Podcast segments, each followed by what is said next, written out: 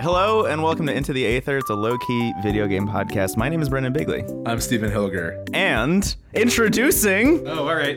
Hey, I'm AJ Fileri. I wasn't expecting that. We are uh, we are here in AJ's house. He has made the most lovely recording studio for us. It It's is- really It's nice. just a living room. We're both. What I love about this is Stephen and I are very literally diametrically opposed in the Yeah. room. We are sitting in opposite corners uh, across the room from one another. It's like a Citizen Kane dinner table arrangement. Yes. We're Yeah. staring into each other's eyes. Yeah, we're both at the head of the table. Right. Um, yeah, it's very interesting. But uh, we're here for our big, exciting Game of the Year special. It's 2019. 2019? Yeah. Um, here. By the time you're hearing this, the um, Games of the Decade bonus will have been out. If Yeah. any of you have finished listening to that by the time you're hearing this, that's amazing. Yeah. Um, but uh, yeah, thank you so much to everybody who listened to that literally at all. Truly a test of patience. And well, I mean, I think we enjoyed recording it, but boy, is it long. It is a long one. It's a long one. Uh, Thank you to AJ for editing it. yeah, I Yeah. haven't uh, done it yet, so we'll see how I feel. Yeah, Yeah. We'll see if we're still doing this show once you're done. Um, Poof went the show. Yeah, but uh, yeah, it's it's wonderful to be doing this around the holiday season because that means that Steven is here and gets the graces with his presence. Steven and AJ just met for the first time, Yeah, which is great. wonderful. Mirac- I had an everything bagel. You made me coffee. Yeah. You Yeah. Have the, can I share the mug you had? If Yeah, you don't mind. please. You've got a mug that says Big Boss and like big font. And Yeah. it works in so many levels. Yeah. I love it. Yeah, I just cheers the microphone Uh, with, with said mug. As as we go through our honorary list, I just want to say, AJ, thank you for all you do, and you are the big boss of our hearts. Thanks. absolutely. Yeah, yeah, yeah. okay. Um, All right. So we're here for a very specific Put in reason. applause at 10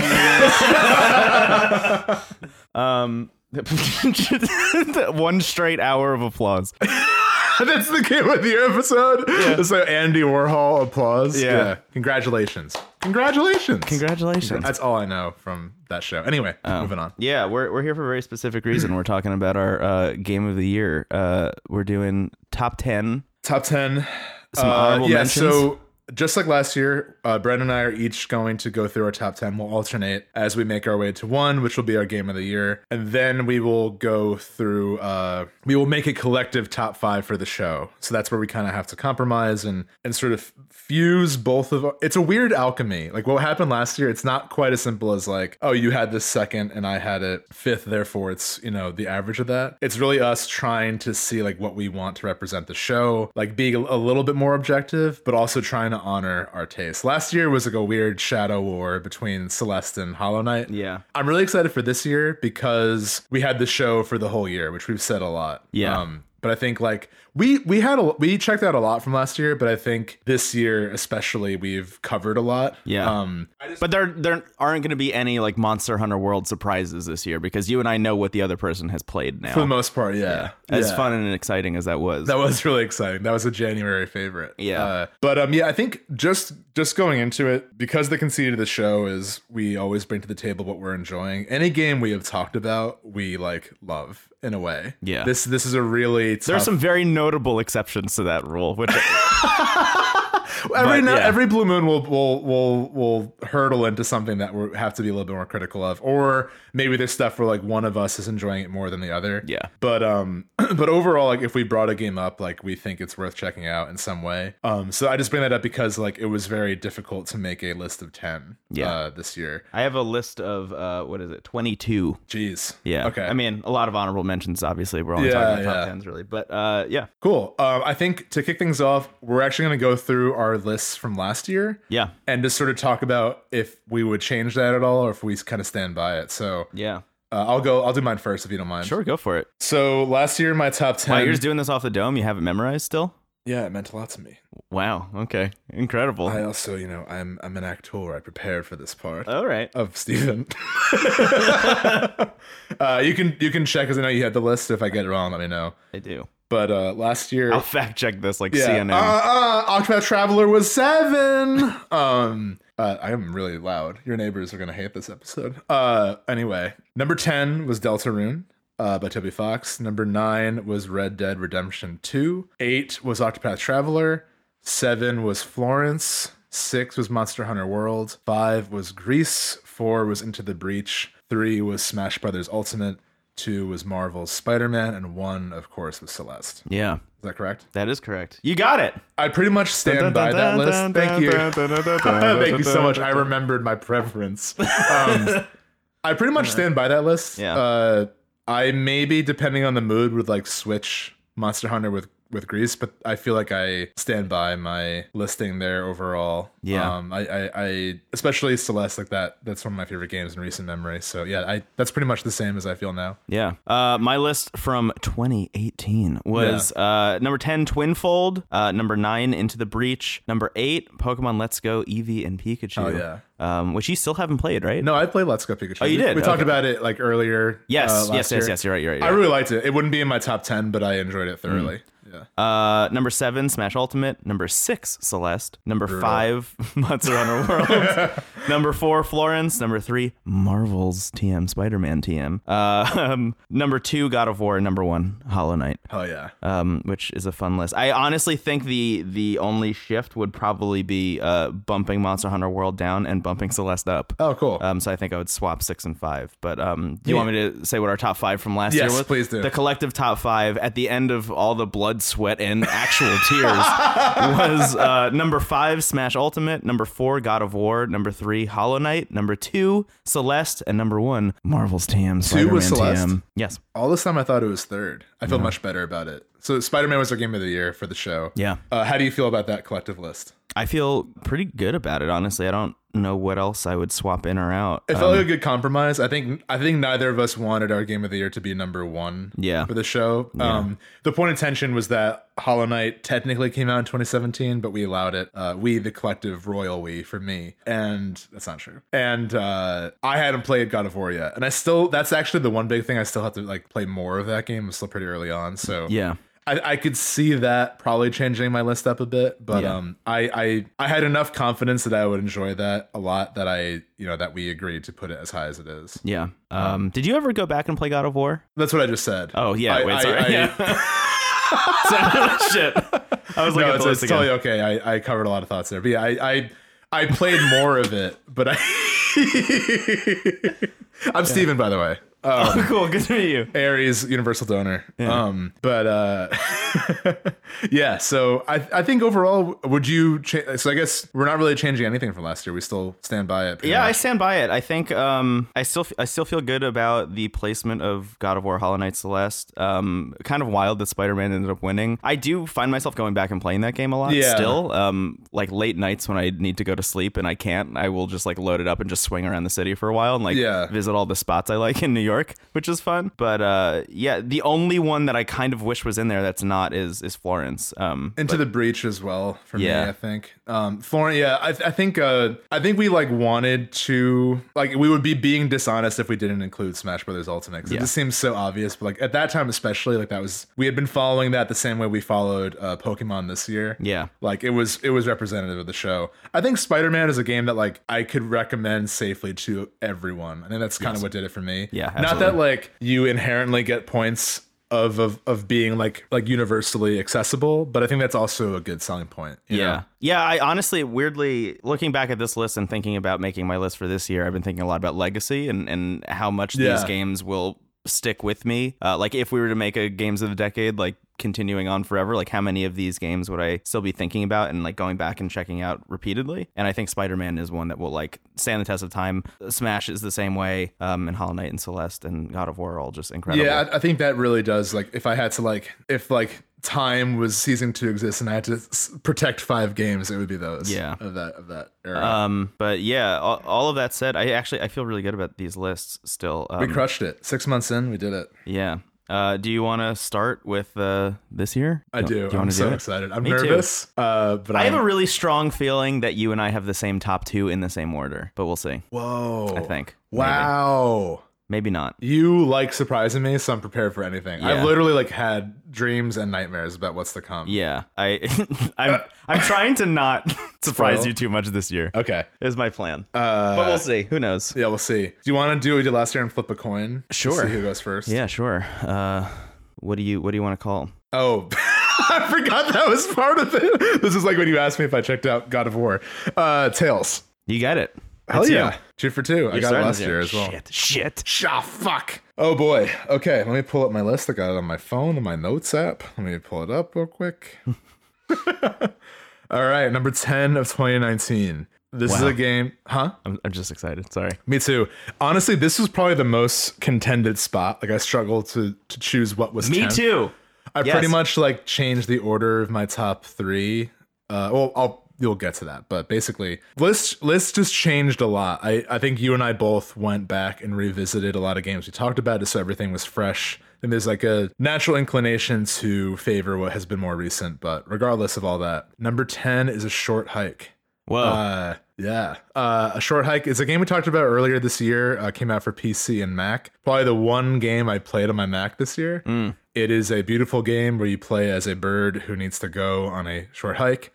And I, I chose it because it embodies a lot of what I think you and I really like in games. Um, I mean, the art direction is is really cool. Like like we described on the episode about it, it's sort of like a DS version. It's like per, it's like purposely DS'd. yeah, the, I Uh, think the thing, I think the way we described it was it was as if you took like a, a Nintendo DS resolution game and then blew it up to full 1080p. Yeah. Like that is So it's like exactly what it looked like. intentionally pixelated in, Yeah. in that way. Amazing soundtrack, and I think it's a it's an interesting microcosm of oddly enough an open world game as as small as purposely small as the scale is. It's a game that lets you play as long or short of it as you want Yeah. and kind of molds to your experience. And by the end, like it's really worth seeing through, no matter how long it takes. I think it, it it's purposely low stakes. It's very zen and peaceful with a beautiful soundtrack, but it touches on something a bit more serious at the end, but like doesn't overstay Yeah. there.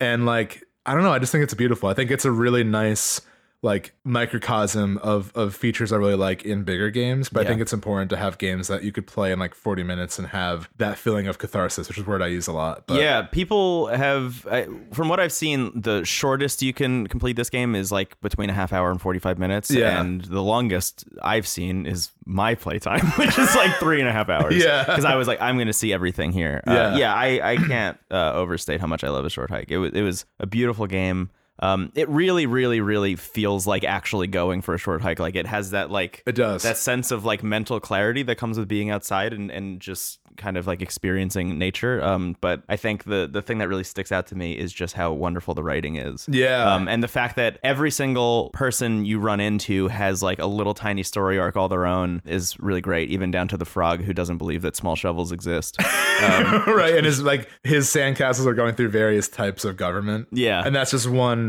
small example of what's going on there. This is a game that I think for people who haven't really played video games in a long time and who want to see like what how the medium has changed over the years, it's like a really good introduction to like what cool shit is happening right now. yeah, I think. absolutely. And it's also great for people who've been playing a lot of stuff like you and I. We I can't recommend this game enough. I love a short hike. Yeah. Number ten, baby. It's really good. Number Yeah. 10. Uh, for me, again, hotly contested. Uh, there were like pff, one, two, three, four other games that I kind of could have all put at number 10. Um, and I'm bummed that I can't highlight all of them on this level. But uh, the one that I did pick for number 10 is Control, oh wow. Okay. um, which wasn't really the contender for number 10 until I went and revisited it last week. But Control uh, for the PlayStation 4 and I think Xbox One. Uh, just an incredible game. Uh, the way I described it last week when we were talking about revisiting it was um, everything I, I like about Twin Peaks and none of the things I don't like about Twin Peaks, which is most of it. Um, I love the aesthetic of, of, of Twin Peaks. I always have. Um, I, I love I love that like strange mystery box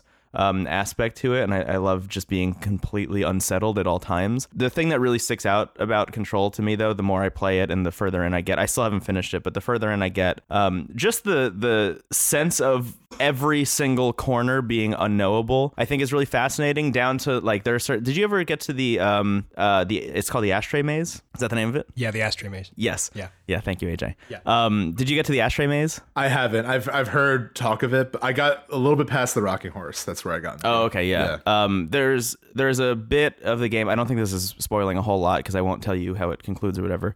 Um, but there's a bit of the game called the Ashtray Maze, which is like very much like a uh, Hollywood Tower Hotel, like Chateau Marmont kind of looking hallway series. Um, that just constantly shifts its walls to make sure that you can never make it all the way through. Hmm. So it is kind of like random. It almost feels like it's randomly generating just an endless series of hallways where the further you run in, the further in you feel like you're going. But as soon as you try and leave, you leave immediately. Um, which Oh, is- wow. it just like it doesn't want you there and it doesn't want you to see what's on the other side of the hallway. Um, and it's the way that they are uh, protecting one very specific object of power.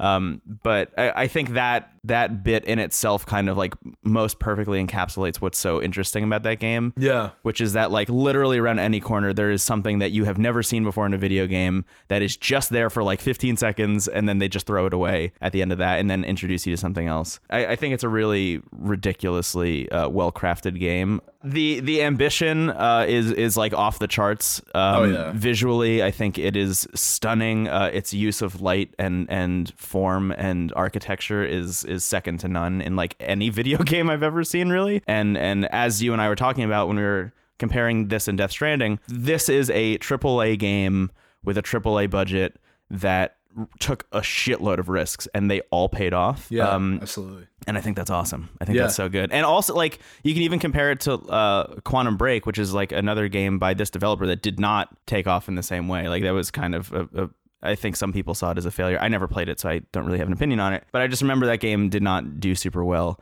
Um, so it kind of just goes to show, like, it's hard to do this, and they did it. Um, Yeah. I, I find it really impressive. I loved it. Yeah, it's Control's great. awesome. I think it's also like one of the games to point to in terms of how to do cutscenes well. I think cutscenes have kind of become a Yeah. a, a word that is a point of tension when talking about video games and like this is how to do them you know treat them like something you can experience while playing Yeah. um and and they i you can tell there's a lot of like very strong filmmaking knowledge for whoever kind of designed those cutscenes Mm-hmm. or whatever team was responsible for that because like I, I mentioned this in the episode about it but just the way like things will quickly cut into the next thing Yeah. uh, it's it's so dreamlike and so like actually surreal it's it's wonderful i would rec- i recommend i didn't enjoy control as much as you did i definitely liked it a lot for all the presentation i, I bounced a little bit because of the gameplay Yeah. but I recommend Control to a lot of people, and Yeah. I think like it's another good game to check out because I think they purposely made the gameplay like pretty accessible and like simple. Even though there's something about games, I get lost so easily, and this game does not have a necessarily great map. So I'm just like, yeah, it's a game about getting lost. It's, Yeah. a, it's, a, it's Right. literally a game about a building that doesn't want you in it. Right.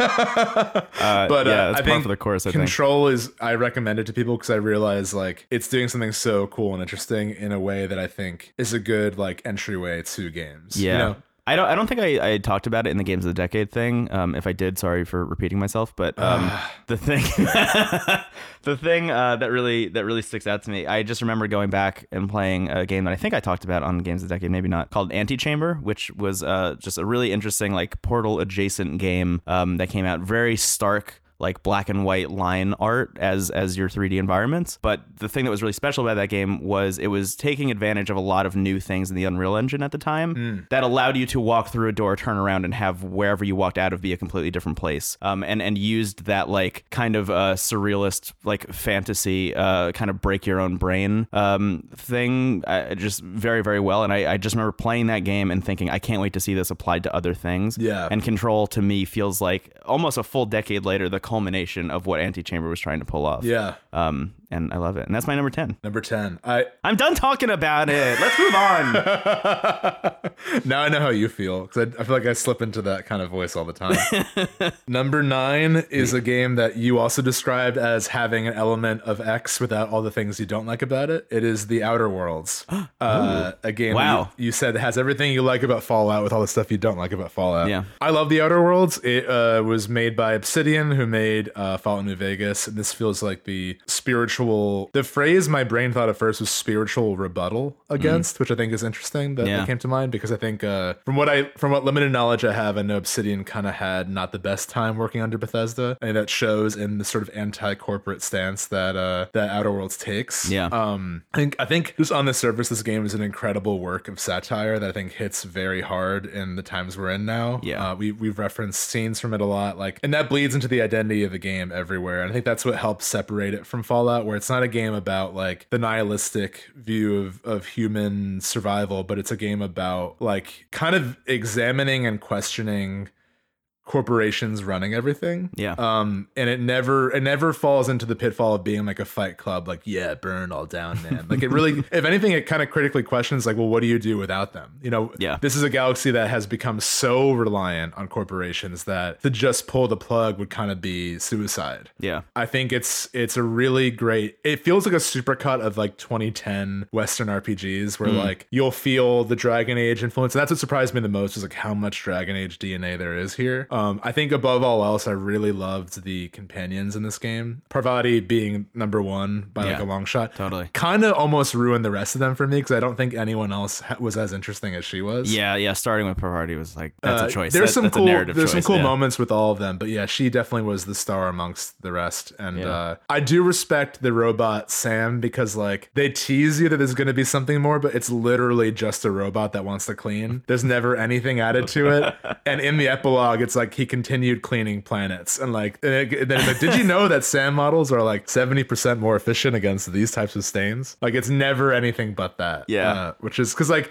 so often the robot is like oh this is the like this is the special robot that is self-aware like or whatever this is just a robot um yeah there's a lot of i mean i liked nyoko a lot too i liked uh vicar max had a really cool personal mission i mean this game is a great example kind of like a short hike oddly of of how much you can do in an open world rpg with both less space and less time it's a pretty short game depending on how you play it Yeah, i would say that it's was, like that was the thing I was gonna point out about Outer Worlds. I really appreciated was like not only uh, is it a short game, but it, it uses that to the best of its ability in terms of just fitting in as much of its theme as possible, exploring it as much as possible, but not like overstaying its welcome at all. Yeah. Because I feel like there the the tendency with games like Fallout and Skyrim and even I don't know like Bioware stuff in certain instances is like just make it as expansive as possible, make the world as big as possible, just because they can, because the technology is there. Right. And I really appreciated the restraint of Outer Worlds, um, because it just feels so tight, and every corner has a new interesting thing in it. and ironically, it still feels like a big galaxy. Yeah, I feel like you totally. get to know pockets of it better. Uh, the kind of it's similar to Mass Effect Two in that way, where like you'll see sort of the galaxy, and you'll go to different parts of a planet, and they'll each have their own personality. Um, I think it's a fantastic game. the The actual like mechanical gunplay is is like fine. It's not why you're there. Yeah. Um, I was surprised at how good it was. I'll Yeah. say that much. I, I was expecting it to be a slog and to be a bummer, and it ended up being tight I enough. will say, just like a lot of 2010 Western RPGs, the difficulty curve is a little weird. Like in the beginning, I felt like it was really hard, and then like nothing stood a chance at a certain point. Yeah. But I wasn't playing it for that reason. I I think where this game shines is like the role playing and the dialogue and the companions and the satire. Uh, Yeah. I think it's fantastic. Would recommend to anyone who likes Fallout and is missing what made this decade of RPGs great. It, it does feel a lot like a supercut, but has an identity of its own. It's not just like you know a Frankenstein monster. Yeah.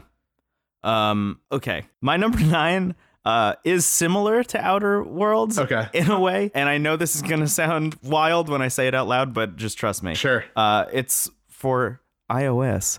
What the Golf? I, I am already putting some pieces together. Yes. Um, what the Golf is a game we talked about during our Apple Arcade episode. Uh, it is a game in which uh, I, I think you described it as it tries as hard as possible to not be golf. Yeah. Um, essentially, just take any golf game or any like golf adjacent game you played on either like browser or uh, on on your iPhone in the past, where you just kind of pull back and then release to to hit a quote unquote golf ball. At least you do that once in the very beginning. And then Yeah. kind of never again. Uh, but every level is kind of like a new subversion of you playing a golf game, where I think the first one is just you putting a ball into the hole. The second one is, uh, you know, you have your guy and you pull back to swing the club, and then you just throw the club out of your hands, and then you're controlling the club instead of the golf ball. Uh, you become the person, like the golfer itself, and you just have to hit the golfer into the flag. Um, but slowly but surely, the game starts to unfurl into like different games entirely. It was like there's- Mario at one point. it, yeah. It's Mario. It's Portal. It's Super Meat Boy. Like it is every game uh,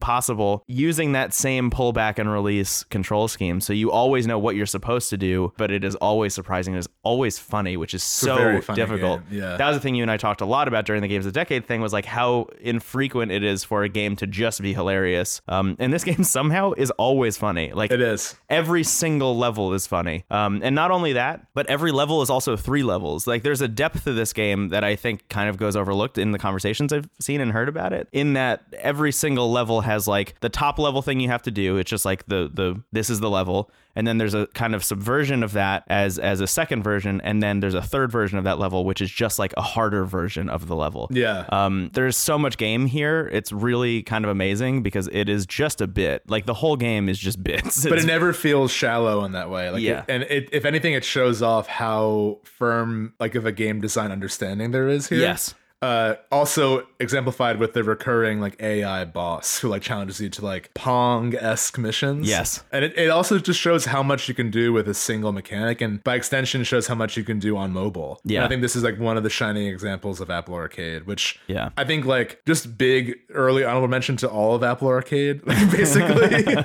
think we'll see a few more. the on our most list. surprising success of 2019 Yeah, to me absolutely, is Apple absolutely. Arcade. But yeah, Yeah. yeah, the, what the golf just feels like a bunch of developers who just wanted to prove how good they are at programming because like it's Yeah. amazing what what they're able to throw in and then immediately throw out. Um, like controlling a car and driving a car with the pullback and Yeah. and angle yourself mechanic is wild. The reason that I compare it to uh, Outer Worlds is I think both of these games have a very, very, very uh, strong central conceit that they explore as much as they possibly can and then bail. Because both Yeah. games aren't very long, but they do feel so fully realized that I don't even know what you would add on, right. um, which is awesome. I agree. I think there's also a little bit of satire in what the golf as well. oh, I mean, yeah, like, it's mostly, yeah. it's I don't think it's as like uh I don't know what it's satirizing, but like I think it's I mean kind of I guess video games in Yeah. general. It takes place in kind of a factory, which is an interesting setting. It's a great game. that I love Love becomes Golf. increasingly more surreal as you go through it. Yeah, yeah, it's it's great. Would recommend if you have Apple Arcade. It's one Yeah. of the best.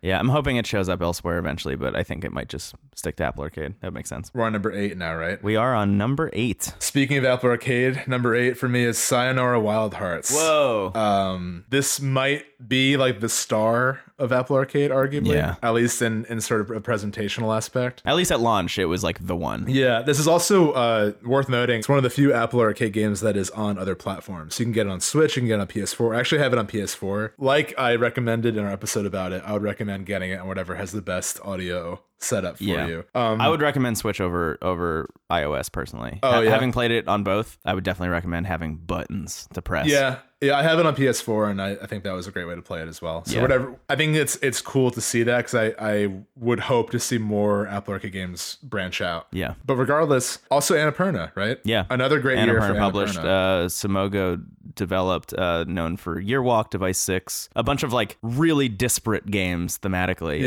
Yeah. wild that this was the next one. Right. This game is wonderful. I, I, I, it's a testament to how hard it was to make this list that this is number 8 Um, cause I, I, like for most of the year, I was like, this is absolutely going to be a top five, but no, no shade on eight or nine or 10, cause it's still an exclusive place. But, um, Senna Wild Hearts is one of the best game soundtracks just right off the bat. It is such a good soundtrack. And I think this is a game that is all about the music. The music informs the presentation Yeah. and the gameplay in a way where I think a lot of people have called it like an interactive music video. Yeah. At the same time, it's it kind of also like with the golf, it's a flex of game genre. Yeah. Like this game's so w- uh, so like fleetingly switches what it is. So sometimes it's a rhythm game, sometimes it's like a kind of res third person shooter. Uh, sometimes it's it's Like a little hack and slashy sometimes. Yeah. um, and you always it catches you off guard in a fun way. But like I w- read one review where they were like, the minute I stopped thinking and just started listening was when I got better at the game. Yeah.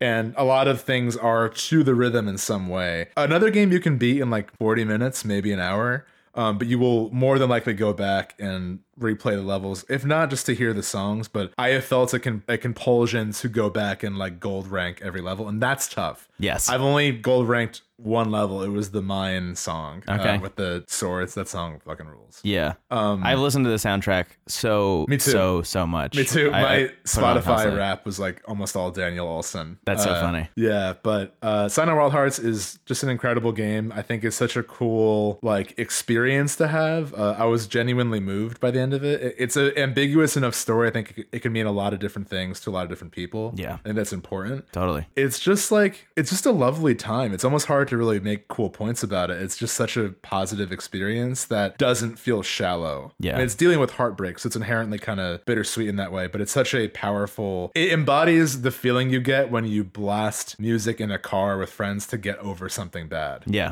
I- I've noticed in my life that whenever I'm going through something rough, my like my taste or my like qualification for what's a guilty pleasure versus just music I want on like Yeah. Mm. drops.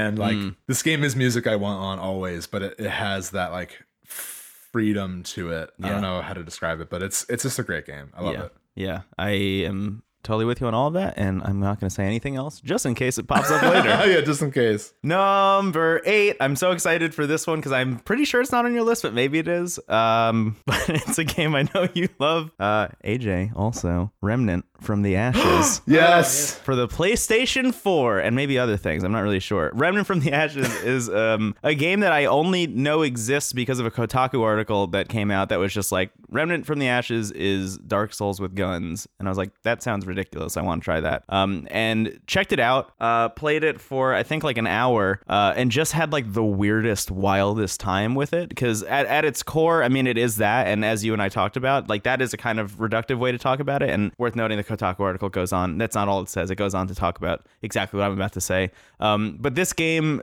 is every game somehow. Yeah. Also, it is somehow like just when you think you have clocked it, like it, it, it begins, you think it's Dark Souls with guns, you're in a trench coat, you got a cowboy hat on, and you got a revolver, and you think it's like a Western Last of Us kind of thing. There's like weird tree people invading some random city, and then you beat essentially Groot from the MCU, uh, and suddenly you're whisked off into space. And you meet uh alien god who needs bath water. Yes. he needs a, he needs a bath bomb.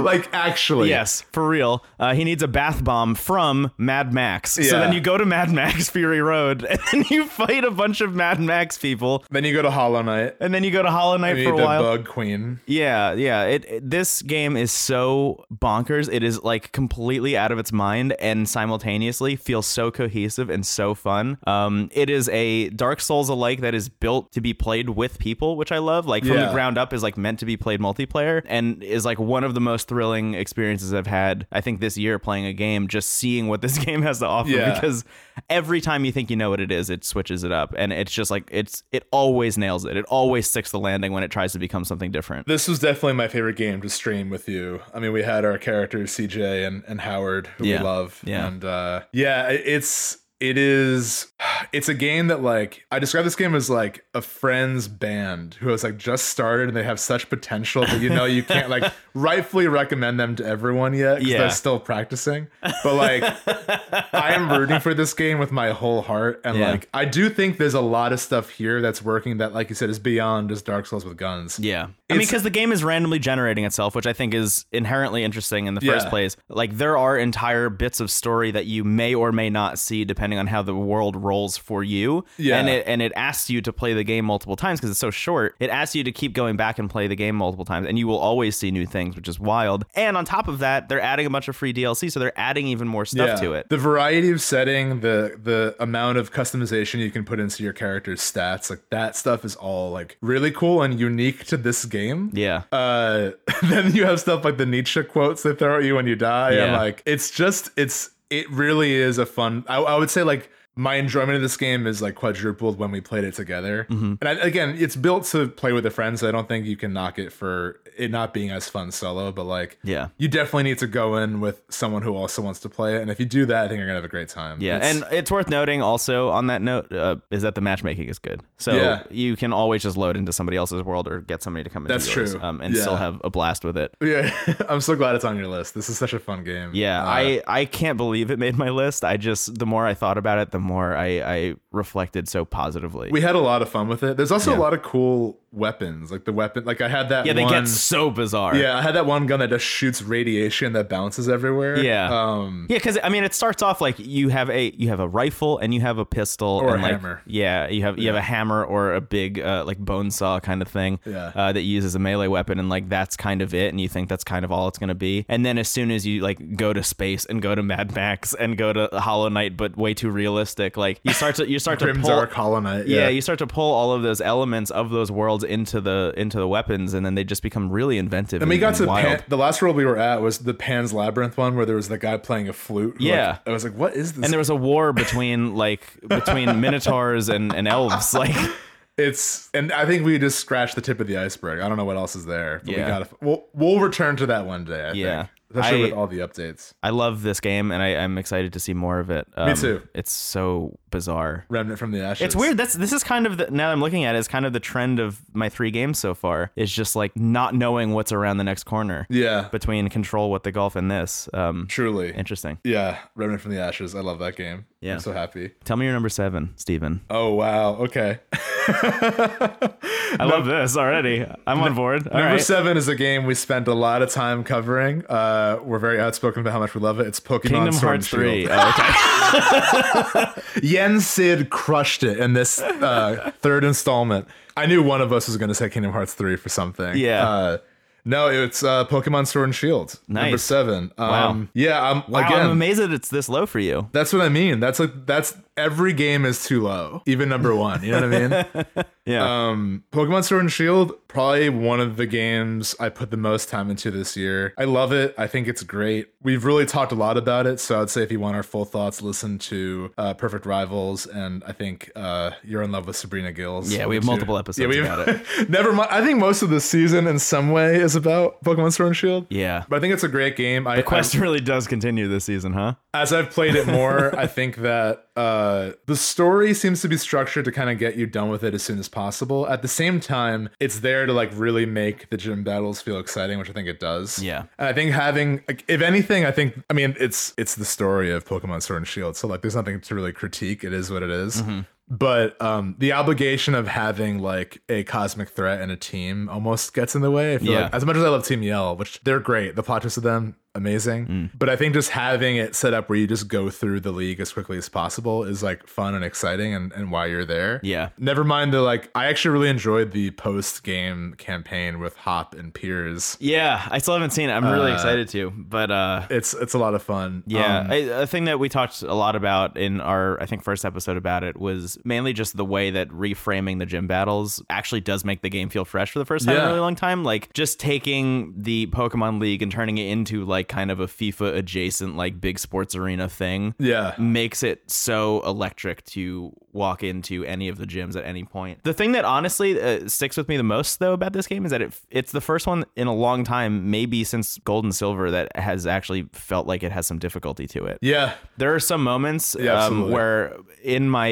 hubris, because like, oh, I've been playing this game since 1997. Like, I thought that I was going to be good to go, and I absolutely fucking was not. Yeah. Um, and, and I just really appreciate that um, a game that I think has been so stagnant for so long ha- has decided to take a risk, at least in that aspect. Sure. Like, acknowledging the fact that there will be people playing this that have been playing this since 97 you know um and and saying no you don't just need to know type matchups there's more to the battle system than just that Right, and they purposely kind of switch you up on that. Like if you go in just expecting to, like in uh, I think the fairy gym is the That's- fairy gym feels like it's the, one i'm first thinking wall. of talking Yeah. about this yeah Yeah, it's it's just a lot of fun. I mean, I think as much as the story is is just sort of a placeholder, I do genuinely have interest in this region and in the the, Yeah. gy- the gym leaders especially have such character to them that I really like. Like I got excited when I got their uh, cards because on the back it has like a bit of backstory. Yeah. I genuinely liked that. Like Yeah, it's me more too. interesting than the actual story. And yeah, and the wild area I think was a really cool addition. It's still like imperfect in its onlineness. Again, it's Nintendo Online, so Yeah. it's whatever. However, playing this game locally is a blast, and playing like just battles online is super easy. So Mm-hmm. like. It's definitely a big step in the right direction, despite like the eight steps back it also takes. Right. Like the four digit code is truly a nightmare. But Yeah, It's so I mean, goofy. I can't recommend this game enough. If you like Pokemon, it's one of the best. I, I think it's a great time, and I really, really love my time with it, and I will continue playing it for sure. Yeah, yeah. As I think, as maligned as the game is on the internet, um, you and I went into it with pretty high expectations and still really enjoyed it. Yeah, absolutely. Yeah, cool. Pokemon Sword and Shield. What a good video game. It's so good. Um, what is that number seven? Yeah. Okay, cool. My number seven is Apex Legends. Oh wow. surprise drop. Yeah. Um, oh god. fucking Beyonce drop video game. Yeah, Respawn, the makers of Titanfall, Titanfall 2, um, the legacy people that made Call of Duty 4, Modern Warfare, which I, I'd say kind of reinvented um, the online multiplayer shooter. Sure. Um, you know, really, really solid team of people. Released Apex Legends kind of just what was it? It was like a two day press cycle, I think. Like Yeah, it's there out was of nowhere. there was one day where a bunch of press were like, "We just saw this thing. We can't say what it is yet, but it's wild." And then number the second day it came out. It it is uh it is just a blast. It is just so much fun. And uh, like to be fair, I have stopped playing it since. I have not gone back to Apex Legends in a long time. I think last time I played it was with you two. So I, It I'm- became a jogging sim that ended in death for me. Yeah. After a certain point. because yeah, because the way the three of us played it together ended up literally just being us like shooting the shit And then um, we and would not suddenly- shooting the people, Right. essentially. so we just spent a lot of it time was like Gibraltar catching up with his friends and then just getting suddenly murdered. annihilated. Yeah, yeah, by by fucking like a Caustic. dropship. Yeah. Yeah. Um. But uh, I I can't I can't overstate how uh successful this game is in terms of what it set out to do and what it accomplishes mechanically. Like it manages to blend everything that's good about Fortnite and everything that's good about Overwatch into one thing. I I think like my one point of tension initially was just like the realism of the thing and and how self serious it was kind of turned me off. But the more you get to not know the characters, but the more you experience the characters, the the better it feels and the more goofy it starts to feel, Yeah. the more reverent it starts to feel. Um, and and that kind of goes all the way through and even into like the art direction of the world and the announcer and the fact that like there are now giant aliens walking all over the map. And I haven't even seen the second map yet. There's a second map now, which Yeah. I haven't even checked out. We but um, I'm- played a bit of that, AJ. It was fun. yeah, I'm I'm excited to see it. But uh, I played so much Apex Legends this year. I know you played a bunch of it. As somebody who doesn't play a lot of first person shooters, Yeah. like this was one that actually worked for you. It also, did. this was uh like you've done a lot this year of going out of your comfort zone to check out like uh JRPGs and such. Yeah. This was like so far outside. Like I would not have played this game if it wasn't for the show and I had Yeah. a great time with it. Yeah. I think it's also worth pointing out that not to dunk on Anthem, but this came out around the same time. yeah, And I think it's it's worth noting that there's a game that no one knew anything about that just showed up. Had there been like a year of knowing EA was making a free to play Yeah. Fortnite esque game, like, Yeah. no one would have wanted that's that. that's what day one of the press cycle was. Yeah. Day one of the press cycle was literally people hearing like, "Oh, the next respawn game is like a Fortnite clone," and everybody just going, "What the fuck?" But it's that great. sounds awful. And then Yeah. you get your hands on it, and you start playing it, and it's amazing. It's a lot of fun. Yeah. It's it's a great time. I mean, I think like at this point, I think there was a hard drive article that was like, it's now the time when only like professional players are playing it, so you can't like uh, Yes, you something can't like get that. into it, I yeah. forgot the, the headline, but Yeah. I feel that a little bit. I'm so bad at this game. like, Yeah. it's Yeah, same. it truly is like it's it's a, a jogging simulator that ends in tragic death. Yeah, It's- the the ship of me enjoying myself playing this game, I think has sh- has sailed at this point. I, I don't know if I can get back into it and like have a good time. but it's a because I will great just it's die it's a immediately. really tou- I think I think the fact that it's like teams of three is a really good framing device and i think that makes it more accessible because Yes. like you can get to the like the last 10 squads just by running around and the, the level design is so beautiful that like even i don't really care if i win i just enjoy playing it Yeah. i enjoy talking to you too while playing it it's a, it's a great time Yeah. uh, it's a, I'm glad I checked it out because I, I didn't really play much of Fortnite, so it was cool to see like what this whole thing is about, and I was like, okay, I can see why people get into this. And Mm-hmm. Yeah. it was fun. Yeah, I think i- if you are on the outset of the like battle royale genre and you want to check any of them out, I think honestly, Apex Legends is maybe the one to start with. just think because so. mechanically it is so tight. It's Yeah. it was literally like in our episode when it came out, like that was literally my dream from I think the last E3 was like I just want to see a AAA studio who like knows how to make a solid first person shooter put that into a battle royale game, and that's exactly what it is, and it, it rules. It's great. Yeah, I love the characters. I love the design. It's it's an awesome game. yeah, You you also said it's like it's like almost gets Mountain Dewy, but comes out the other side, yeah. uh, which I think is somehow accurate. Yeah, uh, and it introduced us to caustic, which is, I think, maybe the most important cultural touchstone of this podcast outside of a Pokemon game this yeah, year. outside of like the Glover and the Bloodborne. yeah, cough, yeah, it's, it's like it's our like it's Glover, it's caustic, it's Corviknight. all of Pokemon. I think just in general. "Hi, Lauren Michaels. This is my SNL audition. I'm gonna be doing all of the Pokemon, the whole national decks. No controversy here. I'm doing all. I'm doing all of them, Lauren. Get ready. Here's Badoof's evolution Bibarol.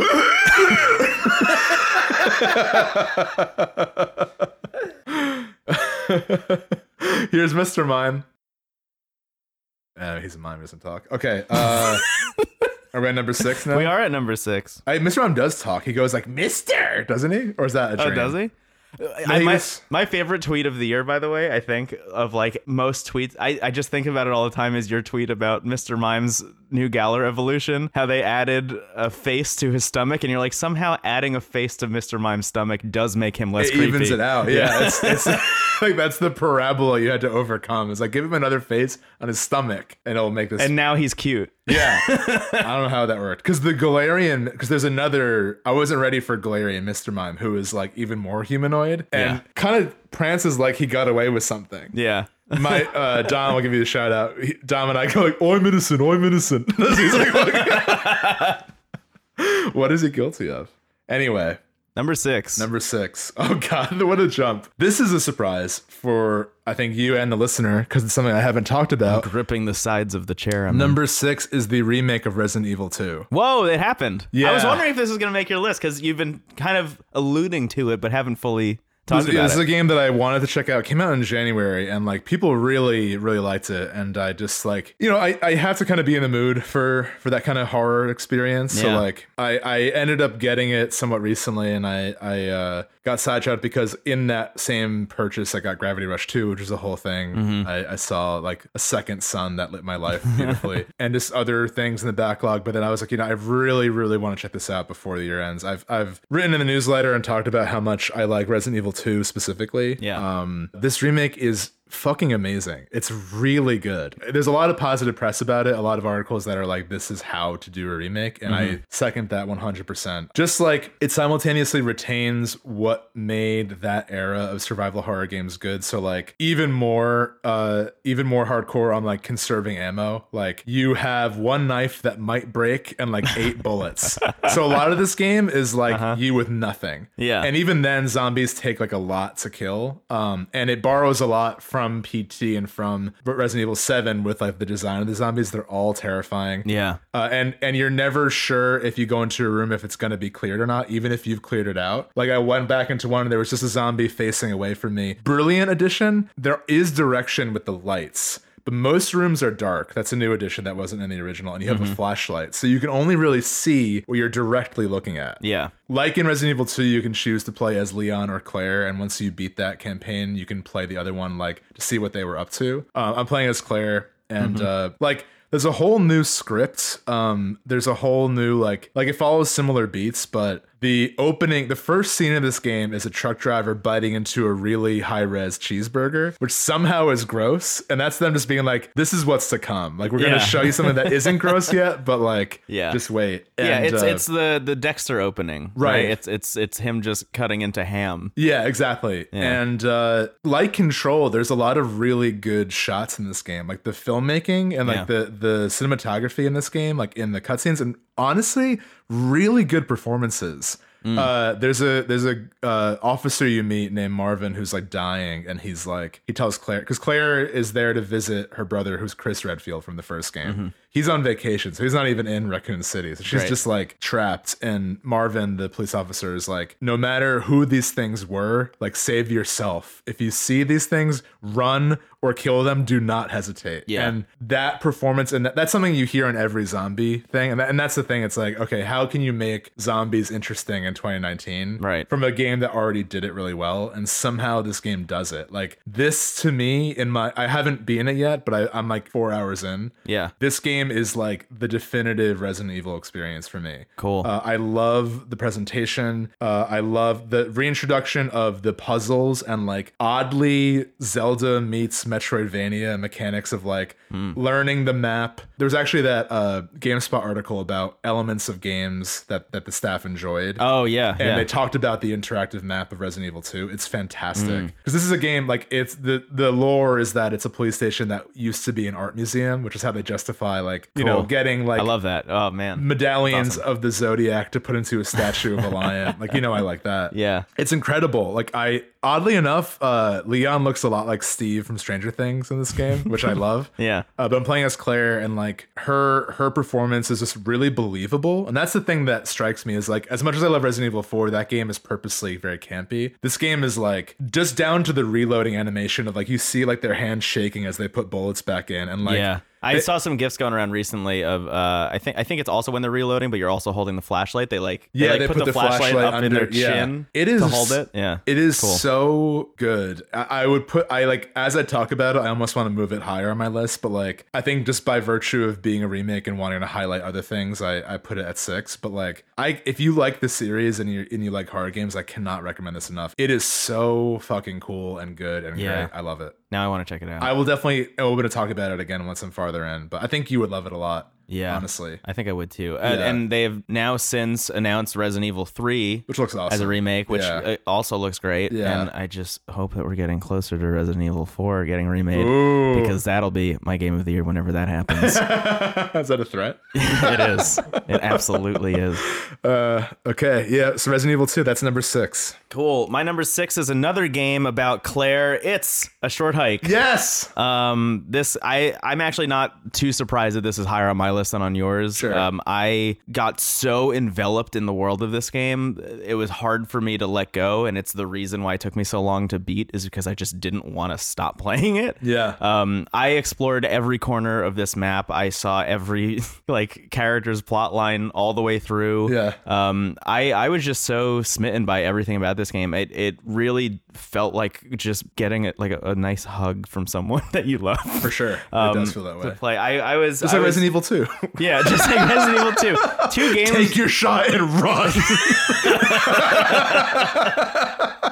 fly, Claire, fly. yeah, seriously. Um, no matter who they were. I just I found I found every single character in this game to be uh not only likable but so fleshed out that they just like felt real in in the Yeah. little moments that you had with them e- even down to the like quiet almost nothing moments where a walrus teaches you how to fish and you're, and you're just you're just sitting on a dock and it goes completely silent and they bump up the the ambiance of of the forest around you um and you just sit there for a while and wait for your your fishing line to get a fish on it um It reminds and, and me two, of you the just moment hang out in Undertale where you lie on the floor with the Yes, ghost. it is Yeah. that. It is Yeah. that for this game. Yeah, Abso- yeah. And no surprise, that's my favorite moment of Undertale. Yeah. Also, I think I texted you immediately. sometimes when I, I hit that. lie on the floor and feel like garbage. You Yeah. just do that. Yeah. Um, yeah, a, a short hike. Um, I think so perfectly encapsulates what it set out to do. And as you kind of alluded to when you were talking about it before, I, I think it kind of like sets a new precedent for how amorphous a narrative can be. A, a lot of people, you know, looking back at the decade and stuff, talk about the the impact of Minecraft and how not having an actual narrative or like real clear direction for the player can sometimes actually be beneficial and it allows people to kind of explore um, how they want to play uh, in, in every instance a short hike is weirdly kind of similar in that they give you a very loose goal of go up to the top of the mountain but there's obviously so much other stuff to do and so many things to explore and so much of the mountain to see that you're kind of just like let loose on your own and it feels so much like being a little kid and your parents just saying like all right go outside for the day Yeah. see you later you know know? Right. it it captures that so well i mean uh, even down to like beach stick ball and and uh, collecting the stuff or finding the shovel for the for the shovel frog and like uh the tortoise and the hare race like there's so Yeah. many moments that stick out to me and they're all so sporadic in between just like very nice moments of walking to beautiful music you know what i mean It- Yeah. it is like And I think I can't stress enough how much of a driving force the soundtrack is Yeah. in creating that mood. And I think that's what like fills the gaps in this game. Yeah. You know, like more so like as much as the dialogue is is incredible and, and also very funny. Yeah. Um it it is so held together by the soundtrack. Yeah. I just I just think it, it captures the sense of being alone out in the woods so well simultaneously w- with just like running into people on a trail and like saying, "Oh, hello." You know, Yeah. like yeah. that vibe, but because you're Claire and you're such an optimist and you just want everything and everyone to be so happy, you just have full ass conversations with everyone. Yeah. Um, which, you know, stranger danger, maybe don't do that. But also, great. It was so fun. Also, like I love all those people. It's easy to overlook the design of the game of that you could fall off the mountain and still somehow get back up. Yeah. Like the the the sort of 3D perspective platforming is pretty good. Like, Yeah. like that's not why you're playing it, but like it's done in a way that it could easily not be noticeable, but it's very purposely crafted, I think. Yeah. I, I just remember, I, th- I think we talked about this in our episode about it, but I played for about two hours because I, I was like, I don't want this to end. And then I started climbing up the mountain and then realized that the mountain kind of doubles in size once you climb up it even Yeah. a little bit. And was like, oh my God, there's so much more game here. And that's when I really kind of just like beelined for the end and then went back and finished everything. But it feels so much like just reading a like a beautiful, wholesome novella or something. You Yeah. know, it is, it is uh, lovely in that it is actually a short hike Right. um, but has so much more depth than you would ever imagine once you start playing it. Yeah. um, yeah. I, I love this game. I can't wait to see more from this developer. Um, I, I hope that it gets released on other platforms. I, I just want everyone to experience it. Um, yeah, this would be great on Switch, as I Yeah. say about everything. but, Yeah. like for real. Yeah. uh, I love it. I think microcosmic is the best word to describe this game. yeah, it's as big or as small as you want it to be. yeah, totally. Cool. Well, now we're getting into top fives, right? Ayo, You here want we to take are. a bit of a break and then come back? yeah, let's do that. Cool. AJ, thanks for having us over. This is great. Yeah, it's great. Yeah. How you Yeah. doing over there? You good? I'm wonderful. Yeah. The fire on the TV is making me actually hot, I think. Yeah. It is hot in here. Yeah. Quickly, uh, of of our top, uh, or sorry, our bottom fives so far. Anything stick out to you that you're feeling? You liked Control a lot, right? Uh, yeah, I really like Control. I haven't played as much of it as I wanted to. Like I've visited the ashtray maze, but Mm-hmm. not in the way that it the game is letting you progress through it. Mm. So it just like pushes you in circles, Yeah. and like as you walk into one room, the wall the wall behind you will close and another one will open. Yeah. And so I started trying to dash through the Yes, one yes, that yes. was like closing behind me, but then uh, I, I think I saw something online that was like, "You can't do this until you get to a certain point." I was like, "Well, all right." Yeah. Um, Point taken. Whatever. Um, no, uh, I really I forgot that Apex Legends came out. That's when you and I started hanging out more. yeah, yeah, or at yeah, least yeah. virtually. Because we played. Because I think every time before the last time we played, which was the last time I played, we all three of us had played together. Yeah. Yeah. and then Steven and I had just played, and it's the exact same. I don't know. Yeah. it's a it's a fun game to just like hang out and do stuff, and like even I, I felt kind of bad because we had a third person every time. Yeah. Because Who was you know trying, and that's we're how like- the game works, and they were like doing stuff, and me and Steven are just like, oh yeah, we're just you know hanging You out. just see like Gibraltar and Lifeline playing patty cake in the background. It's like- in the swamp. Meanwhile, Wraith, Wraith is just like, I'm getting down. Um, yeah. I always landed in the swamp. But no, it's good. Uh, talking when you talk about RE2, Steven, you're saying you like the Metroidvania stuff and the the, the- Yeah. the puzzle whatnot, and I guess Brendan too. Play Resident Evil Seven because that stuff is in there. Yeah. It's great, and it gets. I know you're. I know we're talking about 2019 games, but Yeah. Resident Evil Seven's really good. Yeah. I loved what I I mean, I played that game this year and Um, Yeah, well, and your Loved it. biggest your biggest thing about it was that it gets a little like kitschy. Yes. I guess. Yeah. Um, but like the longer you play it, the more you realize that it's just getting Resident Evil kitschy and not just like they're taking themselves too serious Mm. kitschy. Yeah. And the puzzles and stuff are very very fun. Yeah, And that's it gets, like- it's really s- spooky, but then it just gets it just turns into every other Resident Evil game. Yeah. You Uh, should play slowly. it. Steven. I think I think I should. I mean, because I, I think like I have the physical disc. Do you want it? Ooh, maybe. Actually, that sounds great. Okay. But going back to love the RE2, holidays. like it has also a lot of documents and stuff that have Yeah. Mm. utility to them. I think you would like that a lot. Like, Okay. There's one point where it's like Leon, because canonically, canonically, what am I doing? But uh, Leon's first day is, Ah, according to uh, Capcom canon. Um, but uh, it's Leon's first day when the outbreak starts. Right, right, right. Uh, yeah. That's like and- my fir- have I ever told my first day at Blockbuster story on this podcast? Oh my God, no! Tell me. My first day at Blockbuster, uh, it was like right at the end, like right before Blockbuster went out of business. My first day, I'm taking like a like one of the like onboarding tests, just going through like okay, what to, like loss prevention stuff, uh, and what to do if somebody tries to rob the store and somebody Right. came in and robbed the store. Oh my God. that day, like day one, and I had I ended the night by like having to go to the police station, like give a report and stuff. Jeez. And uh, the the person who came in like stole a bunch of Blu-rays, but also a bunch of candy. And I got a call from the regional manager of Blockbuster, who was like, "Hey, great job, kid! You can keep all the candy." You'll do great at Umbrella Corp. Um, yeah, exactly. But uh, they like lock Leon's desk. Like your first mission is to unlock your desk. Holy Ritzy. shit. so Uh, funny. but then you have to see like Yeah. the passcode is the first letter of all their names. So you have to like put a flashlight on all the desks. Yeah. Meanwhile, there could be it's it's so good. yeah, It's real. I'm, I'm so happy I checked it out. There are I, I'll get into this once we're done. There are a couple games that I really wanted to see that I didn't this year. That'll be like our fleeting regret as we get into the other lists. Yeah. But, uh, Resident Evil 2, highly recommend. cool. Anything else on your list, AJ? Oh God, my list. I didn't play nearly. Did you as- make a list? I did not make a list. I did Okay. not play ten video games this year. Um, Okay.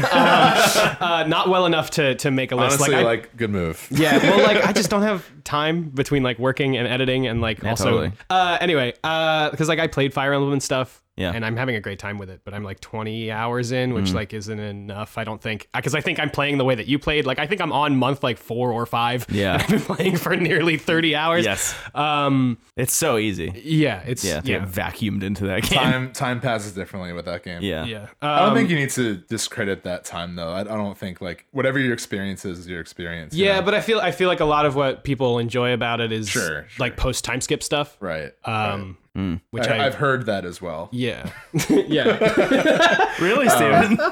But uh, I guess so. If you don't have a list, were, was there anything else that we brought up that you? That you Uh, enjoyed? I mean, Apex Legends would be on there because I think and, Yeah. and Control. There's other Apple Arcade games, uh, but I don't want to bring them up just in case. cool, cool. Apex Legends is de- would definitely be on there, like I said. Control. Uh, I'm surprised that Pokemon was so low for you, Steven. That, oh, that's the theme of the list. Is like the, my bottom five feels like top five. Yeah. Yeah, with that so low, I actually I kind of have thrown out my guesses as to what your list is. Mm. Well, surprises this year. Yeah, interesting. I, uh, I, I, my list changed a lot, and I had to revisit a lot of things. Um, but yeah, uh, enough about me. Let's let's get something to eat. Or Yeah, something. yeah. let's take a break. And, uh, then we'll come back. yeah, Cool. Happy holidays. happy holidays. Oh, Hello, virtual Yulog. That's Also our goodbye. fourth guest.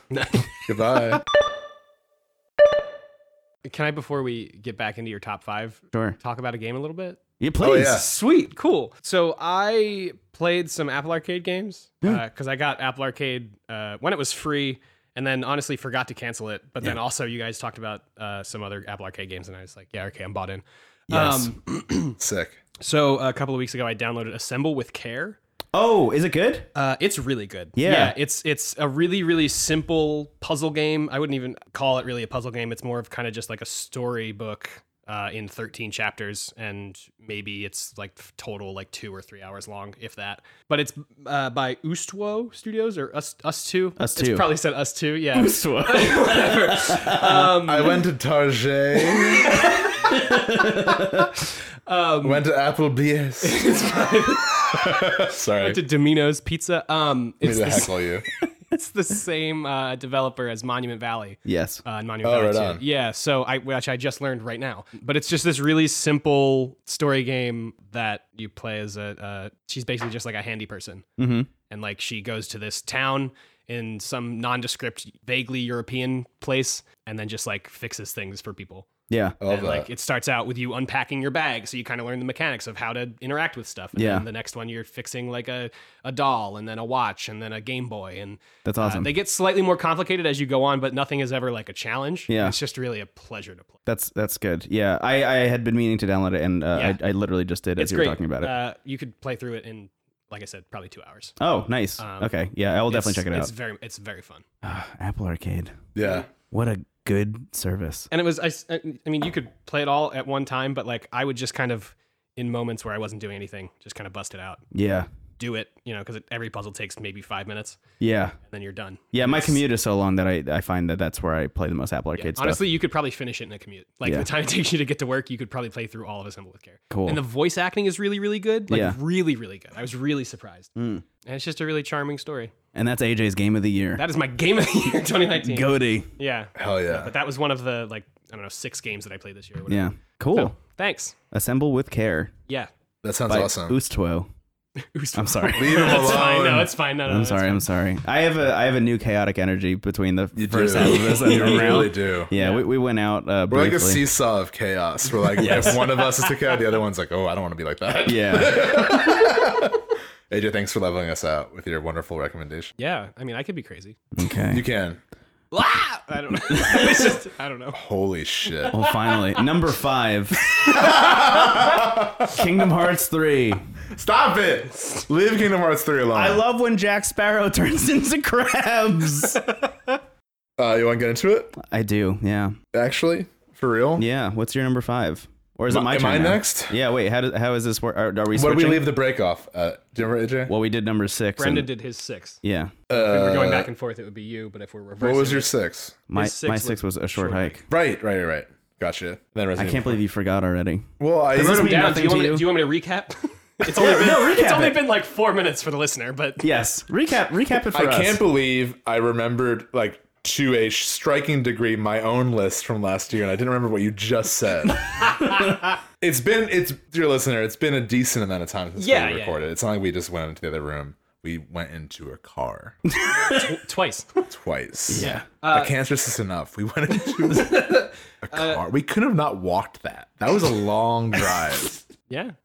right, right. Anyway, Uh, uh, sh- uh, quick recap. So- yes. yes, yeah, yeah, yeah, yeah. So Steven's number 10, A Short Hike. Brendan's number 10, Control. Uh, Steven's number 9, Outer Worlds. Brendan's What the Golf. Uh, number 8, Sayonara Wild Hearts and Remnant. Number 7, Pokemon Sword and Shield and Apex Legends. Number 6, Resident Evil 2 and A Short Hike. Yes. Hell yeah! Thank you, AJ. I appreciate it. Thank you, Thank you. I'm AJ. here. I like that. Don't forget about me. Don't We haven't. you. You. are great. That's- your that's- living room. Forget I can't stress about enough how cool your living room is. We're surrounded by like Thanks. I appreciate it. good friends, plants, virtual fireplace, board games, and a Yeah. Christmas tree. Yeah. And a bunch of good books. I saw you got Black Hole there. I just finished that. Yeah, Black Hole's a wild time. It's a weird time. Chronicles of the Narnia, whole which Brandon has Chronicles of pointed Narnia to sucks. three times today. I don't know what you want from me. I know it exists. I see it. I can't stop pointing at this incredible art of Aslan the lion. yeah. He's not even looking down at at at the the protagonists of the book. He's looking at the reader. Yeah. Yeah. Well, he's actually looking at John Hodgman's Vacation Land.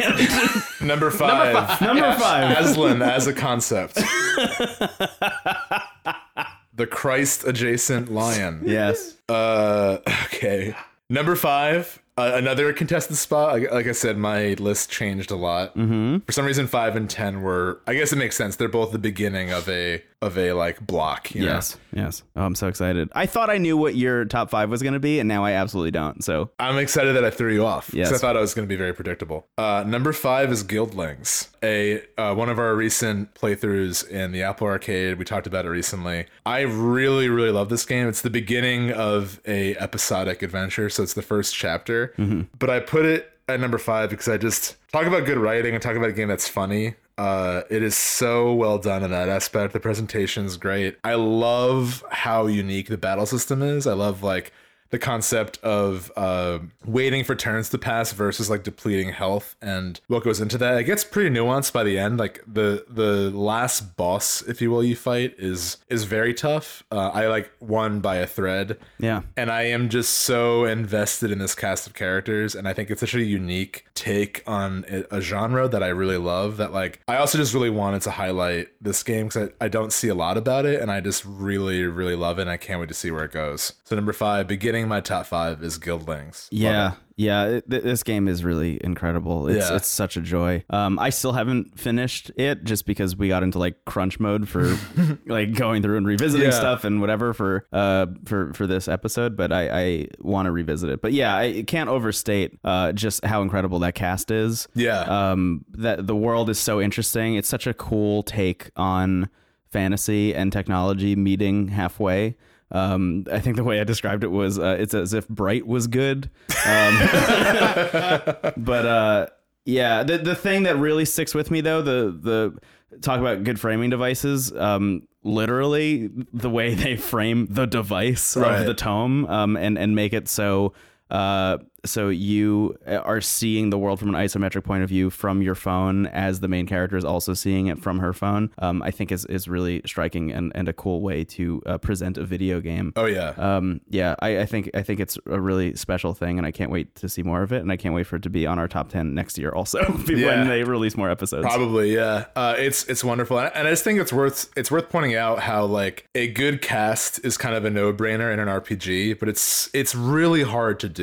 Yeah. Like I have a lot of RPGs that I really like that have like three characters that I like of the eight that are presented, and like having having this cast that are so immediately likable and vulnerable, and like I feel like I got to know a side of them that they don't present consciously Yeah, Uh, and I'm sure that will be explored even more in the chapters ahead. I, I love Guildings. I can't recommend it enough. It's so Yeah. good. Yeah. Uh, it's so good. Yeah, we, we talked about like even even in the beginning when your only party member is your older sister Sib, that dynamic is already great, and then you add Chazaz to that, and then that is even better. Yeah. Um, and just every character you add makes the party better. It, it's such a hard balance to strike, and, and they fucking nailed it. And they play around with, I think it's a good point you brought up, with the pairing of ensemble. I think good TV shows do that too, where they switch up who is with who. Yeah, yeah. I, I don't. I don't think this is too much of a spoiler, but there's a point where Sib is gone from your party for a Yeah. little bit, and like it's just you and Chazaz hanging out, and that bit is so fun and like just frenetic and like And Chazaz. which is Later great. on, there are characters that are hinted to have a rocky history that don't want to be together. Oh, and you cool. can choose who is in your party. And like, actually, at the end of the chapter, it's like maybe try out a different path the next Hmm. time you play. So there seems to be a lot of variables of how you can play this game because you can actually say no to people joining your party, which Yes. like I can't imagine just telling Chazaz no. Like Yeah. you know that would be heartbreaking, but that exists. And I think that's also something I like a lot in RPGs of like having those branching paths. It's it's wonderful. It's really good. yeah, Guildings is great. Um, it unfortunately did not make my top. A lot of 10. competition. Yeah, there's a lot. But that talking about um, you know, the the five games I wish I could have put at number ten, uh, Guildlings was one of those. Yeah, same with with the golf for me and, Yeah. and others. Yeah, Um, okay, cool. My number five. Uh, I'm excited about this because I thought you were going to be on my level, but maybe not. Pokemon Sword and Shield. oh yeah, Um, holy shit.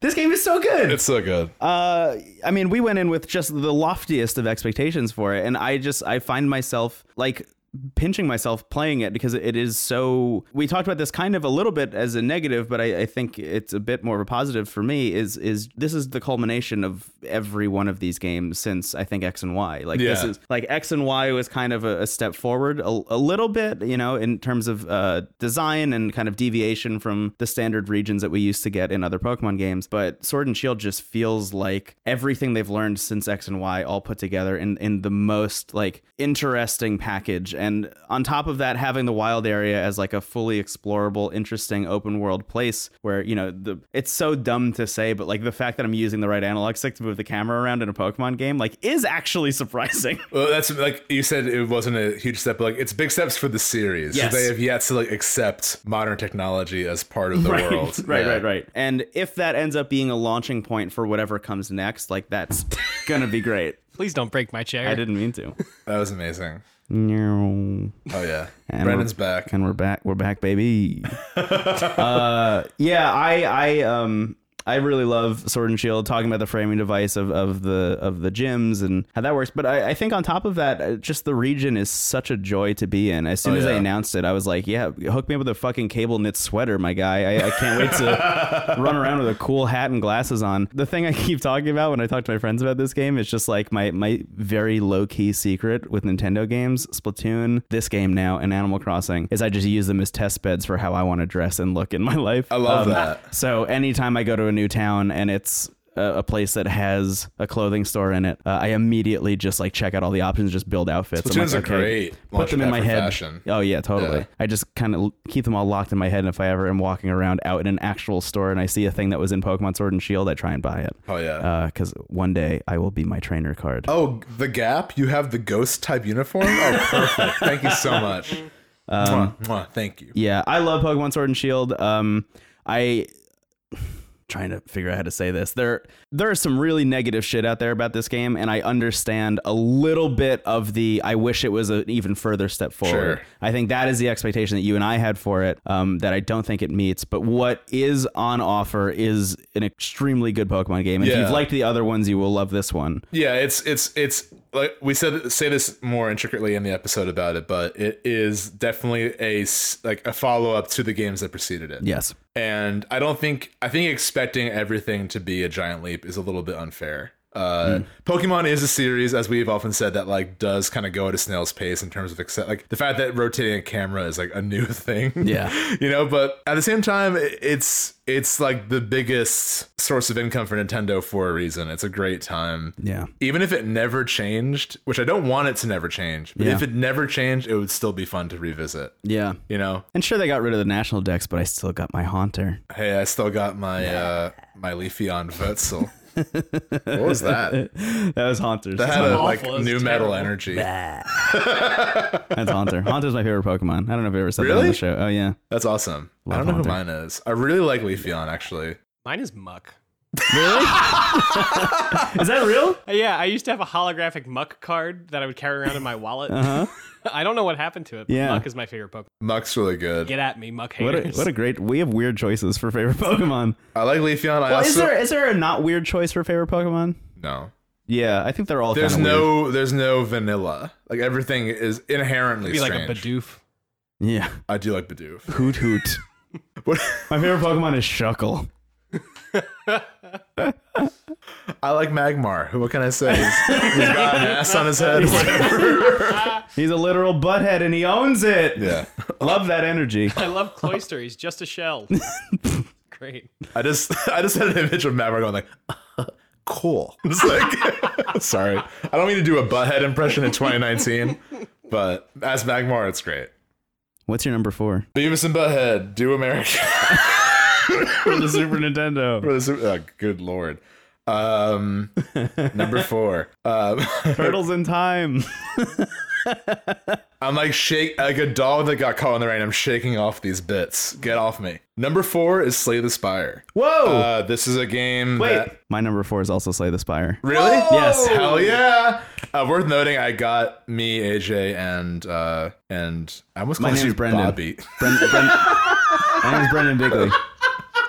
Have you played God of War yet? Um, for myself, Brendan and AJ, I got pins uh, of the three main characters from uh, Slay the Spire, the Ironclad, Silent, and the Defect. Yes. Brendan chose the Ironclad. I chose the Defect. AJ got the Silent. AJ got stuck with the silent. Silent's cool. Thus is my curse, you know? Silent's honestly really cool. They've got an Ares like ram head skull on their head. I'm extremely excited to add it to my jacket. Oh, I'm very. I'm honestly great pick. Slay the Spire is a wonderful game. Uh, it uh, came out on Switch like pretty early this year, like January maybe. It was in early access for a couple years on PC. It is such a talk about like good game design and and variables. There are so many things that can happen that will change your playthrough of this game. It's a deck builder, so inherently there's going to be change there, but the the amount of combinations you can get from what can happen in your adventure, the variety even within the characters, like what kind of strategies you can build around. I love the weird like early Sega presentation of it. Yeah. Um, the sense of humor, which is like kind of the like it's creeps up on you, but it is there. Yeah. Uh, is very refreshing for It's a game. very um honestly, like it, it almost feels a little lynchy and a little Lovecraftian Yeah. in its humor. The fact that whenever you respawn, a, a giant whale with three eyes asks you what gift you want, Yeah. and, and then there's a merchant who says, "I love gold," Yes. like quoting Goldmember in 2019, Yeah. And- which is the most cursed thing you could do. Yeah, even even the the presentation of the shopkeeper when you're looking at all the cards and it's just his big hand Pointing to stuff. pointing at the yeah. ca- is so goofy. Yeah, and love it. there's also like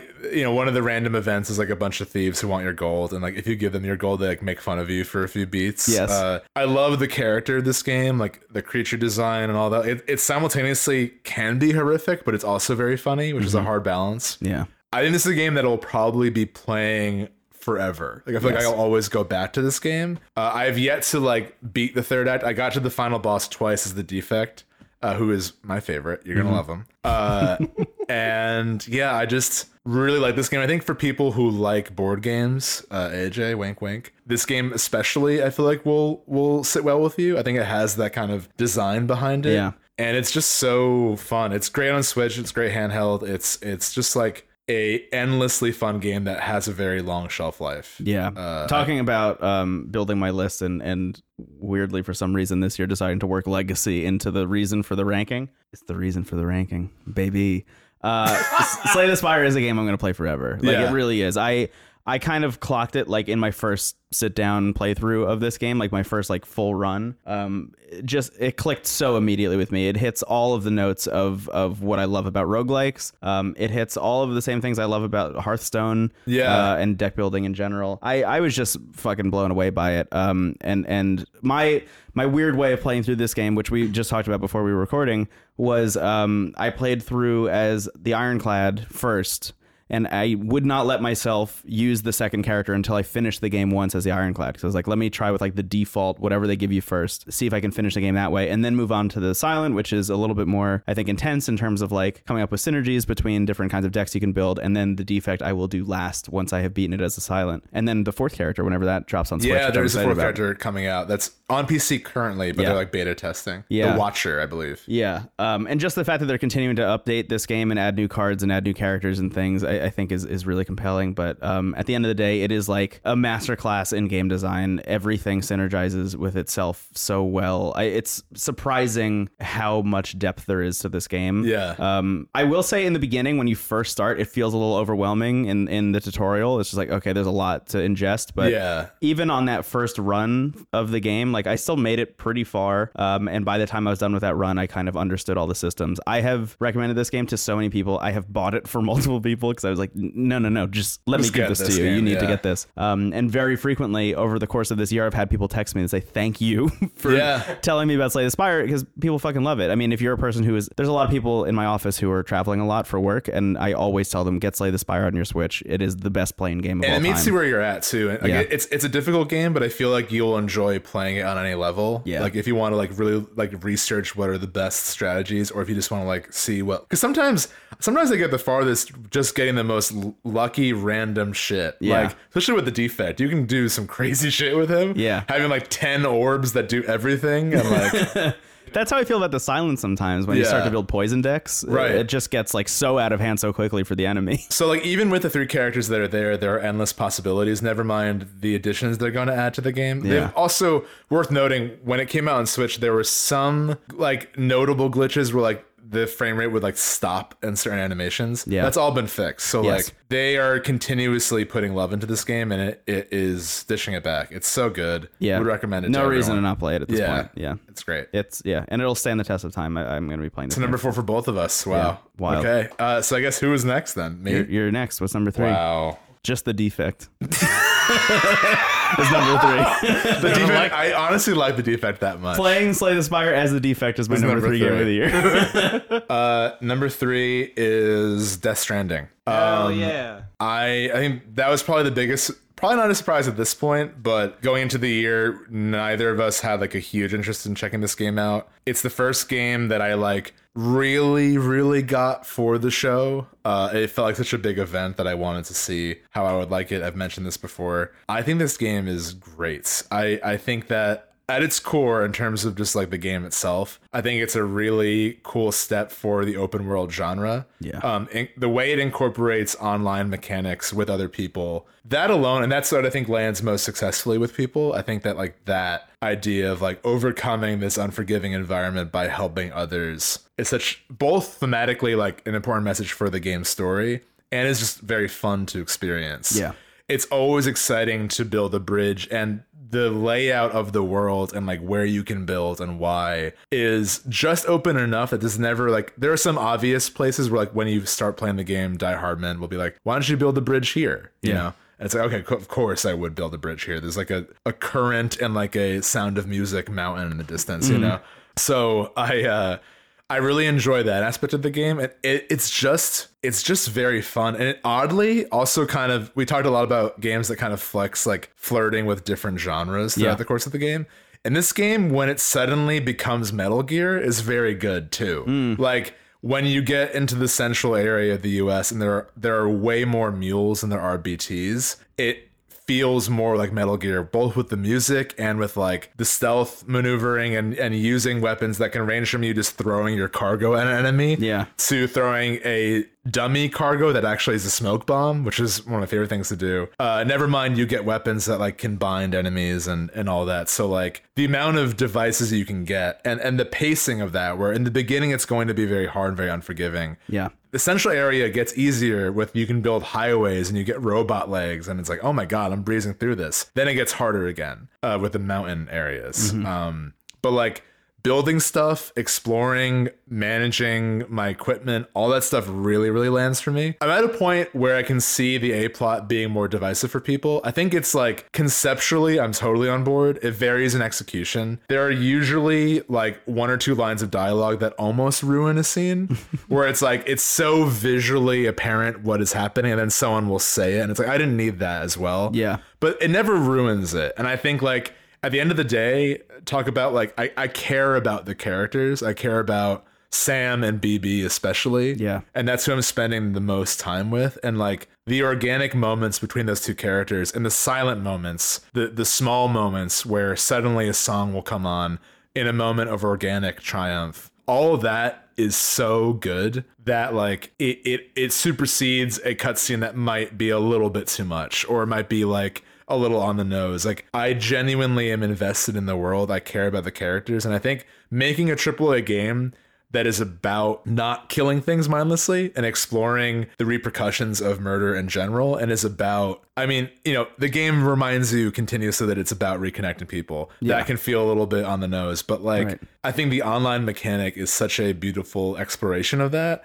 I think just like the genuine ex- it, it makes you it the same part of your brain lights up from like you know what you would do by default in it like a AAA shooter that you do like crossing a bridge or carrying cargo or, or whatever it's all up to you organically and i think it really is a big step for the open world genre and i and i i just really love it i think it's a beautiful game the bts are fucking terrifying and overcoming those obstacles is so again cathartic Yeah. I think this game, if I had to boil it down to one word, it's very cathartic. Despite big swings and misses, there are so many big swings here, and I think in terms of the game itself, they pay off. Whether or not it works in the A plot, it never ruins the experience. Yeah. and I think it's it's one of the most beautiful game experiences I've had this year. Uh, in in those quiet moments where like I get through a patch of BTS, I find a mailbox someone else built that's playing a song I like, and I dance with BB. Like Mm-hmm. those moments are why I play the game, and I think they're full of those moments. Yeah. it's so good. I love Death Stranding. Yeah, you and I talk a lot uh, in our episode about it and afterwards just about the ambition of that game and, and how it just oozes from every single decision. Yeah, Um, it's wild that this game is both so big and so small simultaneously. 'cause Yes. It is so ridiculously focused in on that central theme of reconnecting people. Uh, and I get where you're coming from, where it, like it feels like it can be heavy handed at times, but simultaneously it feels so fresh that it kind of doesn't even matter. Right. Um, and there's so much interesting stuff happening on, on the outskirts of that theme that it, it still feels wonderful to go through. I uh, like my big regret of the year, I think, is that I uh, didn't play more of it. yeah. Um, and I will absolutely be playing more of it, and I really want to finish it because I've heard the end is wonderful. AJ, did you finish it? No, Steven's actually farther than I am. Okay, Sick. Oh, Whatever. but uh, I, I just love that this is a game that you and I were completely ambivalent about. Like you and I Yeah. had no interest in really picking it up, um, but we kind of both did just because it was like the Red Dead Two of the year, Right, Um, and and I think we both love it. It did not make my top ten, uh, but I. It is in that list of five that I wish could have been number ten. Yeah, for sure. I Uh, mean- even in just the bit that I played already, I I went so from like not caring to loving it, literally in second one of the opening credits. Um, Yeah. I just I I I really um, appreciate the effort that went into making that game. It is so pretty, it is so beautiful, and it is so focused, um, while also being strangely gigantic. And I, c- I could see why it doesn't land with a lot of people. Like, that's totally valid if Mm-hmm. it didn't click for you. And, like, the visuals, I think, are very effective, but the writing is very hit or miss. And, like, I could see that pushing someone out because there is, like, such adversity to overcome. But I don't know. I think, like, at the very least, I think that the central characters are very fleshed out and I like them. Yeah. Uh, despite, like, you know, a visual metaphor being very obvious and then them saying, like, this is the visual metaphor. It's like, okay. Yes. All right, cool. Um, the, the thing that really stands out to me about it, though, uh, we, we've talked about the comparisons between this and Breath of the Wild a Yeah. little bit. And like now that Breath of the Wild is a game that exists and is influencing creators, like this is kind of, you know, a, a child of that. Um, Right, absolutely. The other game that is on both of our lists that I would compare it to the most, honestly, is A Short Hike No, I totally agree. they they have such similar energy in terms of the way they just completely open it up. You you definitely definitely do have an actual thing you're supposed to be doing, um, but it is so open to interpretation in terms of how the player actually engages with the world. Yeah. Um, both of those games, I think, strike a, a weirdly similar balance. The, the difference being that I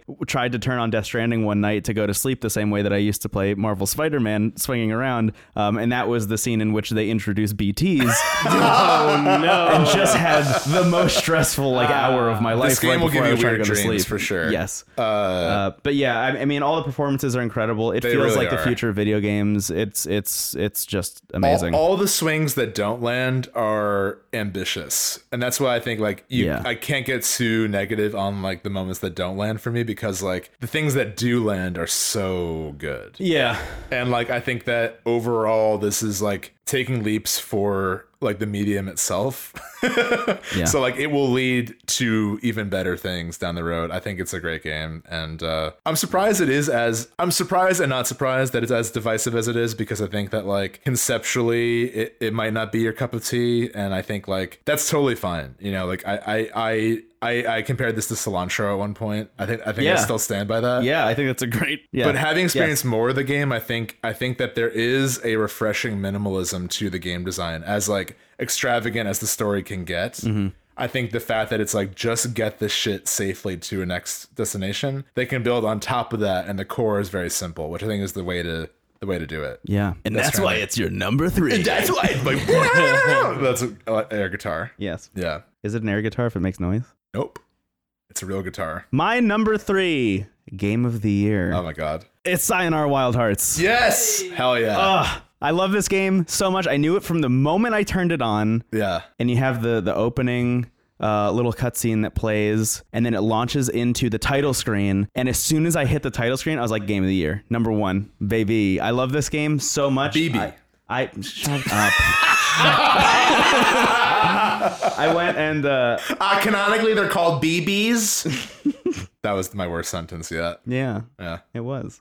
Sign our Wild Hearts. Yeah, sign our Wild Hearts. Um, I just I remember the day Apple Arcade came out. Uh, I I downloaded a bunch of games and I made Sign Our Wild Hearts the last one that I played that day when I got home because I wanted to like plug in headphones and like really like give it a, a fair shot. Um, and loved it. And I, and the next day I came in and I went around showing everybody in my office the title screen, just the title screen. I didn't show them the game. I was just like, look how good this title screen is, and everybody was just like, whoa, this is amazing. Um, the thing that really sticks out to me, and, and I mentioned this in our episode uh, where we talked about it, but like it feels to me like a game sent back from the future. It feels so much like Yeah. there is no reason that visually my brain should be able to understand what's happening in this game at any Yeah. given time. It is a testament to incredible visual design that I have any idea what I'm supposed to be doing at any given moment of this I think there game. was a moment where like you're on a reindeer in the forest that's Yeah. like shooting lasers. Yeah, and then, and and you, and you're on this reindeer, and then the reindeer uh, picks up mushrooms from Mario, and then gets bigger, and like, and then also you have to press a button at the same time that's on the screen to jump through the air to collect like some stuff that's floating in the air. It's so wild that this game works at all, but it, it really is just a culmination of like unbelievable visual and aesthetic design, incredible music, just like a, a, a studio that so understands good mobile gameplay. Um, it, it all comes together in, to me, w- just like a euphoric package. I have played through this game so many times this year, and I keep going back to it. I have played through it, I don't know, I probably like between five and 10 times. I keep showing it to people and watching them play through the whole game. I'll just like put my Switch down and like plug it into their Switch dock and just say, just play this. Yeah. And then just watch them go through it. And everybody has the same experience where like they're screaming at the top of their lungs, they're laughing. Like this game has everything that you would want in it. And, uh, you know, on top of all of that, the soundtrack just rules. I, so good. I mean, in a year where a Carly Rae Jepsen album came out, this is my favorite pop album of the year. Yeah, Uh,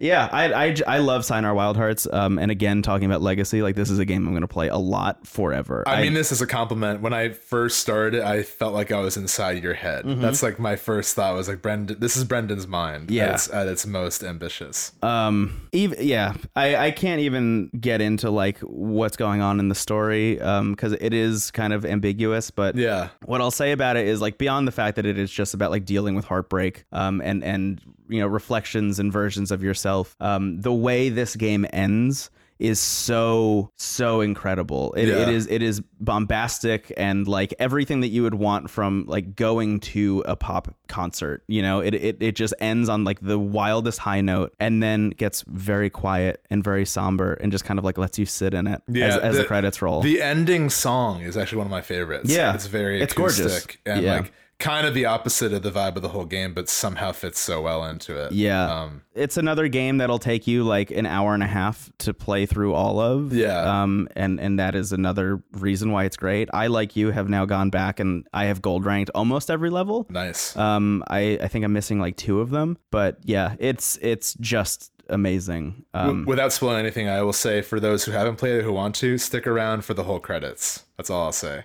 yeah, There's a it's so Easter funny egg. that there's a spoiler in this game, right but there is. there there really is, and it's gonna be great when Yeah. you see it. I Yeah. won't take You that were from the you. wild heart all along. Whoa, God damn it, Andrew. BB was the WH. it ends. BB was the WH. Fuck off.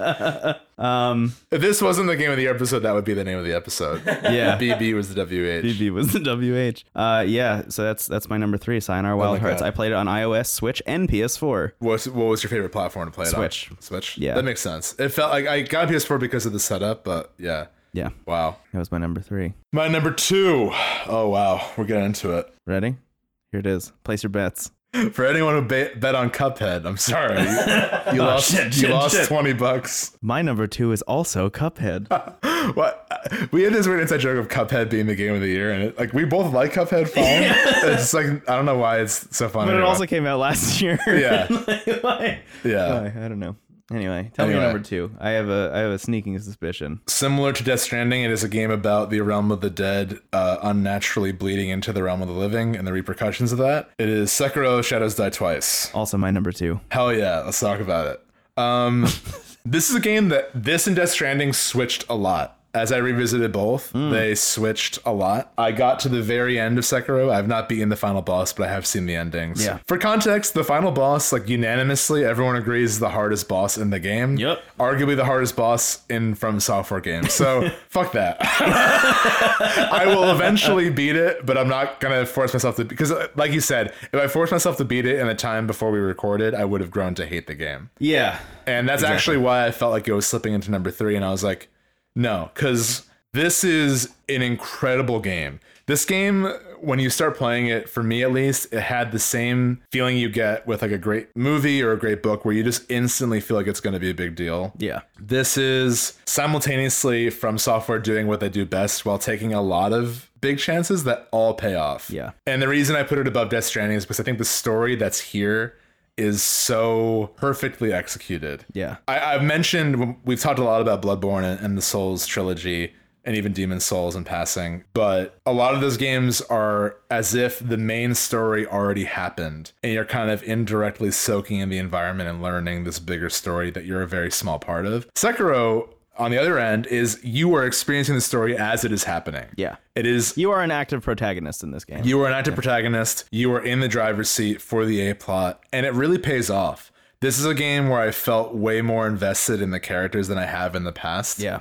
I love the relationship between Emma and Kuro and Sekiro, Mm-hmm. as well as great supporting characters like Hanbei, the immortal training dummy, Yeah. who eventually you can grant mortality to. Yeah. And the the recurring if Death Stranding is a game about helping people, this is a game about kind of accepting death in a lot of ways. Both as a player, knowing you're going to die a lot, and the characters kind of trying to find the beauty in mortality Yeah. so many characters can't let things go in this game and the one heroic character uh, well, alongside emma uh, kuro wants to die to stop the suffering Yeah. for context kuro is uh, of royal lineage and he has dragon blood which like grants immortality and, and various factions are fighting over that but you also see characters who have that and it's doing them no favors Yeah, the the fascinating thing about it is I feel like it's such like a it, it feels like such like a serial comic book like goof at this point to have the main antagonist of the game be like I'm going to live forever. but then like you have that and it sucks. It sucks for everyone who has it. It sucks for Nobody everyone who wants has to it, be yeah. immortal. Um and, and to just like subvert that idea and just like really explore it in, from every avenue, I, I think really works. It is And I think the thing about the villain, uh, Genichiro, is that he kind of wants it, ironically, for selfless reasons. He wants to save his country. Yes, He, he like will do anything it takes to preserve the country that's being invaded by every other faction. Yes. So you could he's a very tragic villain in that way. He's very desperate. Mm-hmm. And like it, it really like there's so many just beautiful moments that are reduced to like three lines of dialogue. Yeah. Like there's a moment where you fight your foster father. I, you can choose to ally with him, and that leads to the bad ending. Yeah. But most people will choose not to, unless you're 100%ing or, or whatnot. But you have to fight Al, your foster father, and it's it's one of my favorite fights. It, there are a lot of fights that take place in that like square arena on the top of the castle, and it embodies. I think this game shines when it feels like a fighting game, when it feels Mm-hmm. Yeah, like you're learning totally. your opponent's moves, and like you are constantly getting better. And I feel like this is a game you've done this a version of this when it came out when you went back and started from the beginning Yeah. if I did that now, I think I would breeze through it in like a night or two. yeah, it's a really amazing feeling to play through a bunch of this game and then go back to the beginning. And yeah. I, I will say honestly, like I can't intellectualize being frustrated. Like this game will make you feel frustrated Mm-hmm. um, more often than not, and you might need to take a break from it, as I often have. This game came out in March. I'm now at the end of it, literally in December. Yeah. I I can't honestly like the one thing that I think you could rightfully dunk on this game for potentially is that for the first time in a FromSoft game, if there is a boss that you are stuck on, there is no other mechanic that is is uh, inlaid in here that will help you. Right. Just like in in, in Bloodborne and, and all the Souls games, whatever, like if you're stuck on a boss, you can always summon someone in, or you can go and grind for souls and get stronger or something. This game is like, no, fuck you. You're gonna learn how we want you to play this game. And even on top of that, it's more linear in structure. So, like in Bloodborne or Dark Souls, if you're stuck in a bus, you can also kind of explore and find a different Yeah, path. probably fine. Yeah, exactly. There's none of that here, and it does not give you a break. It is boss after boss after mini boss after boss, Yeah. and it's exciting and it's riveting. But like, you will reach that wall, and I think I think you can critique the game for that. I, I think there are a lot of people who play this game who felt like, okay, I'm I'm no longer enjoying the experience because of this, and. That's as simple as having a difficulty option. You and I are in complete alignment on that. Yes. I am a stubborn asshole who would not use it, but I think that there's so much to love here. Not even like, there's so much to love here that is inaccessible for anyone who is not masochistic like we are. right. um, but the game is so well designed. Like it's not it's not hard in a cheap way. It's hard in a demanding patience and like you'll eventually reach a threshold. Like the thing is in past Souls games, you get to a point where you learn what you have to do and you do it and you have some room for error. You cannot mess up once in this game. Mm-hmm. Yeah. There's there's a line the final boss has where he says hesitation is defeat. And like that's true. Yeah. If you I I realize the less I'm thinking in this game too, the better I do. And Yes. I think the beauty of the difficulty, where it does pay off, is one, the theme of immortality. There's a line Kuro has where he's like, How many times have you died in my name? Mm-hmm. Once, twice, or more than you can count. And I'm like, It's the third, baby.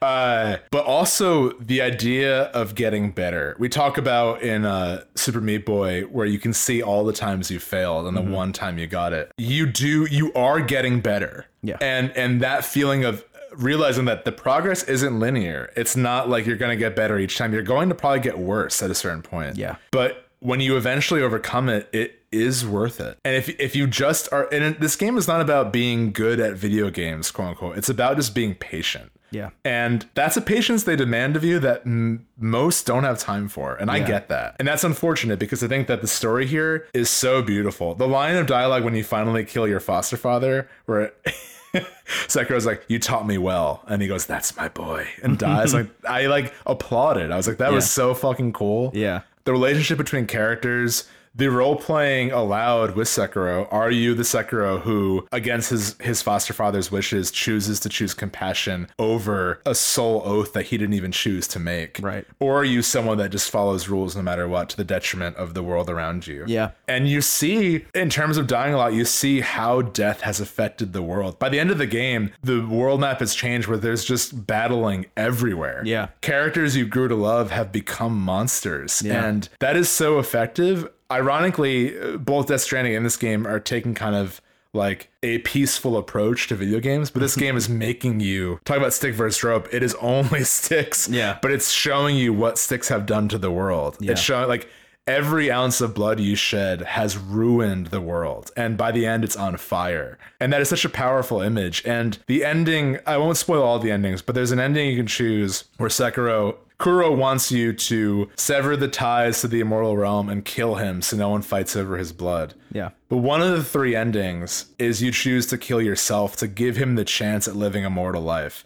And that to me is one of the most beautiful endings in like a FromSoft game. Yeah. Like seeing Emma and Kuro by Sekiro's grave. Sekiro, a person who had no choice in his life, he was forcefully quote unquote adopted by Al and, and forced to be a shinobi against his will and has only only knows how to kill things. He finally chooses to kill someone to do some good and sadly it's himself. Yeah. But just to give Kuro the chance at living a normal life, a mortal life, and the importance of it being temporary, finding beauty in that temporality, which is oddly a keynote of Buddhism, realizing that life is suffering and finding the beauty of not wanting anything. Yes. Which so much of this game is like the bastardized version of Buddhism. There are monks that have devoted their life to violence Mm-hmm. and to hatred. When, I mean, I don't know a ton about Buddhism, but I do know that a lot of it is the, the detachment to the self Yeah. and finding beauty in in that middle path. Yeah, and when, when you connect, you know, the the lineage of uh, of Souls games, you know, you, you could have a direct correlation between the um, the academy in Bloodborne and the Buddhist temple in Oh, for Sekiro, sure. in terms of uh, those who are seeking some kind of enlightenment, who kind of fall prey to the idea that immortality is an attainable goal, Yeah. and how that will supremely fuck you up. Yeah. Yeah, it's it's really uh, just an unbelievable uh, video game. Some of the highest highs of the entire year, easily uh, playing that game. I think the Lady Butterfly fight is both Oh my god.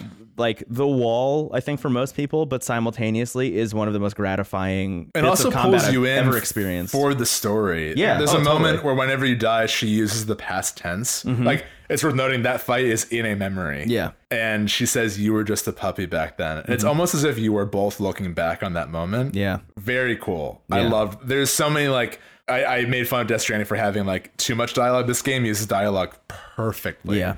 Uh, it's so well done. And like, yeah, it's it's a work of art. It's really like easily, you know, in terms of what games will be remembered, this is like museum of of modern art. You Yeah. know, I mean, not not that the MoMA is the highest standard, but like this would be preserved by the Library of Congress as as an art. Yeah. As a piece of art. I, I look back on all the other FromSoft games and trying to figure out like, okay, where does this fall if I was to rank all of them? And I honestly like just like Pokemon Sword and Shield being the culmination of everything since X and Y, I feel like this is the culmination of everything that FromSoft has done since Yeah. Demon Souls. Because you have the you have the frenetic wild combat and the risk taking that needs to come with that of Bloodborne with the patience required of something like a Dark Not Souls. to mention all the stealth and like grappling hook abilities that are right. great. The verticality of the world, like Yeah. it's it's really fascinating. But the fact that you have this one singular way of playing the game, because Bloodborne and Dark Souls and Demon Souls and all those games, they have incredible combat. Don't get me wrong, and and and the like like hitbox porn thing of the Souls games is like just as prevalent in this one. But the fact that you have to play it one way, the fact that they were able to focus all of their energy into just one version of combat for this game, Yeah. I think think really strengthens the overall like mechanics of it and creates what is probably like one of the best sword games maybe Oh my ever. God. like I, I just i keep thinking about the um i forget what it's called now because it's been so long since I, i've done it and played it but the the move where somebody lunges at you and you step on their sword Oh, the Makiri counter. the Makiri counter Yeah. we talked about this in our episode about it but like that is one that of was the your most, game of the year. was yeah, the Makiri yes, yes, counter. yes. it is like one of the most exhilarating moves you can you can pull off in a video game. It is so i- incredible to to work to have happen and work and Yeah. like to use against someone like uh, Genichiro or or the Owl or whoever. Or even, I mean, uh, Ishin Sword Saint, the last Yes, boss. Like, yes. I- and that's something like I streamed me trying to fight the boss, and at first I was running and then getting at a hit and running, and that's only so effective. And I was like, off stream, I was like, I got to meet this guy at his level. Yeah. And the minute I started investing in dodging and and and countering, it was so much more gratifying, and Yeah. I was doing better. That's the thing is is the hardest part for me, someone who has played you know all of the Souls games and whatever, going into this game. assuming that I could, like a Bloodborne or like a Dark Souls, Just like dodge. yeah, hang And, back, yeah. dodge roll, like just look for openings and try and take advantage of them. Like they do not let you do that with this game. The addition of the posture meter changes the way you have to interact with the entire You world. have to know when to be offensive and when to be defensive. Yes. Um, and, and you have to manage those so well. And, and the game is so fully aware of, of what mistakes you're going to make that it loves to exploit them. Yeah. And it's but it's it truly is like I mean people have shared like animations of like pulling off the perfect Mm-hmm. maneuvers and like it's so exciting. It, This has like because a lot of the combat in the other games is like swinging a, a giant axe or like in Dark Souls some weapons are like a statue's arm, you Yeah. know. But this game like the combat is exciting and you feel so cool when you pull it off. Yeah. It makes you work for it, but it, it, it does have that payoff. Yeah, I'm almost interested to see what comes next for FromSoft, like Yeah. whatever Elden Ring turns into. Like if we go back to that same style of you have a bunch of different options in terms of what uh, what weapons you can use. I wonder if that'll feel less than compared to Sekiro. Because to finish my thought from before, I think upon revisiting this game, Sekiro is probably my favorite FromSoft game at this point. I think it's mine too. I think Bloodborne's a very close second. Yeah. I think I do at the end of the day like the role playing aspects of both Dark Souls and Bloodborne, like that customization. However, it wouldn't make sense to have in Sekiro. Yeah. Like it is so tightly designed around being Sekiro. And, and and your point before about like having options to make it easier, like summoning a friend. I think the version of that in this game are the combat arts and the prosthetic tools Yes. that you never really need to use, but they're there. Like there are some fights where like having a firecracker will help. Yeah. Uh, That was the thing I talked about, I think, in our episode about it, but it's like one of the only games like this I've ever played where I was actually incentivized to use those consumable items. Right. I so frequently in this style of game try and avoid doing that at all times because I'm trying to master what the game is asking me to master. Yeah. And in this game, it's like, no, no, no. You as a shinobi, this is actually what a shinobi would do. He would use a fucking flamethrower if he had one on him. Yeah. Uh, just to fuck with somebody so he can get an opening and slice them in the throat. You know, like that is what a shinobi does. Um, and and it narratively incentivizes you to use those. And to consumables. use the environment too. Like, Yeah. there are a lot of mini bosses, especially where like there'll be planes of grass you can hide in, and you can just get a health bar off the enemy by sneaking up on them. Yeah. Uh, that that's the case well towards the end of the game where there are just mini bosses Right, yeah. walking around everywhere. Yeah. Yeah, ironically though, I found that I did the best in this game when I just focus on my sword. When I am thinking about Mm-hmm. when I don't look at the health, when I'm just focused on what I'm doing, what the enemy is doing. Yeah. I do the best. I think it's my favorite, at least in terms of story. I think I think this is the best. Like you don't need to watch a a eight hour video about the lore of this world to get what's happening. Yeah. Uh, not that you need to. Like, I think there's a lot of beauty in that organic discovery in Bloodborne and Dark Souls. Um, I like that aspect, especially in a video game. That's something you, you can do uniquely to a video game. Oddly enough, Sekiro is more quote unquote mainstream in its delivery, but it pays off because you still have that extra stuff. You still have like NPCs of, of men who want to become fish that live in a jar that it's never explained. Yeah. That you could dig as deep as you wanted to. You're smiling. Yeah, I I have a question for AJ. Did you just redeem a See, I was PSN try- card so you can buy Sekiro while I we're was, talking about it? I, I was trying to do it for uh, Sekiro and uh, RE2, but you can't do it on your phone. You have to do it on the Oh, PlayStation, and okay. I don't want to distract you guys by putting in the code while, you're, while you're recording. So I Just- got I, I AJ felt an gifts. energy of somebody who was purchasing a game we were talking I about. was I was Yeah. hoping that I could pop in at the end of this whole discussion and say I just bought it. Yeah. Or like, all right, fine, I'll buy it, but I, I can't, wanted to get it for can't- you, but they were out of copies. Yeah, no, like that's fine. Used GameStop, out of copies. yeah. Again, my antagonist. oh, I'll, I should, should I quote what I heard at the GameStop? Yeah, sure. Which is a cursed question. Uh, I went to GameStop in New Jersey, Garden State, and I was like, "Hey, do you have any copies new?" They're like, "Hey, how how can I help?" They're very friendly. They're they were nice, but I was like, "Do you have any copies of Sekiro Shadows That Twice Went to Buy for my friend AJ, who's also the producer?" I didn't say any of that, but they're like, "No, we're, we're we are out of new and used copies." And then another employee went, "I guess he died more than twice." It's awful. And I What does was that like, even mean? what the fuck? Do you want to be on our show? Like, I'll leave. Jesus. It was so good. I didn't know what to say. And I got you a Tom Nook amiibo. Yes. I'm, I'm, I'm, I'm so happy you didn't already have it. Yeah.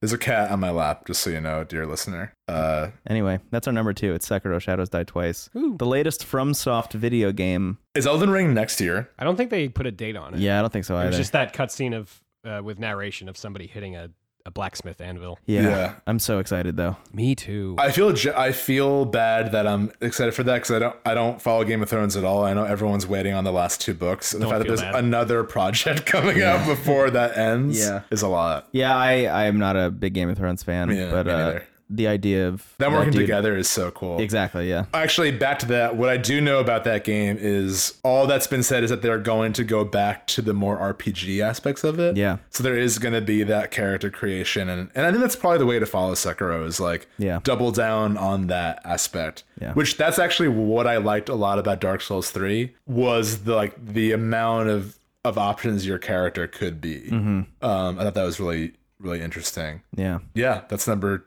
uh, two. Uh, I guess would your number? Uh, this is another thing where I okay, It's the same game. I hate always being next. Do you becau- want to just say it together on three? sure. oh my god. I'm not gonna do a bit. I'm gonna actually say it. okay, I promise. If you say Kingdom Hearts three, I'll leave. Or I'm not gonna do Cuphead, it. I'll leave. I promise you, I'm not gonna do it. The, the number one game of Our 2019. game of the year is Fire, Fire Emblem, Emblem Three, Three Houses. Houses. Yeah. What? Yeah. yeah. Oh my god, Brendan! I was so prepared to be eye patch Dimitri in the second half of this episode, arguing why this game should be on our list. Yeah. Really? I didn't. I did not expect it to be your game of the year. Whoa. Really? No, I, I thought it would be like top five for sure. Yeah. but I didn't expect it to be our number one. The closer we got to number one, did you start to realize? once we got to, once we got to, I was like, it's not gonna not be on your list. Once we got to three, I was like, okay. Yeah. Oh my god, I'm so happy it's also your game of the year. Holy shit. Yeah, I mean, how this is could it the not be? opposite of last year. Yeah, pretty much is. Yeah. Yeah. How could it how could it not be number one though? Oh my god, yeah, for sure. Uh, This is the best game of the year. Yeah. I mean, you talked about it for what, five, six, seven hours? Yeah. I know. I just, I thought I, I thought I was, I don't know.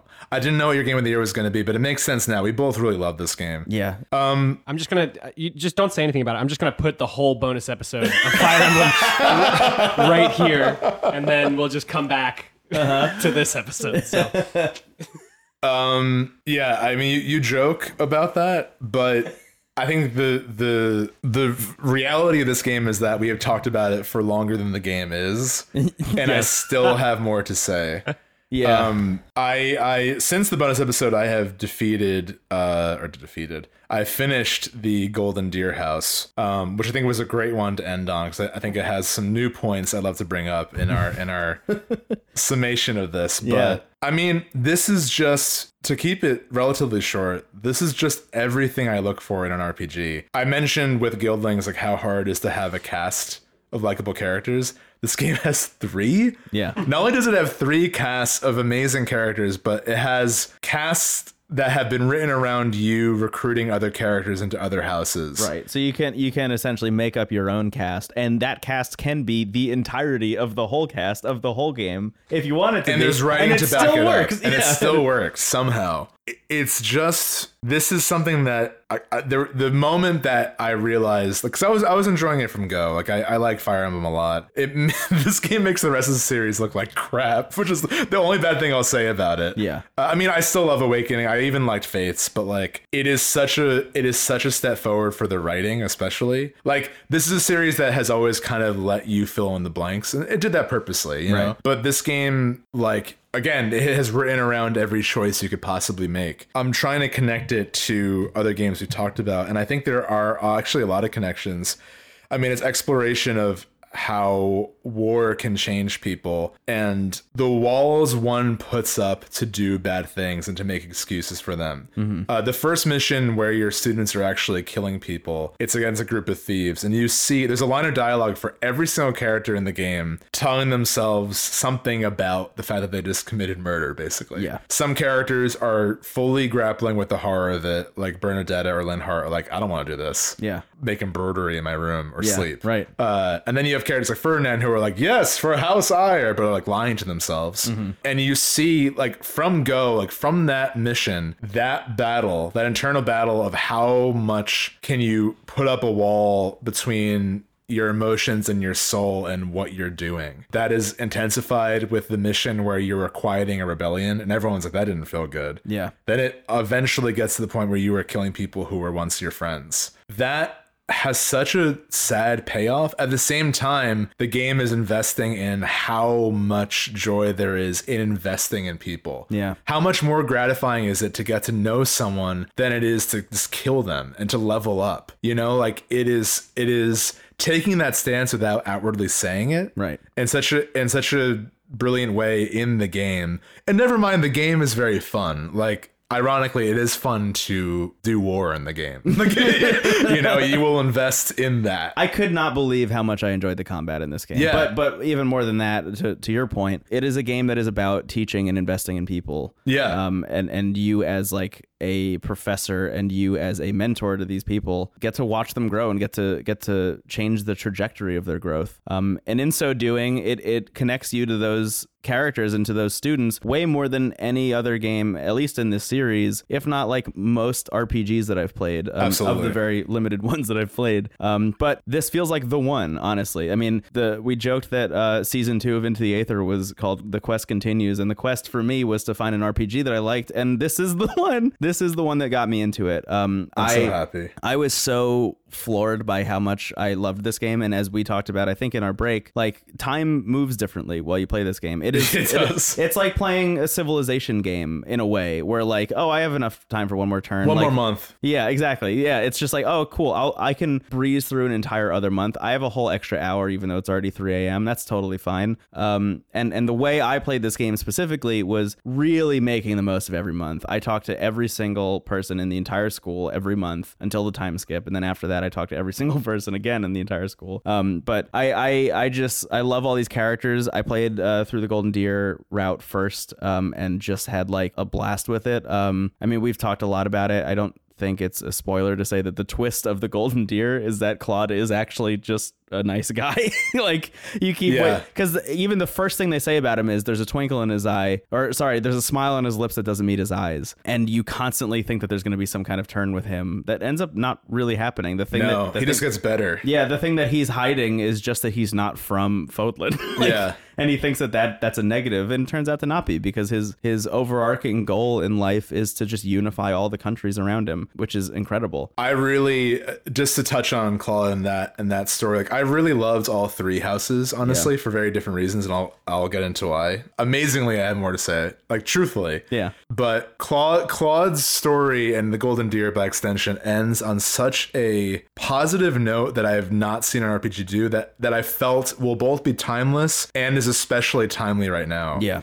There's a monologue Claude has where basically his goal is like he wants to save the world by getting rid of borders yes, which is such a powerful thing right now and and he's like who has the right to draw a line in the dirt and say you should hate that person Yeah. and he brings on the you know countries you've only seen as like a grayed out continent on the map Mm-hmm. that like you figure are just there for flavor but no there are people there Yeah. there are people that have the same stories that you're experiencing. And he's like, you know, I know you have all dealt with your own injustices because of your class or your crest or whatever. And I know you're not hateful people. So don't hate someone because they're from Elmira or because they're from Bridget. Yeah. And the the ending tapestry of like all the different countries coming together. It sounds corny, but it's so effective. yeah, it really is. And it's especially like a fantasy RPG saying you save the world by getting rid of those artificial boundaries is such a cool thing. yeah, It, it, it- I'm glad I did that one last because I would have felt bad going against that. Uh, that might have been your point of tension with doing any other house.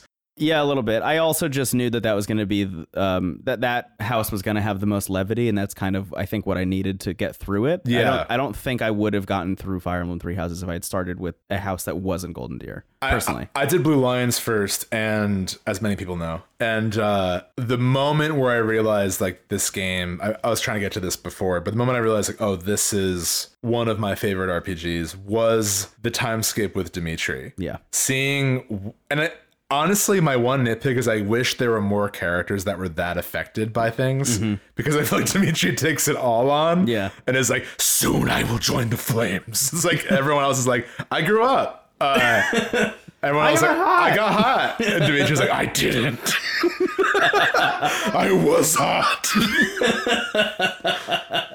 um but uh he his redemption arc and and the person he becomes because you're there Yeah. is so powerful and it makes any other playthrough so heartbreaking for me because I can see what happens to him when I'm not there. Yeah. And like that's He like s- is straight up Anakin Skywalker by uh, in, in the Golden Deer run. done well. Yeah. Yeah. Yes. Like I mean Yeah. hot take. Good note. Hot Yeah. take prequels weren't super effective, but like that fall from grace Yeah. is, is so and like you get why. I mean, the thing that makes it so heartbreaking is even from even from the beginning of the game, Dimitri is aware that side of him exists. Mm-hmm. Like in his supports of Felix, he's like, I know you hate me. I know you've seen me at my worst, but know that I'm trying to become better. Right. And finding out that Adelgard is a flame emperor is just too much for him. Yeah. That and then seeing his country torn to shreds, Dedu's alleged death, which I found out if you don't do, if you're not a certain rank, or if you haven't done Dedu's paralogue. can say if you don't do. This is an emotional moment for me, AJ. Uh, if you don't, uh, that I it was it was right in front of all of us. I'm glad you said something. Uh, if you don't do Dedu's paralogue, he dies like for good. He doesn't live in that. Mm-hmm. Oh, really? Because that his paralogue is about helping the people of Dusker, and they're the ones who save him. Wild. So Okay. Um. That's amazing. yeah, There is so much depth to this. There is, game. and there's It's so wild. many Yeah. little like lines of dialogue that happen. Like, I mean, there is a version of this game where Felix kills his father and Dimitri. Wow. Yeah. That's talk about Anakin Skywalker. Like Yeah. that is very heavy. But there's also a version where you know there there's no avoiding some type of heartbreak. But there's so much to invest in. And even in the Edelgard route, like I, I think the three main arcs, like the story Claude trying as an outsider, trying to get the world to get rid of that term. Mm-hmm. So erase the uh, his like my my ideal Folan is a marketplace where people of all walks of life are around each other and it's not a big deal yeah. it's just how it is. It's so beautiful. Dimitri's becoming the person that that he is deep down, and him realizing that these are both parts of him he has to accept, similar to Celeste, similar to Persona Four. Yeah. where he's like, there's a moment again in a Felix support. Felix is the best supports. Where Felix is like, which Dimitri are you? And he's like, I'm both of them. Like these are both parts of me that I have to accept if I'm going to move forward Right. him taking on the full burden of his actions while also becoming a really good king who also works to repair relationships with other countries and like becomes the person that people believe in. It takes him reclaiming the capital of Fargus and seeing crowds of people so just relieved that their king is back. It's a miracle. And and that's the moment where he realizes like, "Oh my god, what am I doing?" Yeah. Like there's so many people still here. I could obsess about the tragedy of Dusker as much as I want. Um, but there are people that I need to help, and there are people that I've helped. His relationship with Dadu, where, where he tells him like, "You're the one good thing I did. If I didn't save you, I would not have lived to, to tell this story. Yeah. you're like the one good thing I've done. That story's beautiful. Adelgard's story. I mean, she's going about things in an awful way, but she truly believes this is for the best. And her dealing with the burden of, I can't live a normal life. I have to do this for the sake of the future. And I don't care if the whole world villainizes me. Yeah. I have to do this is also an incredibly powerful story. That class is full of like some of my favorite students and like seeing them either stick by Adelgard no matter what or turning on her. Yeah. I mean, yeah. At the end of the day, she she is rising up against a totalitarian, all-consuming church. Yeah. to remove the the classist idea of crests as power. Yeah. That rules. That rules. There's But actually- she's also a Nazi. Uh, killing everyone. There's a point where Claude is like, you know, me and Ilgard actually had the same end goals, Yes. but she's like killing way too many people. Yeah, exactly. so I mean, and I think I think there's a reason. I, I I originally was like, why do you have to do so much esoteric shit to like unlock the Edelgard route? Because you had to like talk to her in a specific month Yeah. to have the option of sticking with her or siding with the church. And I think it's because the Edelgard route is so one hard. It's the hardest route. I, I Mm. played on hard for all of them, and like that is notably more difficult. Yeah. Oh, Hubert died. It broke my heart, but I'm sorry. I mean, sorry, Hubert. You were asking for it. um, uh, I will do anything for Lady Edelgard. It's like- he's a whisper away from turning into a snake. Uh, but um, but yeah, that that that is meant, I think, to be played either like second or last, you know? Yeah. Like that's not supposed to be a first playthrough because like you kill everyone in that playthrough. Yeah. and but it ends and like honestly, the last scene where the confrontation between Drag and Rhea, who is burning a city in Adelgard, you were rooting for Adelgard. Yeah, totally. One thousand percent. So Yeah. like the fact that there are shades of gray, even in the villain of the game. I mean, there's a heartbreaking scene in the Golden Deer route where you confront Adelgard and she's like, "There are still people fighting." And they won't stop fighting unless you kill me here. Yeah. But all I wanted was to walk the same road as you. And It's Yeah. like, oh my god, this game breaks your heart. I think that's why there's such a supportive uh, fandom around the game of like highlighting the love for characters because like it is brutal. Yeah. At the I same think the time- strongest narrative choice in this entire game, honestly, is having an entire half of it just be you as a professor in a school. The fact that you spend so much time just uh, interacting with these students and getting to know them, you kind of forget that there's a war happening and that there's a war coming. Like you, you almost like kind of have an ignorance is bliss moment until it all hits. Until And you it all know it's strikes. coming, but yeah, like, Yeah. I, I- like we joked, every scene between the three house leads, they're like, "This is nice. I hope it stays this way forever." Yeah, to be just yeah. like, "How dare you even bring up that the Battle of the Eagle and Lion was once a war?" And Edelgard's like, "It can be again, Yeah. Right. Exactly. but it can be." But you have like a full, almost like 20 hours of this game where it is just kind of like Animal Crossing, but in Harry Potter. And it's sort of, I mean, it's it kind of captures the feeling of growing up, where like you know one day, Yeah. it's going to be over, but you don't want it to be. Yeah. I think it's interesting that this is sort of like the true sequel to Awakening, where Awakening is about like that there's always hope. You can always change. Like there's the anything can change. It's like the motto of the game. Yeah. This game is like, yeah, everything will change, and maybe not for the better, and it's Yeah. all dependent on you Right. uh, or at least you are the major tipping point in the scale. There's so much we focused on the negative here, but there's so much positive as well. The epilogues are like always beautiful. Yeah. Again, writing behind every choice. My favorite still is uh, Lysithia ending up with uh, Linhart, who removes her second crest, which is basically like cancerous. Mm-hmm. yeah. He removes her second crest, and they start a family as as commoners. Yeah. Uh, that's the cool. Like that's the best move to do awesome. politically in Fodlan. Yeah. Um, that's the new tiny homes. It's like just do that. uh, get rid of your crest and be a commoner. It's so good. It's just like I, I I think I think also I can recommend this to more people that aren't as drawn to like a strategy RPG because it is so accessible. Yeah. Because like the difficulty even on hard is like m- more on scale of like you know as you play you'll get a better understanding and then it will challenge that. Yeah. But like playing this on normal with casual is like you're gonna get the same experience. Yeah. I am familiar enough with the series that I like that on the edge of my seat. Oh my god, I can't lose this person. Yeah. But then the mechanic of rewinding time kind of gives you that taste without having to commit to it. Right. Yeah. I, I honestly was, I mean, I was obviously surprised that I liked it as much as I did. But Yeah. uh, in my own surprise at myself, it allowed me to recommend it to more people that I didn't think would like it also. Um, and I've been really surprised by the people in my life who have told me that they love Fire Emblem, who I honestly had no thought about them ever picking this game up, much less enjoying it. Right. Um, it it really kind of is all things for all people, and, and it allows you to play it in so many different ways. Um, and uh, it's it's good. It's the best game of the year. I'm also- it's the I best was- game of the year. God, I I could not have foreseen this moment. I'm so happy.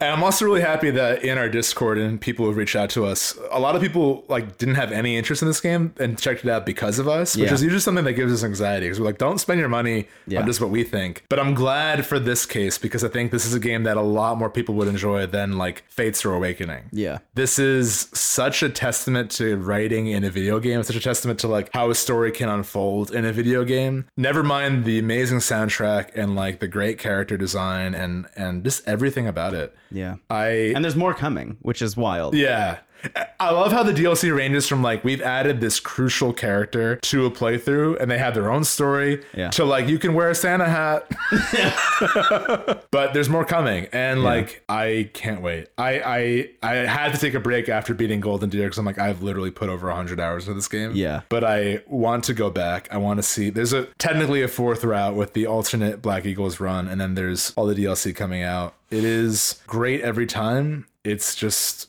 amazing it's our game of the year It's our game of the year. It's our game of the year. oh i wish i could stay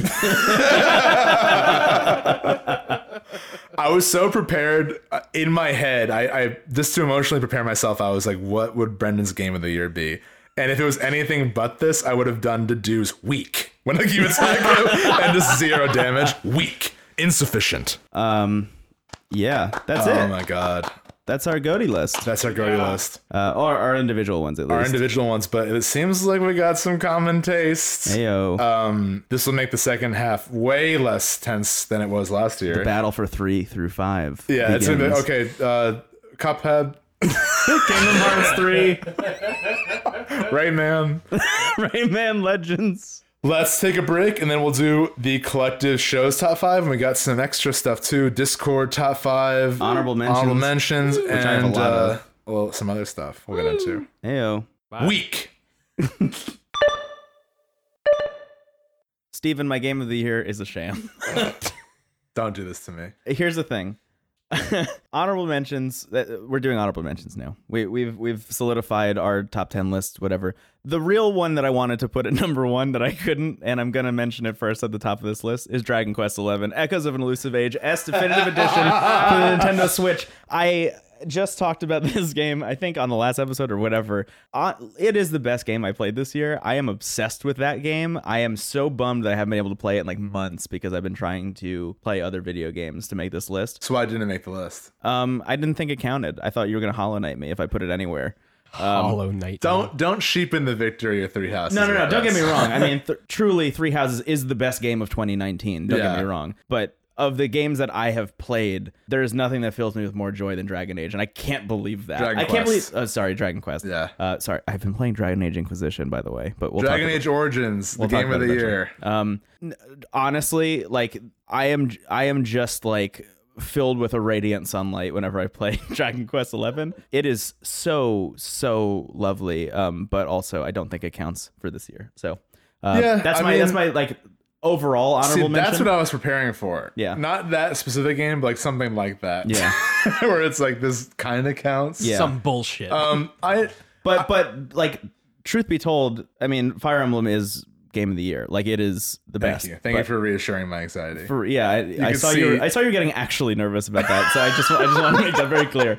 Um, but Dragon, A- uh, sorry, I keep saying Dragon Age. It's okay. It's on, it's on the brain. Dragon Quest is uh just incredible, and I I hope that uh you can find it in your heart to revisit it at some point. Yeah, I will. I mean, I think w- the big the big uh, thing there is I feel like the Switch version is probably the way to go. I Yeah. have I don't even have I have the original PS4 one with Right. like the haunted soundtrack and it's awful. Yeah, Yeah, like there's a lot of things that I think are probably aiding the experience for you that are like detracting it from me. I don't think I will ever love this game as much as you do, but I do like enjoy elements of it. but how did it happen that my two favorite games I played this year are Dragon Quest Eleven and Fire Emblem? I Like, love that. that's so wild. That's great. Um, talk about the quest continuing. Um, anyway, I just wanted to get that out of the way before. No, we talk I'm, about I'm really glad you enjoyed other it so stuff. much. And like I, I know plenty of people who consider Dragon Quest to be like the pinnacle of JRPGs. Yeah. I mean it, it invented the genre largely. Yeah. And it's credited as doing so. Uh I didn't find Eleven to have the I mean, like when comparing the story and the characters, I think there's no contest for Three Houses winning. Oh yeah, But like as a vibe and as like an experience, like there's a lot to get from Dragon Quest Eleven. I'm also I think an outlier for like kind of being lukewarm on it, if not a little bit more like middle of the road to negative. Hmm. yeah.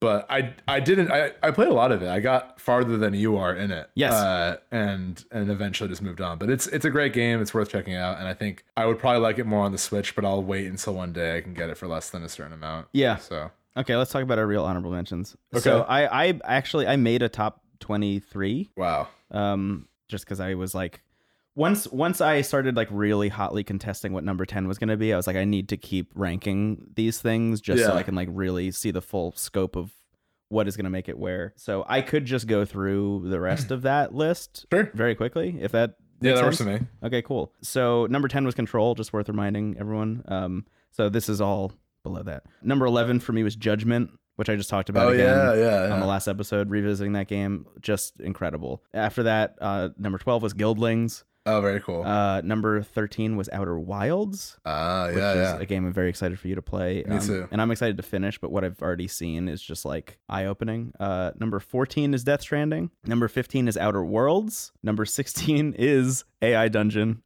um, which we talked about briefly. yeah, that's Uh, great. 17 Untitled Goose Game, 18 Mario Maker 2, 19 Card of Darkness, 20, believe it or not, is Gears 5. Game of the year. I, I, I, I also can't believe it's even remotely close to this list. 21 Katana Zero. I don't know. Oh yeah, we, we yeah, I talked remember about that, game. Yeah, that sounded Um, cool. 22 Grindstone, number 23. A little bit as a goof, but a little bit not really, is Anthem. Oh wow, okay. I'm glad I got on there. and saw um, I've that. had a lot of fun playing it, um, even though you know we talked about it all last Yeah, week. yeah. But um, I, I've I've had a great time with it, even though it is uh, bad. Uh, some games that didn't make the list that are probably worth shouting out. Uh, We joked, but Kingdom Hearts three. I mean, there is fun to be had in that game, even though it like largely feels like egg on face situation. Um, Astral Chain we played a bunch of, and then Dragon's Dogma for Switch, the Switch version Oh specifically. yeah, yeah, I mean, Dragon's Dogma. I, I would. I, I. I guess yeah. That that port came out this year. yeah, Game of the year, Dragon's Dogma: Dark Arisen. yeah. Um, cool. I like that list a lot. Yeah, I think. Uh, yeah, I agree with all of that. Um, I'll go through mine real quick. I only have five. okay. Um, but these are my five honorable mentions. I mean, again, and I think adding to what you just said, like if we talked about a game, we probably uh, recommend it in some way. yeah. Um, I always feel bad for SteamWorld Quest that came out like right before Say the Spire came Yeah. out and like completely removed me from SteamWorld Quest. I was but- honestly expecting to see SteamWorld Quest on your list. Oh, really? Yeah, because I was just looking through the list of like what most people thought were the best games this year, and I saw that and was like, oh my god, I forgot that even came Yeah, out. no, that game is. I mean, I Steven love the art style. I, I think I just it is so similar, and it's like card deck building RPG that like as things said, Aspire like Yeah. s- really outclassed it. But Yeah. beautiful game, really funny, really great. Um, it's not on my honorable mentions, but I'm glad I brought it up. Yeah, I'm also glad you brought it up. Uh, I think it. I think it is. I think it's an. honor- Let's count it as an honorable mention. I think it counts. it's canon. Now. You mentioned it I honorably. mentioned it. Um, but I have here 11 through 15. Sure. So uh, I'm excited. uh, Eleven was Grindstone. Hell Uh, yeah. also a uh, this was on my top ten for a while, but eventually got knocked into honorable mentions. What was number ten for you again? uh, ten was a short hike. Cool. Yeah. So Grindstone, uh, I I think Grindstone would have made it on if it wasn't for Resident Evil Two. Yeah. Grindstone was like right on the edge there.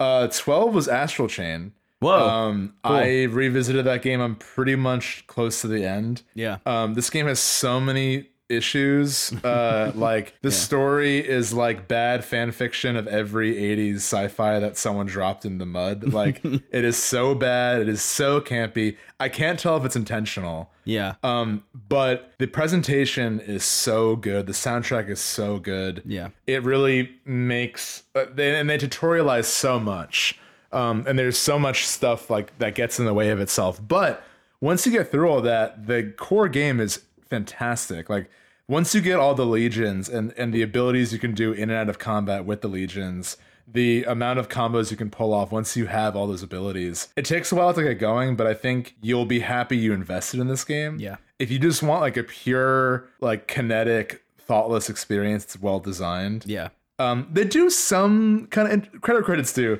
there's some twists near the end that like are kind of interesting Hmm. i'll spoil it you eventually merge with your legion and become a monster Oh. and are about Okay. to kill your sibling you have to like control to not to so like that actually worked for me Yeah, that's cool. but there's also a moment where the chief of police and the like scientist villain both at the same time go, "Only I can rule the world," and it's Really? like. Oh God. That almost felt like the the moment you cite in uh, Aquaman where the octopus, octopus is playing the drums. Yeah, Um, I was just about to say. To me, this to me, Astral Chain. Looking back on it, feels like the director of Near Automata just saying like, "I'm just gonna go on vacation." he wasn't for a little involved at all. bit." Oh, I thought he was. No, no, Yokotaro was not involved in it at all. It's the game. It's the game designer, like the person who made the combat of Nier Automata. Oh, okay. is involved, but Yokotaro's not involved at all. You would have a very different story if it was. And Yeah. I think, I, I I just assumed it was like him going on vacation for a bit. I mean, literally, he's not involved. Well, yes. It's a Platinum, it's a Platinum Games game, and it's uh, you can tell the combat is similar, but the writing and all that is a completely different team. Um, I think they marketed it in a way where it was like from the minds of Nier Automata. It's Like, this is not even like comparable in terms Yeah. of story, Right. but a really fun game. Why are you laughing? Nothing. I, I feel like I sullied something by bringing up Near. Uh, I, just that like bad? you know how much near means to me, and like to compare know, the I'm so story sorry. to Astral Chain is no, a lot. I was no. That's the thing. I, wa- I'm not. monster. I'm not You comparing monster. it to Astral Chain. I, no, ju- no, I no. thought that they were. I thought that they were related. It but was they're not. marketed kind of to lead you to think that honestly, Yeah. and it's a similar presentation, but no, it's different. Wow. But really fun game and worth checking out. Uh, it's a Switch exclusive. If you have it, you might as well check it out if you want a fun action game. Uh, Yeah. Cadence of Hyrule, another honorable mention of Yes, I mine. really need to play that still. I still Yeah. haven't. Another one that was on my top 10 for a bit, Yeah. um, but eventually got knocked down to honorable mention. Uh, really fun, uh, really cool reality of just like an indie developer get being given Zelda, Yeah. which I hope is a sign of things to come for Nintendo, teaming up with smaller developers. Very cool. Um, Untitled Goose Game is 14. Yeah. Uh, I think like permanently in the zeitgeist 2019 will be the horrible goose. Like that's like the mascot of the year, I yeah. think. I love I love when games are so simple and so goofy in in their um I don't know, in their like central conceit that they kind of break outside of the sphere of people talking about video games.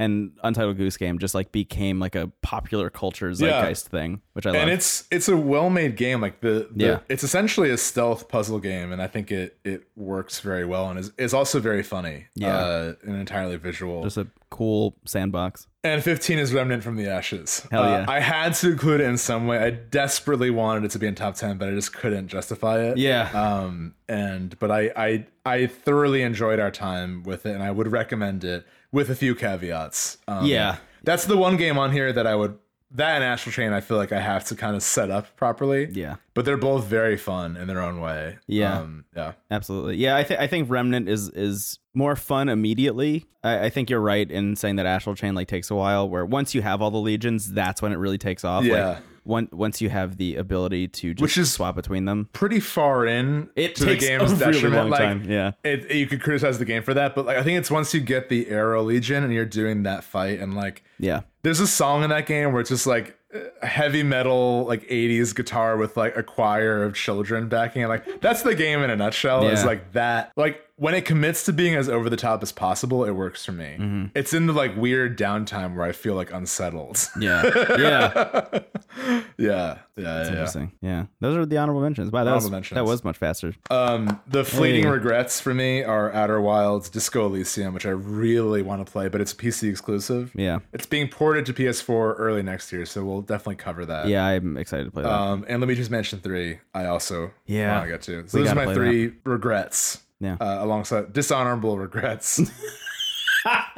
Sounds oddly dirty, but it's not. Cool. Now, very excited. On a more positive note, we're going to do the Discord Game of the Year. yes. Um, AJ is going to announce the results. Thank you to all who voted. We had like I can safely say dozens of voters, uh close to thirty. And what I I tallied all the votes together. I basically counted a first place vote as five points, and second is four, and so on. And then in the event of a tie, which there were a few, it would be by number of votes um total. Uh, And in event of that tie, which there were a couple, it would be number of higher votes. Um, so really cool to see the amount of games that were mentioned. Uh, also, thank you for the person who voted for me, and also uh, who voted for all the Yakuza games. Very good. Uh, unfortunately, it does not technically count, but in my heart of hearts, me and the Yakuza series are the games of the year. Yeah. So and no judgment, right? Judgment didn't.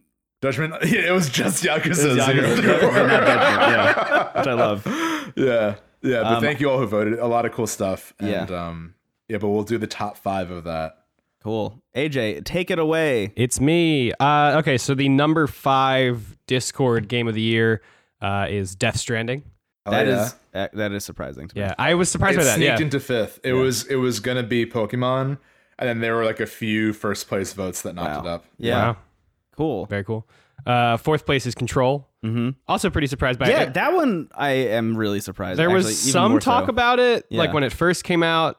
Uh, it and was a then, lot of people's like second favorite Yeah. so yeah And then when Brendan, when you played it, Mhm. there was some more talk about it, but I didn't really feel like it was a whole lot. Yeah, Uh, so fourth place Control. I mean it's just so good. Yeah. it's just so good. Yeah. And we were talking, I think, in, in the break about it, but like that game really does seem to be like most outlets game of the year. It's either that or Sekiro. It's, yeah yeah. Yeah. Um, So I don't know. It makes me want to finish. Did, oh, we talked about it. No. Um. Yeah. It makes me want to finish it. Yeah, I Because definitely feel wanna like there finish it. might be something that happens towards the end that really like skyrockets it for people. You right Yeah. right Know? Um. But maybe I'm not sure. I don't know. Yeah.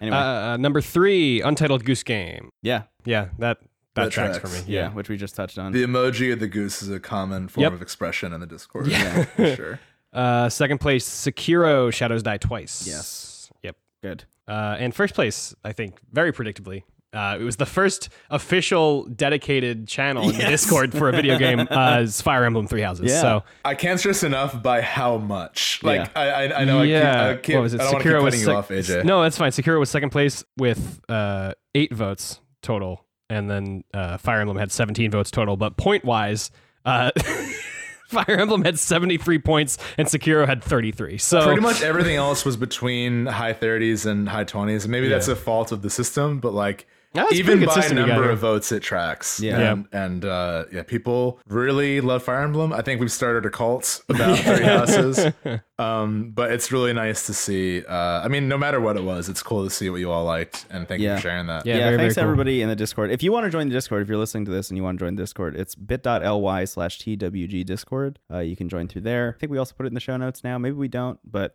either way, you can go to theworstgarbage.online and there's a link there Yeah. to join. I will say, in terms of honorable mentions, the ones that were very close were actually we just mentioned three and Pokemon. Pokemon was like very Death Stranding kind of knocked out Pokemon last minute. Yeah. right. Um. So Yeah. kind of adds up with ours a little bit, which is interesting. Yeah. Yeah. I, I think the only game that has a dedicated channel that's not represented on the list is Steep. our Steep channel is honestly our, Steep our, our proudest creation. Is I really love the really Steep good. channel. Um, I've never felt more powerful than deleting a text post on the Steep channel. Um, Uh, and I think that's probably the only instance where that will happen, unless you really post some heinous shit. right, right. Just do not post any text in the Steep channel. Thanks. Yeah. Just emojis. it's a visual medium. it's the equivalent of me talking for 15 minutes on our podcast about how great the photo mode is in Steep instead of the actual gameplay. Yeah, it's not it's not vibe as a game. It's vibe as a channel. Yeah. I actually think that's closer to a cult than our worship of Fire Emblem. Play Steep. Um, AJ, thank you for sharing the results. And thanks. thank you all for voting. Thanks for the invite. Um, next, we got something interesting. Uh, so we are going to do our. I'll just introduce the whole next chapter of this episode. okay. uh, if that works for you. Yeah, of course. Um, so uh, we're gonna do our collective top five for the show. Brendan and I will make that. That will be added to our collective games of the decade list spiritually, and then as best as we can, we're gonna do the top five games of the decade yep. based on that decision. Yep. So I have said in passing off the air, like this will be quick, and everyone else is like, Steven, it won't. Have you heard yourself? Have Yeah. you listened to our episodes? I think our collective top five might be the quick part. It will. It will be the opposite of last year. Yeah. Um, you have even predicted what it will be, and you put it in an envelope and gave it to AJ. I did. Yeah, I, I, I am uh, pulling a David Blaine, David Copperfield, David Magician Man uh, David Magician Man. thing. Pulling a with carrot this. top, if you will. Some prop comedy for the air. I'm pulling a steep. Um, I'm, yeah, I, I, I have a prediction of what our top five is going to be. We'll see. We'll see. if it- Hockey. All if right. it comes true. Um, Uh, but I mean, it's look, it's going to be pretty easy. I'm in it now. It's going to be pretty easy because it's it's number one and number two are Fire Emblem and Sekiro, right? Yeah. they have that's to the be same for both of us. And number four is Slay the Spire. incorrect. Whoa. No, it can't be. That'd be that that would be fucking wild if we made number four Slay the Spire. But that's this four for both of us. I know. Doesn't that mean it should be number three? well, then what? So give My me number three was Sayonara Wild Hearts, and your number three was Death Stranding. right. Number So- four for both so of us was Slay the Spire. I didn't have that. I didn't have Death Stranding in my top five. You didn't have Signer Wild Hearts in your top five. Right. So that means that number three should be Slay the Spire because that is the the the other commonality in our top five. So the alchemy for this is weird. Like there isn't it isn't really based solely on what place it is, as evidenced by last year. Right. So I guess if we were to say uh so the spire is third, which I'm in fa- I'm for, I'm not against that. What would be four and five? I don't know yet. Okay. I have some I have some thoughts, but I'm willing to hear a lot of I things. out. like Say the Spire at three because I feel like we're united in it and it's also like I can't stand this laughter. Sorry, no. I just went to check the message from Brendan, and I just have the message preview message sent with lasers. I use the iMessage like laser that. effect a lot. Sorry. No, it's okay. I need we to be- needed some pageantry I in the needed, reveal. to, I needed to not be so defensive in hearing laughter. I'm just used to being laughed at on this show. Uh, What? Brendan, Okay. Wow. truly not. I thought I thought this was going to be a year of very uh, just cordial us bowing back and forth to each other as we make our top five. I didn't realize there was going to be some hostility here, but I, I'm I'm feeling Fire Emblem Sekiro Slay the Spire is, is one two three personally. Yeah, no, there's no hostility. It's fine. It's just late into the day, baby. It's late in um, the day. Mm-hmm. Uh, so the Spire at 3 Um, well, I guess. So, what would you argue for four and five? what would you think would be representative of, of both of us and the show? You might not feel this, Okay. but I feel pretty strongly that for the show and for us, Pokemon should be in the top five. I, I agree. I think it should be five. That works for me. Yeah. Yeah. And I think honestly, I think your love for I really love Death Stranding, but I think your love for Sayonara Wild Hearts is powerful enough. And I also really love that game too, even though it was I think six for me. Where was it? Sayonara Wild Hearts was number eight for you. Eight's brutal. I am open to discussing what four is, but I'm pretty good on one being Fire Emblem, two being Sekiro, three being Slay the Spire, and five being Pokemon. Yeah. Then four four is the battleground then. Yeah. Um, let me let me look at what's in my top five. Cuphead. get, get the fuck out of here. Uh, The Switch version specifically. You yeah. can play with friends now. Really reinvented. Mugman. It's not. Is it Mugman? yeah. I love Cuphead that. and Mugman. That's right. I remember the song now. Uh, Here's the th- uh, okay. okay, what's up? You want Death Stranding at number four. I do, but I'm also thinking about like what represent. Like, it's not on your list. It's not on your top ten. Yeah. You know. So like, the th- the thing that I'll say about it on because I I am open to it being there Mm-hmm. personally because of a like what it represents. I think in terms of just like the future of video game design, you and I like throwing caution to the wind, trying a thing that we think we'll hate and Yeah, end up yeah. like loving it beyond all reason. The only reason it's not higher on my list is that I didn't get to play enough of it. That is like literally it's sort of like your God of War. Like, yes, What yes. happened to me last It year? is the it is the exact inverse of that. Where I Right. think that if I had played it more, it would have been in my top ten. Um, I also really like Sayonara Wild Hearts in that spot Yeah. too, because I feel like that's such a unique game that I don't think got enough love. Mhm. Yeah, I could see a case for either, honestly, and I but I wouldn't take out anything else for both of them. no, So it's really between Death Stranding and Sayonara. yeah. AJ, Are you asking me? that's why I make sure you're here. uh, I am here. Hello, yeah. No, I not not to pressure you into helping, but as a as our our loyal producer and Yeah. muse, Yeah. what do you think is more evocative of the show? This is not the determining factor, but it's like just another perspective in terms Um, of in terms of the show's top five, us combined and and the Aether as a whole. Do you I think- s- Wild Hearts or Stranding. I think they both, in the context of Into the Aether, Mm-hmm. were important games that you guys talked about. Yeah. Uh, Death Stranding being that risk of like, I don't know, but let's see what happens. Yeah. Uh, and Sayonara Wild Hearts kind of being that same thing where like, oh, it's a phone game. Let's Yeah. see what happens. Yeah. And I think the bigger risk there for the two of you is Death Stranding. Hmm. Because Sayonara Wild Hearts seems like a game that Brendan, you would watch the trailer for and go, I'm going to like this game. That is what happened. right. They announced it at I think it was a Nintendo Direct, and I was like, "Yep." And there's so much Yeah. tarot in it that I was already all in. right, Right. yeah and then death stranding seems like it's so much more of a divisive choice i guess for the two of you Yeah. um, where it's like i don't really know what i'm going to think about this game but everybody's talking about it and Yeah. you kind of want to be included in that i guess Yeah. uh, in some capacity but but also i have only played 15 minutes of Sayonara wild hearts Yeah. uh, and am What did you think about it? What did you think about those 15 minutes? I was having a great time. Oh. Great music, uh, v- really fun time. The visuals were really, really great, but story wise, I didn't really get much f- from it Mhm. in that short amount of time. I think I made it to chapter four or Yeah. something. So for me, Death Stranding wins out, but Yeah. I am biased in that way because I also have played all of the Metal Gear Solid games and have been looking forward to Death Stranding for over three years. Right, right, It's right. your- Um, it's your I tried to Final really, I, Fantasy. I tried to really save that for the end of my, the end of my pitch. Um, but I, th- I don't know. I think I presented that in a non. No, you absolutely did. Yeah. Uh, I think that's a good perspective. I also honestly like the more I think about it, the more Death Stranding makes sense because it's also the inverse of Kingdom Hearts 3 for us on this show. Yeah. Right, Where like we had two whole episodes of lead up to Kingdom Hearts 3 and then it came out and was like, "Whoa, af- abort mission. Let's play Apex Legends instead." Um I think we talked for about real. Death Stranding just as much, but in the context Yeah. of how little you and I wanted to play it. yeah. yeah, So it's a nice it's a nice redemption arc there. It kind of is. I just also really like Sayonara as number three. I, I think that also As number 3? as number uh as number four. Oh, okay. Don't get don't get too excited. I mean, you put Set Aspire at three. I, you can switch them around if you want. No, Make I- a case for it if you want it. I I had uh I mean my top 5 again, Fire Emblem, Sekiro, Sayonara, Slay the Spire, Pokemon. Yeah. So but- right now our top 5 is your top five? is almost my top five. And I then- feel like I feel like that's unfair to you. And number four is our number threes back to bat, basically.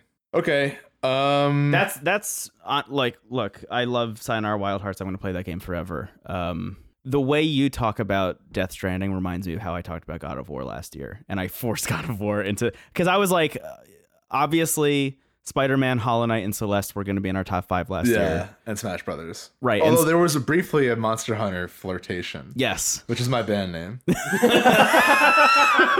Don't you wanna kiss mommy? Um, Uh, oh wow. What? Um yeah, I mean th- my How do we come back from this? We were normal. It's all over. we were Number normal four, for like Monster 20 Hunter minutes. World flirtation. Yeah. Um Monster Hunter World flirtation. the the battle I, I came into last year's Goatee with was getting God of War in the top five, even though I knew you hadn't played that much of it because I thought it deserved to be there. yeah. And I can recognize now that actions have consequences. and and that I haven't played enough of Death Stranding to I think talk about it as effusively as you have. Um, Yeah. I mean, even in the break while we were all eating pizza together, AJ turned Death Stranding on. Like yeah. there Death Stranding has been hovering over this list. Um, that said, I would rather have Sayonara, um, but I can understand and I can concede to Death Stranding because I know I'm going to play more of it next year. I know I'm going to finish it. You and I are going to do a bonus episode about it. We're going to just like sing the praises of that game probably forever. I'm thinking back to the last time I had a bunch of friends over, and they can attest to this. I was walking around like a BT to scare people. So Oh, is this in the game or is this in real life? in real life, Okay. uh, and I messaged the same friends just hand emojis of like the handprint of BTS. and literally, that was enough of a memory of how important this game is for me that I would like to advocate it for at number three. Yeah. Number three. For number four, for number four. Sorry, I keep forgetting. It's my number three. It's the number four spot. I think another thing to consider is Sayonara Wild Hearts has such a banging soundtrack. Yeah. Um, they both have good soundtracks. they both have they both That's have a- really yeah. good soundtracks. Death Stranding soundtrack is incredible. yeah. and I think uh, part of why it's linking so hard for you, Brendan, is Mm-hmm. because of the the musical link with the gameplay. Yeah. Yeah. Um, but you haven't also haven't experienced that at least that one moment in Death Stranding Yeah. with that The Silent that Poet song. Silent Poet yeah, song, right. Yeah. uh, which is a truly incredible moment just because of the sparsity of the music through the rest of the time and it's, Mm-hmm. Yeah, it's- used in such an effective way It's those it's those like more isolated moments I think make the game as beautiful as it is. Yeah, Yeah. I mean, More I've, than I've the already had that in cutscenes. both the the opening cutscene. Oh, the yeah. s- music that plays Right. there, and then also the first time you have to walk a really far distance, and they play. this- I forget what song that is. Yeah, Yeah, yeah. But the like low that- roar song I, right in the beginning, that track was like, "Holy shit, this is Yeah. this is something completely new." yeah. Um, I think I'm gonna make a pitch for Fire Emblem Three Houses number one. Number two is Sekiro. Mm-hmm. yeah, Three is Slay the Spire. Four is Death Stranding, and five is Pokemon. yeah, That feels really good to me. that feels good to me too. Do you do you feel good about Pokemon at number five? It was lower I do. on your list. Honestly, the the this similar last year, I feel like we wa- wanted into the breach, but didn't have room for it. Yeah. Sayonara, I would love to honor in some way. Yeah. but I just think it's like it's not gonna overtake Pokemon for, for the show. It's like Pokemon and Smash Brothers have become such a part of the show Yes. in our year leading up to it that like we would be lying to ourselves if they weren't on the list. Yeah. So I think five is perfect, even though it was lower on my list. Like, and I love Guildings. You know, it wasn't. It was also lower on your list, and like you haven't finished it again. So you know, I think for the show, that list makes sense. The the arc of Death Stranding and all that. I think uh Sign of Wild Hearts is like the comet in the distance of this list. It's definitely the runner. It's definitely It's number, number six. yeah. yeah, yeah. But I think Death Stranding makes more sense to put on there.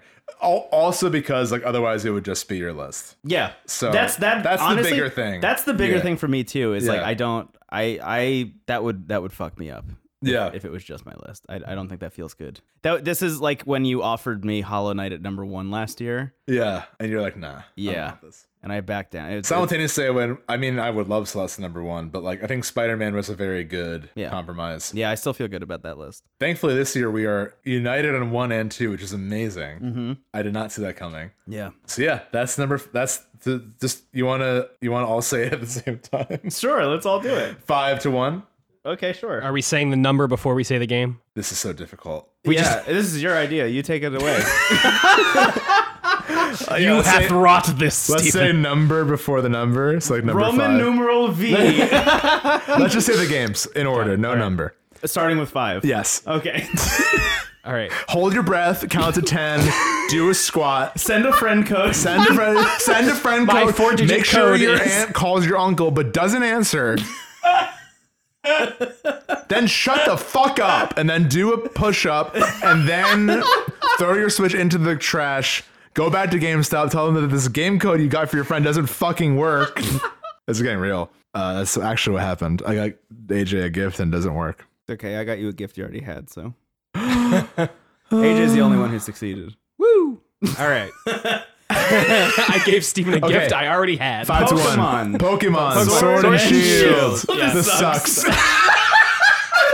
Let's not do it. I'll just say it. I'll just say it. Pokemon Sword and Shield. S- Slay the Spire. No, fuck. Pokemon Sword and Shield.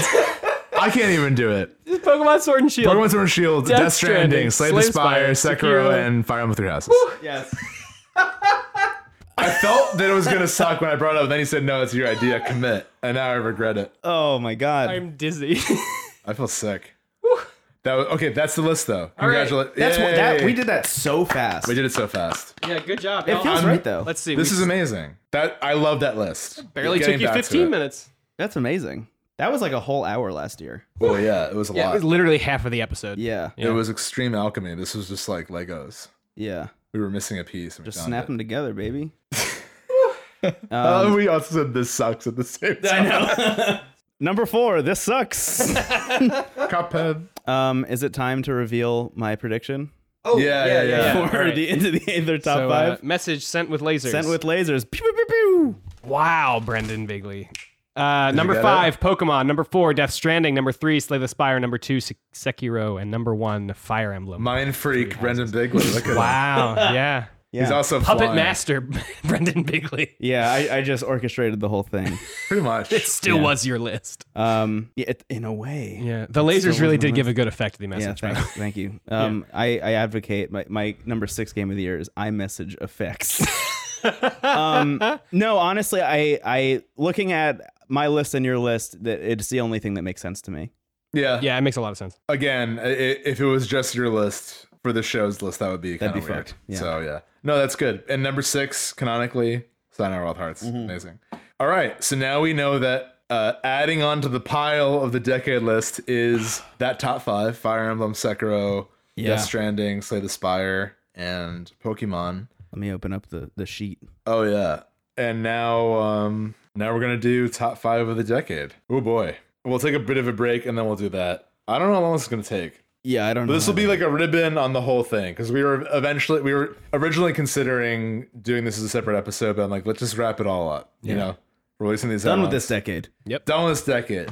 right. So the top five of the decade for the show Yes. for the show because we did our own bolded list in the episode. So Goodbye. see you there. See you in hell. Steven, you had you had the idea to uh, wrap all of this up, this whole decade, by Yeah. creating a just as we did last year for 2018, and just as we wrapped up uh, m- briefly moments ago. 2019. Yeah, 2019. Uh, you want to make a top five for the decade, and you think this is going to be an easy, quick thing. So let's. We we wanted to do this. yeah, oh yeah, no, absolutely. And yes, I think it's going to be quick and easy. Okay, I want to start off by saying that you and I bolded five of the most important games to us uh, for the decade, and we both picked five different games. Yeah. So what? Bring on a challenge. Doesn't mean Okay. it's gonna take long. All right. All right. So what's, what's your what's your pick? What's your top five? I- Okay. ideal top five. Is it not Mass Well, let's- Effect Two, The Last of Us, Undertale, Near Automata, and Celeste? You don't have to bring on my list and then, and then laugh. Uh, That's a good list. it is a good list. It is a good list. You I know what haven't- else is a good you're- list? The Binding of Isaac. Fe- Maybe not. Your list is good. Just for a refresher, so for uh, in case you didn't listen to all twenty hours of it, uh, Which the I games- haven't yet. games of the decade. Uh, Brandon and I listed our 100 games that we really simultaneously both like we individually liked and also feel like need a place in Yeah. the in the year. We limited it to 100. It was very difficult. but We did 100 games that we really loved from 2010 to 2018. We purposely left 19 out so we could do this episode. And rather than making another episode, we, I just thought it'd be a good big ribbon on everything. Yeah. Um. So Uh, we also in that 100 bowl did five that meant a lot to us personally. As Brendan said, mine were Mass Effect 2, Last of Us, uh, Undertale, Near Automata, and Celeste. Yeah. And Brendan's were Binding of Isaac, Fez, The Witness, Destiny, and uh, what was the last one? Animal Crossing. Animal Crossing. New Leaf. Like a steel trap, your mind. It's Thank you. it's Ed. really a Yes. marvel. Yeah, that was unbelievable. I can't remember things that just happened, but things that have happened are in the steel trap. Great long term memory. Thank Yeah. you. Um, so for the collective Aether top five of the decade, like we do for the show, I'm willing to look a little bit past myself, and I'm even look willing to look into stuff we didn't bold as well. Not that we had to review all 100. Yeah. But like I like for example, Breath of the Wild. I would already make a case for being on there. Yes. Um, and that Shoe in. is not a bold one. Yeah. honestly, shoe in for the list. Shoeing for number one, if you ask me. Like truly, for all we talk about, and Yeah. we can talk about that later. But we can just say in the list is Breath of the Wild. Yeah. Um, That feels correct. yeah, for sure. AJ, how do you feel about that? You're a part of the. I haven't played it. Whoa. So I'm Really? gonna I'm gonna Oh. use I'm gonna use uh, the gift you gave me. Actually, To my get it. flight is now. I, I gotta go. so- No, uh, Steven is flapping his wings and his whole torso is outside of the window. yeah, but I left the cicada shell of my skin in place. That can also talk. So canonically, I'm kind of still here. even Yeah, though it's a okay. shell of skin. Uh, I- from everything you've said about it, and from everything Sorry, Ajay. from everything that I've heard about it, uh, that sounds right to me. mm-hmm. And I mean, playing I, I where a bunch of people went Breath of the Wild, I went Horizon Zero Dawn, Oh, gotcha. Oh, yeah. um, just because I didn't have a Switch. Sure. Um, That's a good reason to not play Breath of the Wild. yeah, and and yeah. Horizon Zero Dawn did a lot of great stuff that I hadn't seen before. Oh, Yeah. for sure. Uh, but from what I've heard, Breath of the Wild also did it and did it more. yeah. Um, so I mean, if I'm using just like an elevated Horizon Zero Dawn as my baseline, then yes, absolutely, Yeah. Breath of the Wild should be on there. Yeah, that makes sense. yeah, and no Duncan on Horizon Zero Dawn. That's an incredible. No, it's a game. great game. Yeah, Yeah. I love it. Yeah. It's uh, one of the best. Mhm. Was it out? Was it on our list? Horizon? No, it wasn't. I think because you and I we just inverse for Breath of the Wild. Right, You know, I right, think right. you Yeah. had one of the other. I brought I right away. brought up Horizon when talking about Yeah. Breath of the Wild. for that, was reason. like the connects and Legos of the of 2017. yeah the connects Ferris wheel was uh, Horizon Zero Damn. Dawn. yeah Said this shell of Steven's skin. uh yeah. So I mean, Breath of the Wild already number one. I think that's that's kind of a shoe in. Is there anything from this year's list that you think should be in the the top five? oh yeah, Fire Emblem for sure. Really? Fire Emblem and Sekiro, I think both deserve to be on there. Mm, Yeah. Ooh. Okay. I mean, I'm not saying they have to be, but I'm just saying in terms of contenders. Yeah. Like what I'm what I'm considering to put up against other things, then yeah. what's your reason for? I don't know, because I see both of those games as games that perfected their formula, Right. and I feel like in the decade, like at least with with I'm open to like because like Dark Souls and Bloodborne created that formula, and I th- would argue that that's more of a significant. Yeah, I mean If, I we were gonna put a FromSoft game, I would put Dark Souls over Oh really? over Sekiro. But I don't know what absolutely. your like what what is your uh, criteria for Yeah, true. of the decade? Like was mean- most fun to play or like had the biggest impact? I think I think Sekiro, Bloodborne, or Dark Souls get a spot. Yeah. I think we can like, we, we can put that conversation aside. Okay. Yeah. But I think I'm just gonna write down Souls from soft. yeah, question mark. one of Yeah. them. Yeah. Soul Zero Born. I think on the list worth noting is only Dark Souls one and Bloodborne and Sekiro now. Uh, Yeah. So one of those three. Yeah. Dark Souls two. I love Dark Souls too. I know you do. That was that was on the list. That was on the top 100. was it? Yeah, Oh, then it's also added. yeah. It's okay though. I concede that it doesn't need to be. I'm the person who likes Dark Um, Souls too. I like the way we're limiting it right now. What else? I would say, I would say Last of Us, Uncharted 4, or Lost Legacy for like a Naughty Dog kind of Ooh, big event. Hmm. I think a I good middle ground would be Uncharted 4. mm, Honestly. okay. But I'm also into Lost Legacy. I just think Yeah, the only thing that holds that back is the dependence on knowing the story of 4. yeah. I'm actually surprised because I thought that the odds were gonna be stacked against me and it was gonna be Last of Us whether I wanted it or not. Oh, no. I mean, I as much as Just I love knowing Last both of, of, Us, you, huh? just knowing both of you. I love Last of Us. I would choose it over Uncharted 4. At the same time, there is part of me that I think that the story of Last of Us hits harder, but Uncharted 4 is in a genre that should be so trite, yet it still hits very hard. Mm. Yeah. Yes. And to pull that off as well as they do require and it's the same director. Like Yeah. Yeah. it's like choose your Spielberg movie, you know, it's like choose your Druckmann game. Mm-hmm. Yeah. That's Right. it. I mean, a lot of people worked on it, but like Yeah. it's under the same direction. You can see that. Mm-hmm. Yeah, especially where Uncharted started. Uh, Yeah. I know the first one came out in what 09? yeah, wait, it was or a s- PS3 launch title. Yeah. Right. So it was a launch title. So 06? Maybe. Holy I think shit. I think it That was was a long time no ago. PS3. Yeah, it might have been. Wow. Damn. Um. I think two. I think two came out in 2011, if I'm not mistaken. That was three, I believe. Oh, okay, whatever. Whatever. It's been around for a while. anyway. Yeah. games um, of the decade. but th- no. But the point I was making was that was that they both have really affecting stories. I think. But to see Uncharted Four go from this trite like Indiana Jones like game, you know, to something that for me had an actual like effective yeah. ending. I mean, don't get me wrong. I, I don't think the rest of the series is trite. I just think that it, Mm, Well, not sorry, not trite, but just Yeah. like the it ju- genre itself. right. It's it was just like surface it's- level trying to be Indiana Jones, Right. and then in four questions why it should be Indiana Jones, and Yes. that makes Yeah. it an- yeah, it a flips compelling all narrative. three of the previous installments. Yeah. Just like, what was the point? Like, right. Yeah, which I just think was a really, I don't know, risk. Like, could have gone really, really bad, yeah, but I think went really, really well. Uh, whereas Last of Us, I think, was a story that we haven't had in any other game, but like also kind of have, um, In but not in retros- like a video game, Right. And That especially was- when it came out, like that was a really yeah. big thing. Yeah, 2013 was like the last year you could like respectively have respectfully have a zombie media without being like, what are you doing? right. Well, yeah, especially and especially around that time, it was like Last of Us or uh, uh, Walking Dead. Left for Dead Two. oh, Left 4 Dead Yeah. 2. Yeah. Uh, was That's a like great game. was like the biggest Mhm. zombie thing happening at the moment. So like it was just like, oh, we can do that, or we can do like Call of Duty Zombies. Yeah. And then Yeah. when when Last of Us was like, no, actually, here's a good story with that. well, I think Last of Us actually shares more in common with like The Road than like with The Walking yeah, Dead. Yeah, absolutely. absolutely, yeah, Yeah, yeah, yeah. totally. Which And I think that's the makes it more timeless. Yeah, and I think that's the, a, a big point of the the story. Not to get too much into the minutia of Last of Us story, it's Yeah. just like there are zombies, but like the, the farther you get into the game, the more you realize like it's the Not people about that. are Yeah. the bad guy. Like humanity is the villain, Yeah. like not the the clicky people. or at least the subject.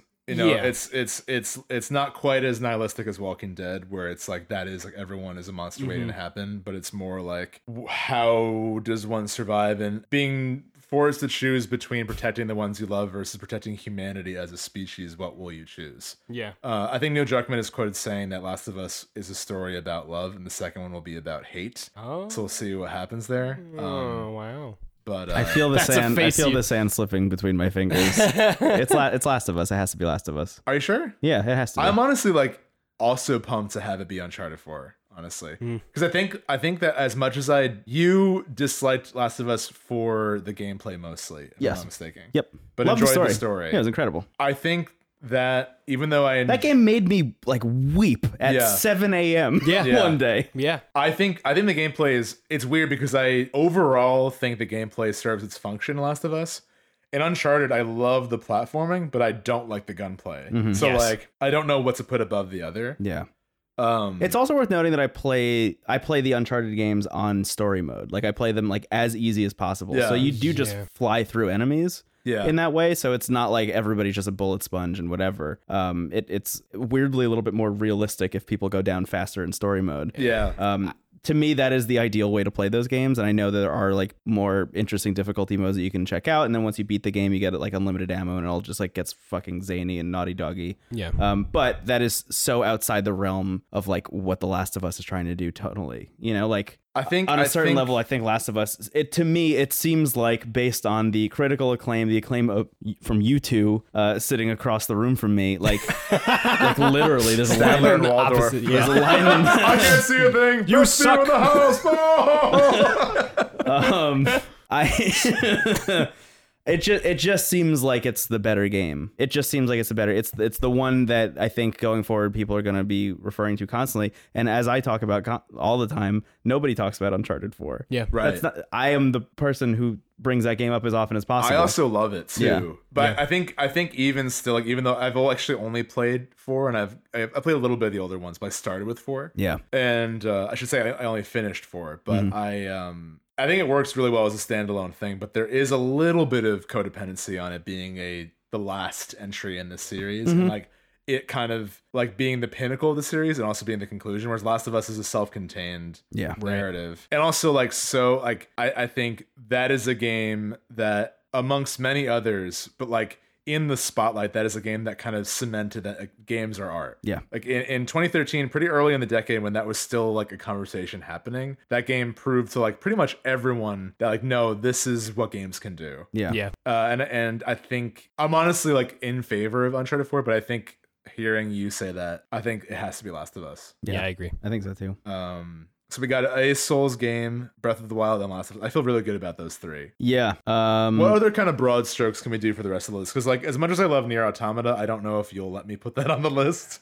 um, or Celeste. yeah. I can't see either of those making it personally. Ouch. And you know how much I love Near also. Oh, for sure. I just I think Near is something that resonated with me very personally, and al- also was a huge hit. yeah. Like I mean, this is top five. Like I think if we did top ten, it would be on there for sure. Yeah. That is Nier is absolutely one of my favorite games of all time, and and uh, is my one of my favorite games of the decade. But I think objectively, a little bit more objectively, and for the show, I think it's more like I visualize our Venn diagram, and that's a little bit more on my side than it is like in the middle or on your side. yeah. Same way, like Binding of Isaac is not probably gonna make it. No, Yeah. but you, do you know what I think could potentially make it? What? And this is going to be a fight potentially is Spelunky. I'm Um, not, I mean, here's the deal. Like right now, the first two games, neither are bolded. Last of Us is a bolded one of mine. mhm. I think it's only fair that you at least get one bolded. On That that too. wasn't even one of my bolded ones. Oh, was it? Nope. Really? Oh, wow. Yeah. Wow. You? Yeah. Brendan? Yes. Bigley? Yeah. Brendan Spelunky. Brendan Spelunky Bigley? Yeah. Oof, rough name. BSB. Uh, yeah, no, I, I had Binding of Isaac bolded uh, instead of Spelunky just because that's the one that I played first. like, Right. of, of the roguelike genre, that was how I got into it. But, you know, in, in the years since, Spelunky has been such a, a constant and such a touchstone for both me and I think like every game I've played Every since. roguelike. Yeah. Yeah. And and even outside of roguelikes, I mean, so many people are taking so many aspects of Spelunky and adapting them to their own games. Like the- it, in the same way, Dark Souls eh, ripples out, and I think uh, Breath of the Wild will ripple out. I think Spelunky is like one of the most influential games of the decade, and it's Yeah. also like one of the most well crafted pieces of game design I think ever Sure. um even da- and and you know I, I have a little bit maybe too much inside knowledge because i read the book about the development of the game but like even down to the choice of um instead of having characters and items be two separate things in the code characters are also listed as items so you can use them the same way you can pick them up and throw them around like those choices to have like the corpses of of things that you kill also interact and synergize with everything else in the world around you is like such a strong choice and such like an outside the box decision and and that is just one of like hundreds of choices like that Yeah. in that game um it, it is just like a, it- it's a clock essentially you know it, it's it's a watch it's it's there's no way that that game should be as finely tuned as it is and yet here it is um and somehow we're gonna get a sequel next year and Yeah. that fucks me up to no end This wasn't bolded in the same way somehow Breath of the Wild wasn't bolded. We're like, what we bolded were very personal picks. yes absolutely And yeah. like, it felt like, I think I joked on the episode, like, it's like my favorite band are the Beatles. It's like, well, yeah. Yeah, Duh. right. So I'm in. I'm totally on board with that. I think it's cool that we're already covering a variety of genres with Breath of the Wild, a Yeah. Souls game, and Spelunky. Yeah, I also wanted at least one indie game in here. Oh, and 'cause Last of Us. So we have four we're- yeah, almost covered. yeah. For five, I guess. What like other genre should we represent here? Part of me is leaning- Racing. huh? Need- HQ Need trivia. for Speed. Hot Pursuit. HQ trivia. Wow. Um. um, I mean, Honestly, I think there's room in there for an RPG. Obviously, I'm biased, so that's my thing. mhm. Um, which one would you pick if you had to? Well, I guess it. So AJ brought up a great point of like, do you choose the thing that perfected it, or do you choose the thing that started it? And when I look at the decade, now that we've added our top, and again, like this is just accolades on accolades. This is like icing, you know, like. Mhm. Uh, not that our opinion is like you know a- an award, but like we're highlighting the things we really love and things we think are really important. So all this is important Yeah, and like the five games we just chose were added to our favorite of the decade. It's 105, but still, like there are still dozens of games. We even started that episode with like the games we wish got on it. yeah. Like Just Cause Two and Call of Duty Black Ops. And just cause There are- three. Anyway, uh, yeah, like Great Just games. Cause 2. They are good games, especially Just Cause 2. Anyway, um, I think that when I look at the decade and I see where I think for me, what I value in RPGs started with Mass Effect 2 and ended with Three Houses. Mm. Like I feel like even though they're you know, one's like a sci-fi action RPG and one is a strategic JRPG. Like Yeah. they both oddly are focused around the ensemble. They're focused around investing in characters and and seeing how they change and how your investment pays off. Yeah. And like that's something that I really love. I I won't be heartbroken. I mean, I'll be I'll be disappointed if it doesn't get on the list, but like there's a place on the list for me for that. Yeah. And I would choose one or the other. But if there's other Between things Three Houses and Mass Effect 2? yeah, but if there are other games you want Wild. to talk about before choosing the the other spot, like I'm open to that. Yeah, I too. mean, okay, 'Cause so Destiny, I'm sure. Let me- is- let me just run down some other options. Yeah, yeah, so please. like say we were to go down the RPG route. yeah, Right. Say say I was to bite that bone and we, we go down that route. My pick for that would be Persona 5. Oh my god. Yeah, I almost Over forgot over about both that. of those games. Really? Yeah. I would say Persona 4, but Persona 5 is I think the one that you and I clicked with the yeah. most. In terms of influence, I think you're right. Uh, I think in terms of presentation and and story overall, Yeah. I think Mass Effect 2 like is the beginning of that type of game. Like there's, there's actually oddly, this is a weird connection, but like Mass Effect has a lot in common with Persona. Yeah, it That does. divide between the social and action parts, but just replace like cover-based shooting with s- turn-based combat. But I think Persona 5, while being a culmination of the series, is also a giant step forward for the genre. Yeah. And I think Three Houses is sort of a laser focused game on like that element. It's like Mhm. Three Houses is a, is a game about the social aspect of Persona, like, Yes. more than Persona is. Yeah. um, Which is the thing we talked about a lot, I think, in our first episode about it. Yeah. It's just like that that is I think the reason why it clicked with me as much as it did is just because it felt Yeah. like playing Persona. I would be totally down for Persona Five on the list. That actually sounds rad. Okay, so that that is one of the options I wanted to bring Okay, up. lay it on me. Um, one of them that I know won't make it on, but I think is is absolutely worth highlighting. Um, and I think is as culturally important and has rippled out since its release is Gone Home. I know you haven't played it. Yeah, I mean, there you can't overstate what Gone Home did to the the indie space. yeah, Um, so many games have come out that have been like not rips on Gone Home, but like Gone Home kind of like paved the way for uh, what is I think sometimes negatively called a walking simulator. I think that's actually a great name for it. I mean, Immersive sim, I think, is the immersive sim. I think immersive sim is the the proper nomenclature nowadays. Interesting. yeah, Okay. Yeah. Yeah. That. like a first person, you walk around and you interact with things Yes. as if they were real. um, being John Malkovich sim.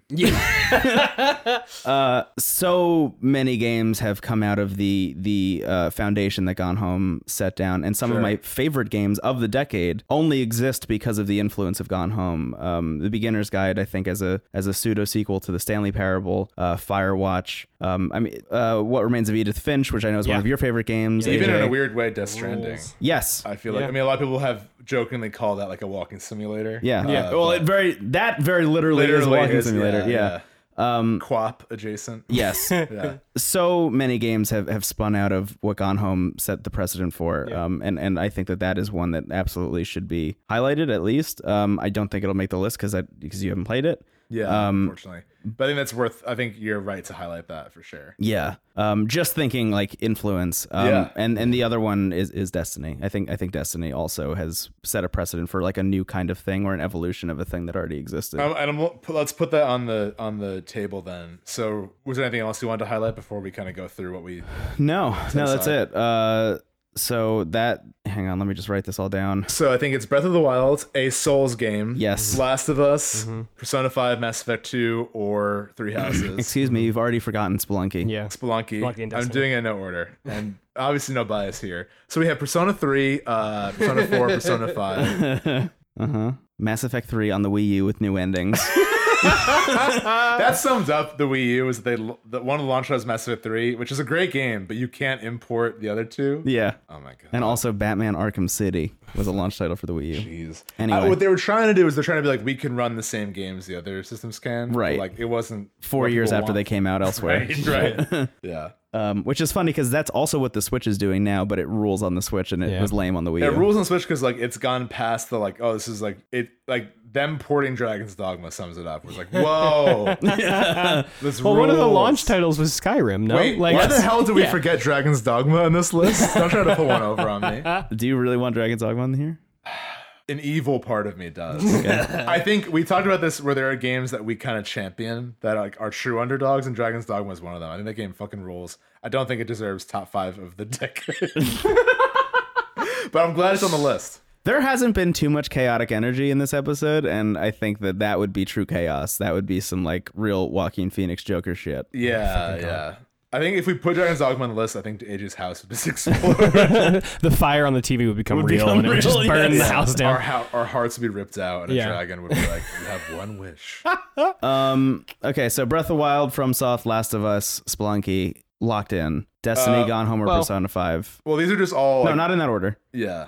Just saying, there's a spot open for Yeah, yeah. Destiny, Gone Home, or Persona Five. Can I just Yes. say a thing? I, I don't know how much of these games or these types of games you guys have played, but the, the Need for walking, Speed Hot Pursuit, but no, for the real this walking, time? the Telltale Walking Dead Oh. That's Yeah. on the that's in the, the decade list for sure. is Yeah. I don't know one of my favorite games. Tales Uh, of Walking Dead is fantastic. I think it is kind of represented spiritually by Last of Us being on the list. It's a very similar story. Not even okay. just because of the zombies, Mm, It's but not- like I'm more in the context of like actually choices making a difference in how the story plays out. Mhm. sure. Um, Mm-hmm. Yeah. where like I can see how Last of Us also gets that, but like you don't really the ending doesn't really change. In that based on way, your it's kind of choice. more in line with a Mass Effect or a. Uh, Yeah, houses. which Yeah. I guess is also yeah. I mean, it's it's, wild to me that that The Walking Dead kind of w- was a kickoff for Telltale having this entire new era that ended with Telltale closing, Yeah, yeah, and mean- coming back in a way quote unquote, coming back. ad hoc. Yeah. You know, but Yeah. in the uh, I don't know if you got to it yet. At this point in the recording, if you've edited uh, the decade list, but The Walking Dead's in my in our decade list. Like, Yeah. it's a game that I really loved and I think is hugely important for like video games. Yeah. and, and it also is my favorite. Like I've read a good amount of The Walking Dead comics. I've never watched the show, but that is my favorite piece of Walking Dead media by like a long shot. Is that is the first season in particular. yeah. The first season rules. Uh, second season's good too, but Yeah, the yeah, first one is my favorite by far. Yeah. The the thing I bump up against with The Walking Dead, I mean, I played it and I liked it, and I played a lot of Telltale stuff. Mm-hmm. Um, For me, This- weirdly, the highlight was Batman. I think Batman is an incredible game. I hear it's great. Yeah, They're re-releasing it for Switch soon, and I'm absolutely gonna play. yeah, I through think it's the whole out. thing My again. roommate has it. Uh, Oh, really? Yeah, he just got it for himself. yeah. Okay, I have to get it because I I loved it. But anyway, that's beyond the point. Um, I don't I don't know. I wish that there were more studios trying to ape Telltale's style. Yes. You know, I- a lot of studios are are importing the idea of actions have consequences into their I- like as recently as Outer Worlds. I think like feels at times like Telltale. Or even Three Houses. like I Yeah. said, Mm-hmm. Yes. You know, like th- I mean, that game is all about choices. you Yeah. know? Mm. Um, but to me, Walking Dead is kind of a culmination of what Telltale had been doing Yeah, forever like with Sam and Max and stuff. with Sam and Max and and Tim Schafer era stuff. You Yeah. know, like yeah, I don't know. Um, It does weirdly feel like a swan song of point and click. Now you bring it up. Yeah. Whereas yeah, well, it's- that was why I didn't play it for like a year because I was like, people are like losing their shit over this Walking Dead game, but it's just like a fucking point and click game. Like, what am I gonna, what am I gonna get from this game? Yeah. Then you Uh, met a- Lee. and then I met Lee. Clementine. Yeah, and then yeah, And they were like, and- "Shut up and sit down, AJ." yeah, Yeah. you're gonna cry, motherfucker. Who'd I you was like, save, oh, uh, Doug or? Um, oh shit, uh, not Doug. I saved. 'cause- So at the end, they tell you like what percentage of players saved. yeah, who. yeah, yeah. I saved Doug. I'm one of like 13 people that saved Doug. Because here's the deal. I didn't know that the other one was like destined to die if you didn't save them. And I forgot what was the character's name? Uh-huh. Hmm. I don't know. I forgot Doug. she was like way cooler than Doug. yeah, she ruled. But Doug she also sucked. had a gun. Yes. So I looked at the scene and there's a person with a gun and like Yeah. one zombie and like and Doug has like eight You know zombies what? on him. I might have done that because I might have. I think I had that same thought process. Now Yeah. that you're saying it, I'm like, there's no way Doug makes it out of this. She can handle it. and I saved Doug. And Yeah. honestly, Doug is great. Uh, yeah, no. I, now I'm thinking on it. I think I did save Doug because I remember him doing stuff later. yeah. Save Doug, axe Patty mayonnaise. That's right. Patty, Patty has a gun. She's gonna be fine. The Photoshop cover of this episode was just Patty Mayonnaise with a with a pistol. Save Doug. Oh my oh god, Doug the show. I get it now. I thought you were just saying Patty Mayonnaise to be irreverent. anyway, Batman, the Telltale series for the list, I think it's good to highlight season Walking two Dead. specifically.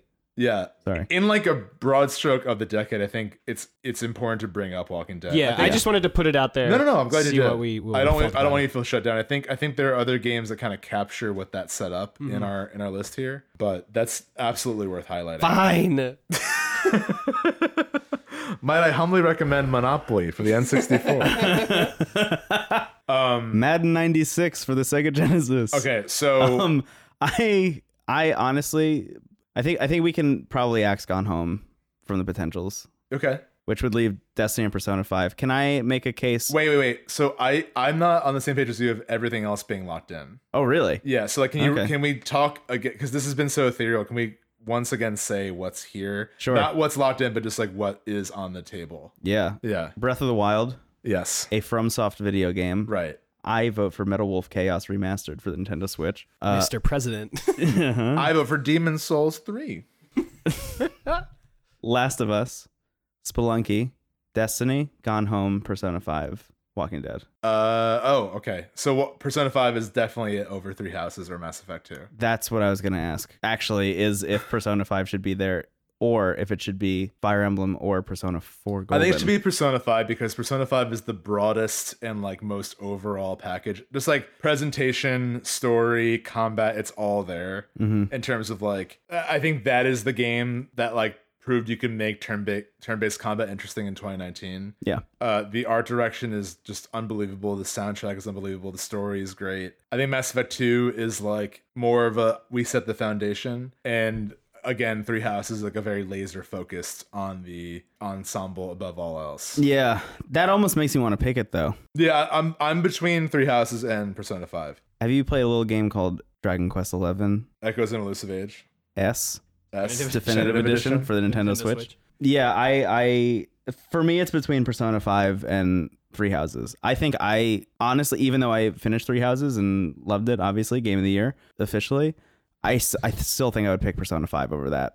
it's tough. I mean, they're both like this was when we did the decade episode. It was like Breath of the Wild, Persona Five, and Nier Automata were the ones like I all wanted to bold. Yeah, But there's a version of my decade list that's just those three games and nothing else. yeah, Um, I think yeah, I think it should be Persona Five. I think just in terms of like covering the most bases and Mhm. also being a that that that is also the game that got me back into video games. right.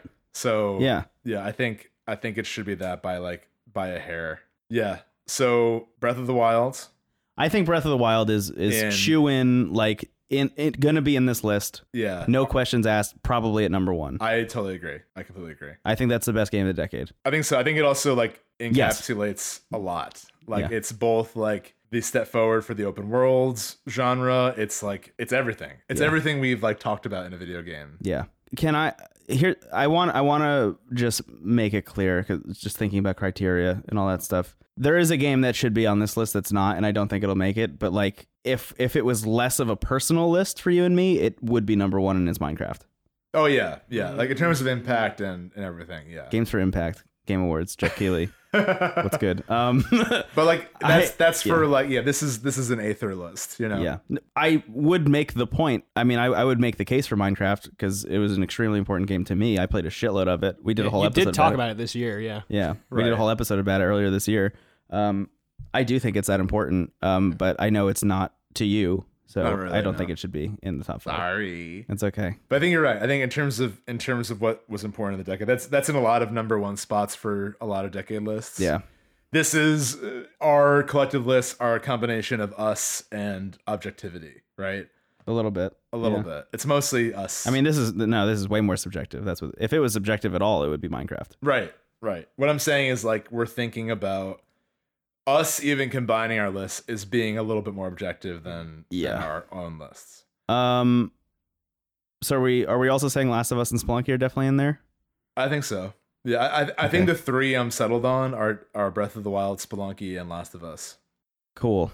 and then i think uh if it was gonna be a FromSoft game, what would it be for you? this is And really why is tough. it Dark Souls? Which is the correct answer? is that what you're leaning towards Jesus. Well, in, in case of subjectivity, it's tough because I think Dark Souls is the foundation, Mhm. right? That is the it was a sleeper hit at the time. and you always laugh when I say sleeper hit. No, I was just thinking it would be fun to advocate for Dark Souls 2 just because I like it a lot, but Sure. I'm not going to do that. It's interesting because I feel like my favorite story of the three is Sekiro. Yeah. Uh Same. and I think again, Sekiro is sort of like like Through Houses is a very focused version of the experience. Yeah. Bloodborne is kind of a nice middle ground where, and I think Mm. honestly, in terms of atmosphere, I still like Bloodborne the most. Oh, yeah. I like the setting and I like the level of challenge in Bloodborne the most. Still, in many ways, it's it's my favorite in that way. Yeah. Um, but narrative Sekiro by far. But I mean, Dark Souls is the is the central DNA for all these games. Um, I and- weirdly think that if we're not gonna if we're not gonna pick if the question is between the thing that set the foundation for it and the thing that perfected it, I don't know if I can come up with an answer for which of those is more important. right, So I would rather pick Bloodborne. yeah, as like a middle ground. Yeah. it's kind of the Persona Five choice in terms of like, yeah. do you choose the hyper focused one or the foundation? How do you feel about this, AJ? That makes sense to you? Uh, no, yeah, I get it. I've uh, I've played Dark Souls, bounced off of it, Mm-hmm. played Bloodborne, bounced off of it once, came back, and I'm loving it. Yeah. Uh, but still go back to it every once in a while, uh, and really want to play Sekiro. Oh. Right, right, right. Sekiro was oddly, I think, the most accessible. And I right, that's what I Yeah. think. For me, I think Sekiro is going to be the one that I have the highest possibility of finishing. yeah. just because uh, from what I've seen and from what I've heard from you guys and from other you know video game places is that it is the most video gamey version Yeah. of like a Dark Souls where like it takes precise you know parrying and stuff but it's not like you're using iframes You also And, said like you're not metagaming the game just to be good at it Right. Which you find yourself doing in Dark Souls and in Bloodborne. right which is why I couldn't play Dark Souls is because I couldn't wrap my head around it at the time Yeah. um Spamming a boss to fall off a bridge, things like that. yeah and but I will also point out that in this very episode, you said that Sekiro was your favorite. It is. Yeah, I- honestly, I, I've changed my mind. I think Sekiro should Yeah, be I, that. think, think- it should be Sekiro as yeah well. I also think That's it's- wild. yeah. I just I just want to pause this and just say that's wild that we're making a games of the of the decade list and that one that we just had in our top 10 is I wanted if it wasn't if Three Houses wasn't gonna get on, I think Sekiro should. I Yeah. think something from this year deserves to be on there, interesting. uh, at least in our top. Three. definitely one of those two Yeah, one of those two for Yeah. sure. I'm going to I'm going to put Sekiro in here. Yeah. So that's Breath of the Wild, uh, in no order, but Breath of the Wild probably number one. I'm I'm in unison on that. Yeah. Breath of the Wild, Spelunky, Last of Us, Sekiro, and then fifth is what's left. Destiny Gone Home, Persona 5, Walking Dead. Oof. Okay, I very much would like Persona Five to be that spot. Yeah. but I'm also open to Destiny just because I know how much that means to you. Honestly. And Yeah. like that's also a very important talk about like influence and everything. Well, let's let's also thing- look at what we have in place already. Like what's being represented here where we have the open world game, right? With Breath of the Wild. Mm-hmm. We have like the kind of art house drama of Last of Us. Yeah. Uh, we have the uh, action game with Sekiro, Mhm. and we have the like uh, the indie roguelike with Yeah. Splunky. Yeah. So I think both Persona Five and Destiny represent a unrepresented genre here. Yeah. yeah. Uh, you have the like MMO always on sci-fi shooter and the JRPG. Mhm. The thing the thing about Destiny that I think is worth bringing up is Destiny comes out, everybody's like this kind of sucks but is an interesting idea. Over time they work on it more and more and more and more until the Taken King expansion in year 2 and it becomes the thing that everybody wanted it to be. And that I think was the moment when a lot of other developers clued into the fact that they could be making things like this. They could make games as service like the the impact that this game has had is wild in that a lot of other developers have tried to make Destiny clones and have failed tremendously because doing this is really fucking hard. Yeah, Um, we just talked about Anthem last week, uh, last week for you and I, who knows for the listener, but times different when you play Three Houses. time's different when you talk about three When it's houses. game of your year. Yeah. time slows down. Um, it's interesting to say that this game had the impact that it did, considering I don't know if there's a really successful one that has that has taken influence from it. Interesting. Whereas Persona Five, I think, is absolutely going to. Well, I don't know. I mean, I think Persona Five. I would say Persona 5 is a is a culmination of a lot of other things and is kind of an evolution of something that people thought was stagnant at this point. I think so, but I also think you could see its influence in games like Three Houses and Yeah. in uh and I imagine upcoming RPGs for sure. Yeah. It feels weirdly to me like Pokemon X and Y to the Pokemon franchise. Is Persona 5 feels like to turn-based JRPGs yeah, I, I could, as a whole. I could say that. Yeah, I could I could see that. Um, the only exception to that for me personally being Dragon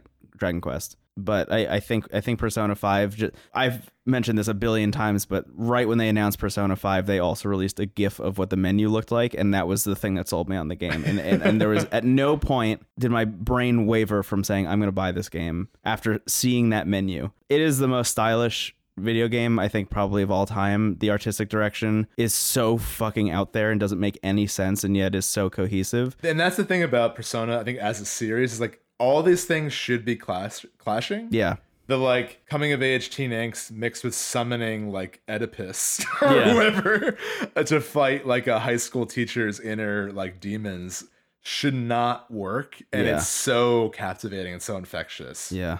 I am open for either, honestly. I think it's really apples and oranges, and I think it's also kind of like I think you and I are more equal in our admiration of Persona 5, Yeah. whereas I'm not quite as into Destiny, but I also feel like there's a lot of me on the list. Um, I mean, there's a lot of both of us on it. I don't know. What do you think? Yeah, I'm just I'm just looking at other games just to see if there's anything we're like obviously missing Well, I here. mean, Dragon's Dogma, but you know, we've been through this. right. Yeah, Kingdom Hearts 3. Um it's the fifth time you brought it up. Remind DLC. Remind DLC number one. Um just uh, yeah, looking back at the, part of me is like Civ 5. I know weird choice. Um Civ 5 is great, but I, honestly I think I think it really should be between Destiny and, Persona 5. and Persona 5. Yeah. Um oh, Journey? Also good, but I would actually put my experience at Persona 5 significantly above Journey. Okay. even um i mean yeah yeah i would say I, I lo- I love i love all these games but persona 5 like really hit a chord with me when i played it um and i He- think a lot of people felt that way Here's a more difficult one for you, I think. oh good Undertale. undertale is one of my favorite games uh i i ranted about my love for it in the games of the decade episode Mhm. talk about like we talked a lot about foundation and influence like this game feels like it's in like a time capsule like Yeah. it feels like it's it's i've i've seen games in, be influenced by the sort of meta storytelling of it and all that but there's nothing that like has like come close to this feeling that the game inspires like the the amount of tone juggled by undertale of, of being simultaneously very funny and very heartwarming and also just brutally sad and also scary Yeah. like I've never seen a piece of media do all of that so successfully. um, and talk about like a game that responds to your changes. I don't, I don't think there's a bigger example of that than Undertale. Yeah. Uh, the game is is going to without you even realizing change to what you're doing and and like really make you like I walked away from Undertale questioning what I go into games expecting. Right. I Which think is it- why I'm asking should Yeah. should it be there instead of Persona 5? Oh man, I To mean you. it's it's it's tough for me. I think like Can I Yeah, make please, a please. case for Undertale in place of Last of Us wow Oh. in terms of storytelling and choices having effects I love and this. gameplay mechanics actually affecting the story and not just being kind of a hindrance on the story? Mhm. yeah go for it. That is my pitch. I think That is well, the just pitch. the way. Well, I, I think uh, very zoomed out. Under uh, Undertale and The Last of Us are pretty similar in their storytelling.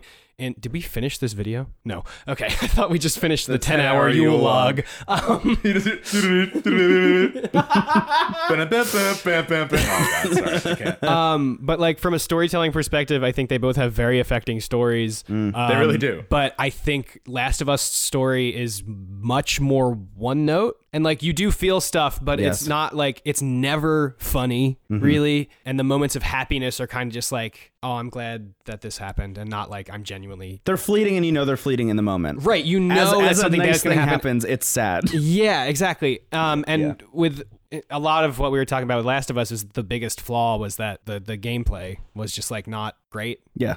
Um, I, th- I think it's Well, the- good. I, the don't- gun- I the think it's gunplay and not as stuff. good as the story, though. Yeah. Right, yeah, and I think the way that Undertale uses the gameplay mechanics to actually help shape the story in a way is something really unique to that. Both games made me cry. I'll say that. yes, for sure, both games made me Uh, cry, but but when I finished Undertale, I felt bad going back to play it. one. Yeah. Uh, Undertale's the only game that ever made me feel bad for They guilt wanting you to play for it again. I wanting still more from haven't it. played it a second time because it was like, please don't take this from us. Yeah. Yeah. Once you get the happy ending, they're like, don't Yeah, undo this. right. Uh, which is why I want to buy it on Switch so that I don't have to change the one on my computer. And then you can fight Sans.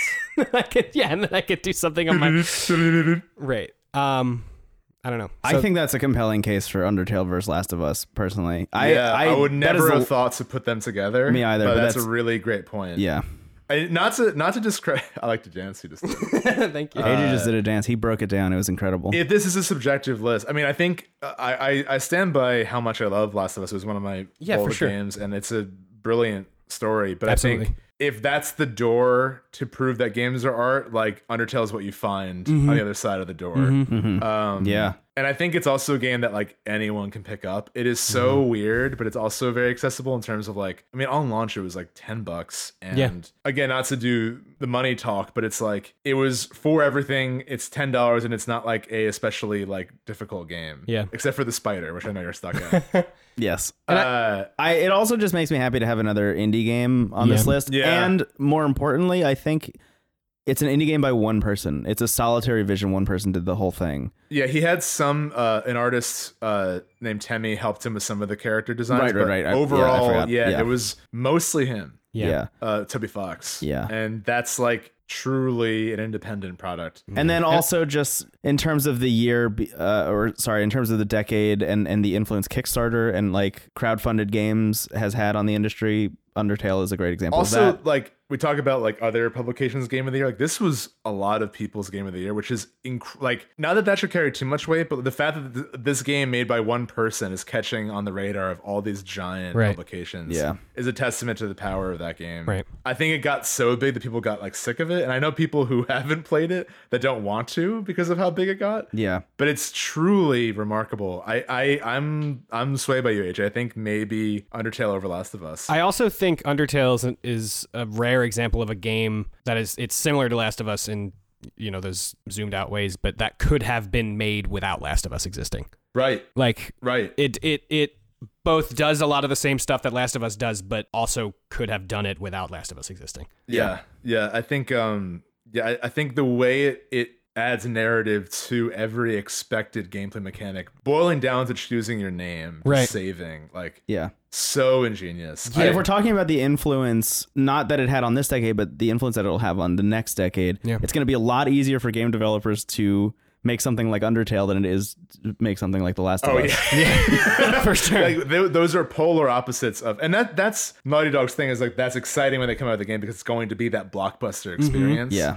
and this is like one person made this in in you know some some software, Yeah. Yeah. and it shows you the power of just of like good, uh, just like the power of art. Honestly, Mm-hmm. like it's just so good. I mean, both of them were were bolded for me, so I'd be, I'd be happy for either to be. on I've the already list. crossed out Last of Us and put Undertale, Oh wow, okay, Me too. I love that. a game I did not finish. but you got enough of a taste that I think you. Yeah, I I was overjoyed. I felt like a five year old playing that game. Yeah. Um, loved it. Yeah. Yeah. So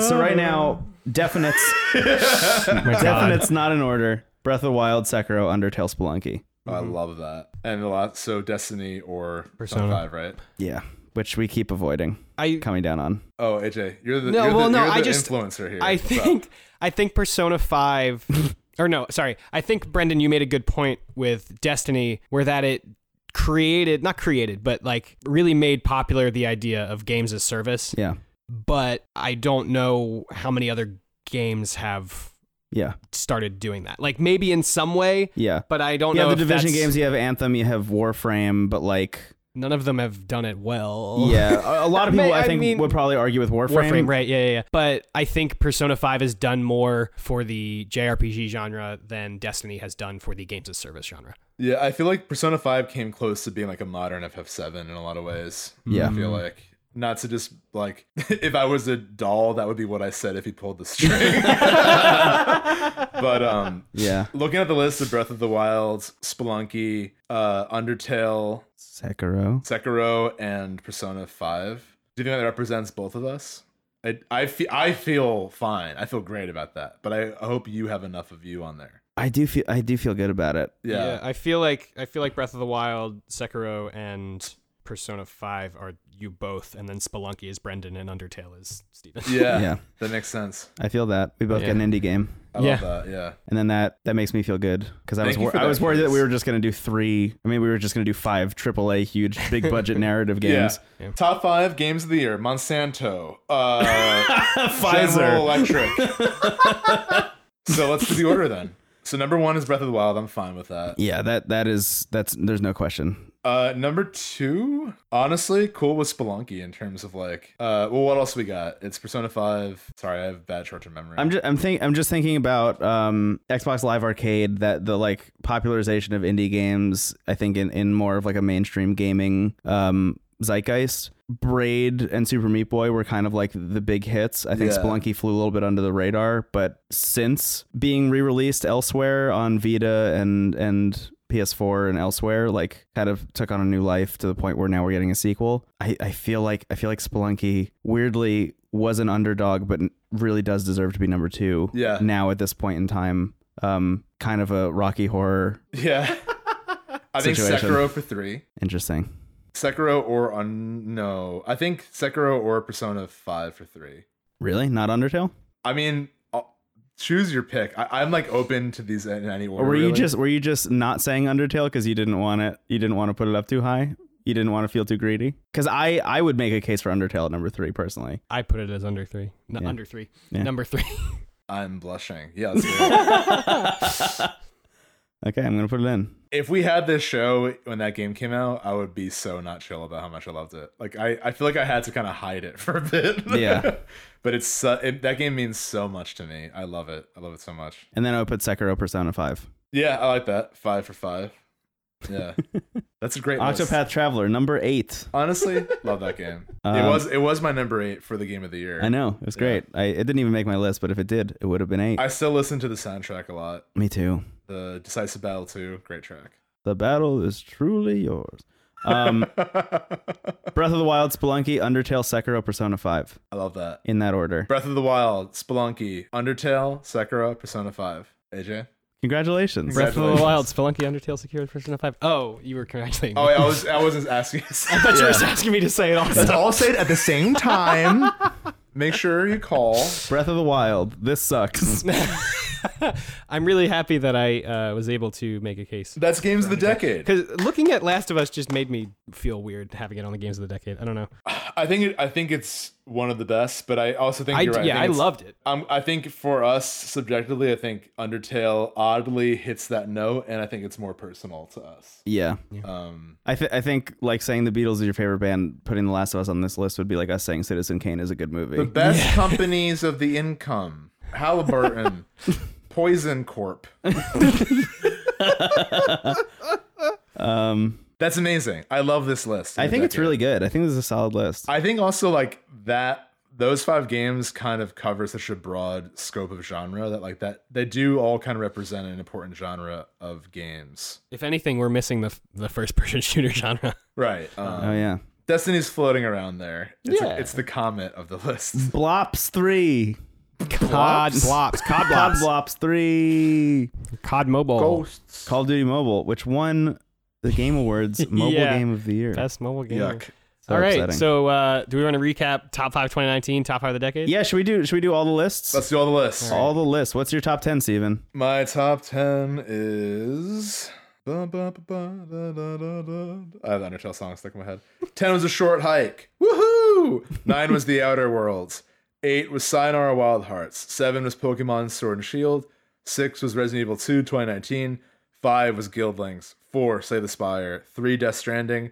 2 Sekiro Shadows Die Twice. And 1 Fire Emblem Three Houses. Wow, incredible. My top 10 Control, What the Golf, Remnant from the Ashes, Apex Legends, A Short Hike, Pokemon Sword and Shield, Slay the Spire, Sayonara Wild Hearts, Sekiro, and Fire Emblem. Three and top fives houses. of the decade. AJ, you want to get this Well, one? no, our Well, top five of the year. ITA Oh. top five. Sorry. Excuse me. Don't get ahead of yourself.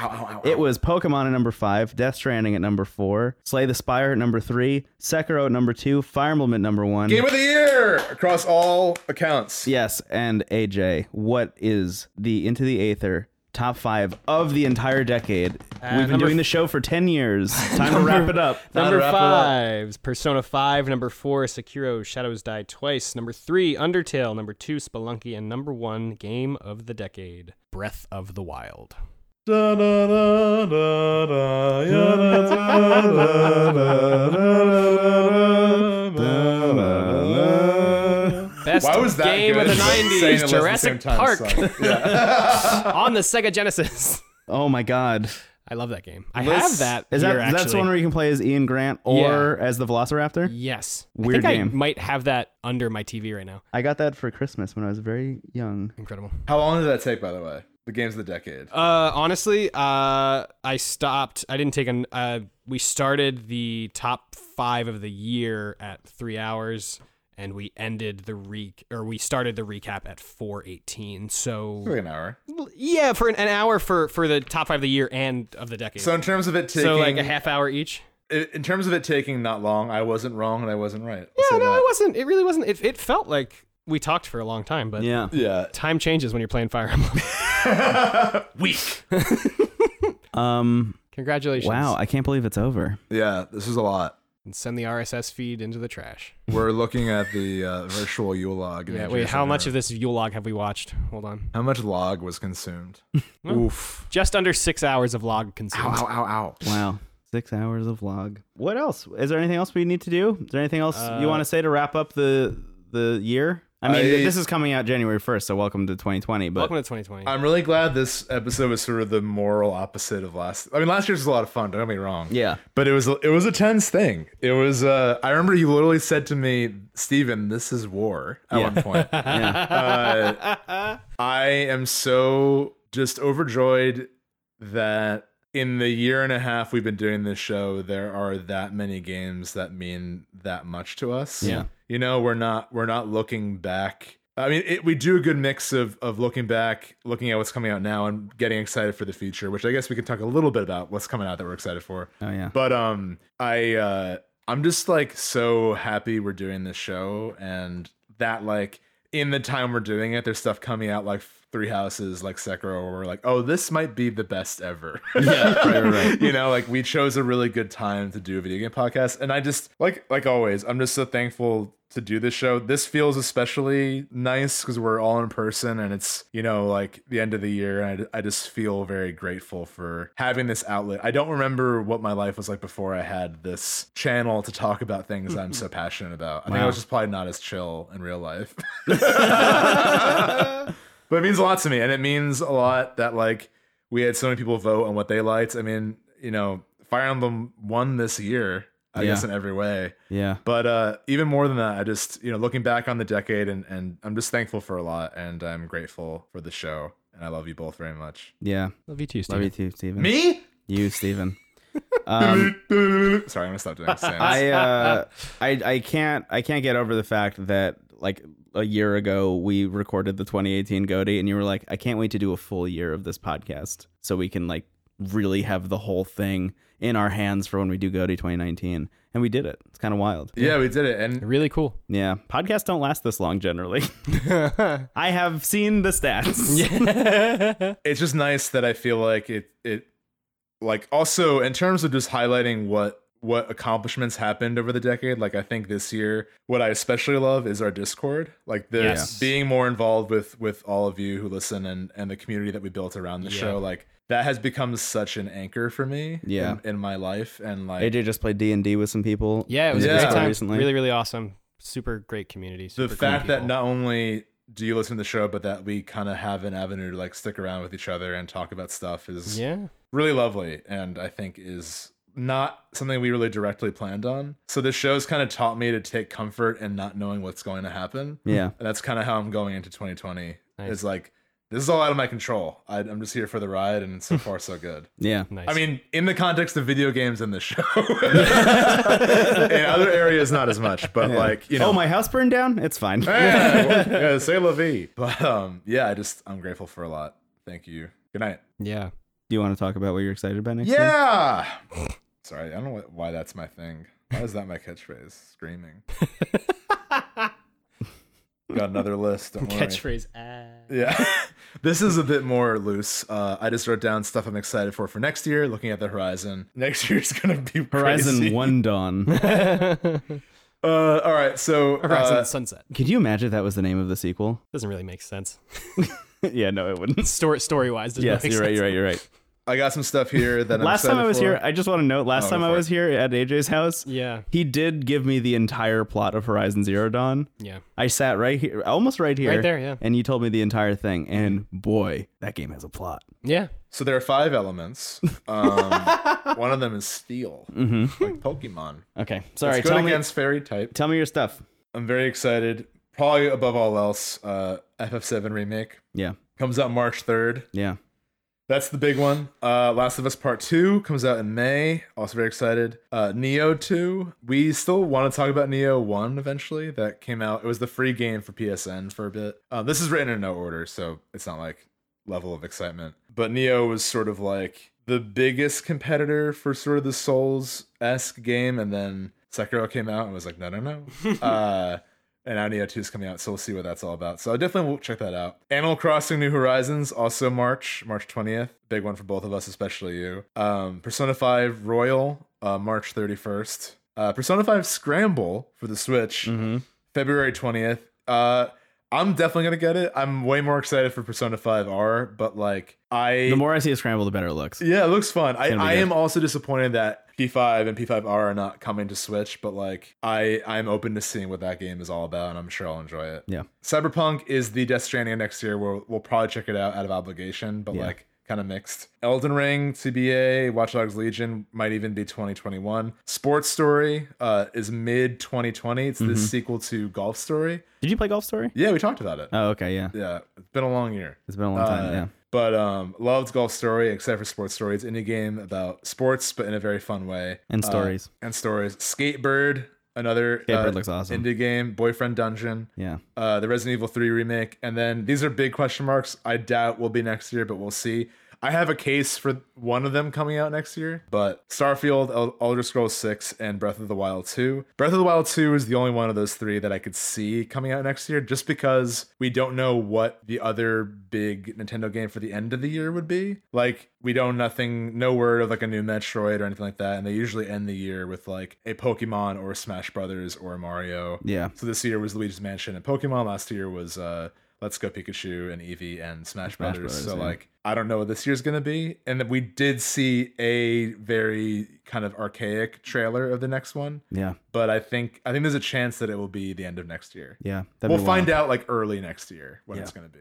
Um, I mean, Animal Crossing. That's that's literally the only one on my list. I'm excited. uh, Don't get me wrong. I'm excited for other games, but Animal Crossing is the one that I'm looking forward to the most. On Final Sure. Fantasy VII, I, I should probably give a shout out to because I played Final Fantasy VII this year. Not Sure. all of, but you know, I played enough of it. Um, really loved it. Excited for that. Um, the thing, honestly, and I think I said this last year. I'm going to say it again this year. The thing that I'm most excited about are all the games we don't know about. Because looking at my list of my top 23 for this year, we didn't know that most of these games existed Right. by the time we were recording Goaty last year. And that's what I was referring to with like not like just going into next year. yeah. Like not knowing what's gonna play out. Yeah, something like Apex Legends could happen at any moment. You know what I mean? Or or Guildlings or something. Yeah. Yeah. um. So yeah, excited. Yeah, me too. Plus, not to mention, like, we're also not beholden to what's new. Like, there's a lot of uh, older games that I want to check out and revisit. I have my God quest of doing every Final Fantasy. I want to finish Gravity Rush 2. I have a lot of old games around that I want to give more time, like Metal Gear Solid 3, Snake Eater. So, like, there's a one's just for lot. AJ. There's a lot on the horizon, uh, and I'm really excited to talk about it all. Yeah, cool. Yeah.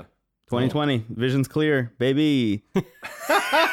Clear eyes, full heart. I Video can't games. explain how neutral your face was during that expression. it's like Oblivion and PC. It's almost like we've been recording for six hours. Yeah. Um, Four and a half. okay. uh, what, what, what, what, what, what? We got to Now? do Patreon backers, Yes. social media, Yes. and then say goodbye. What do we do without you, AJ? How do we do the show without you? you record for less than four and a half hours. Isn't that virtual Yule log? AJ's our watchful protector. yeah. Our dark knight. Um, this has been a lot of ITA content the last couple of weeks. Uh, we more than ever want to thank you all for listening. I hope you enjoyed it. We thoroughly enjoyed making it. It's been a it's been a busy month in all areas. what if I pulled out like Final Fantasy VII remake? Yeah, Here it is. here it is. I got an early copy. Sorry, I'm busting out my It's laptop. just Chocobo Ranch though. Chocobo Billy needs help.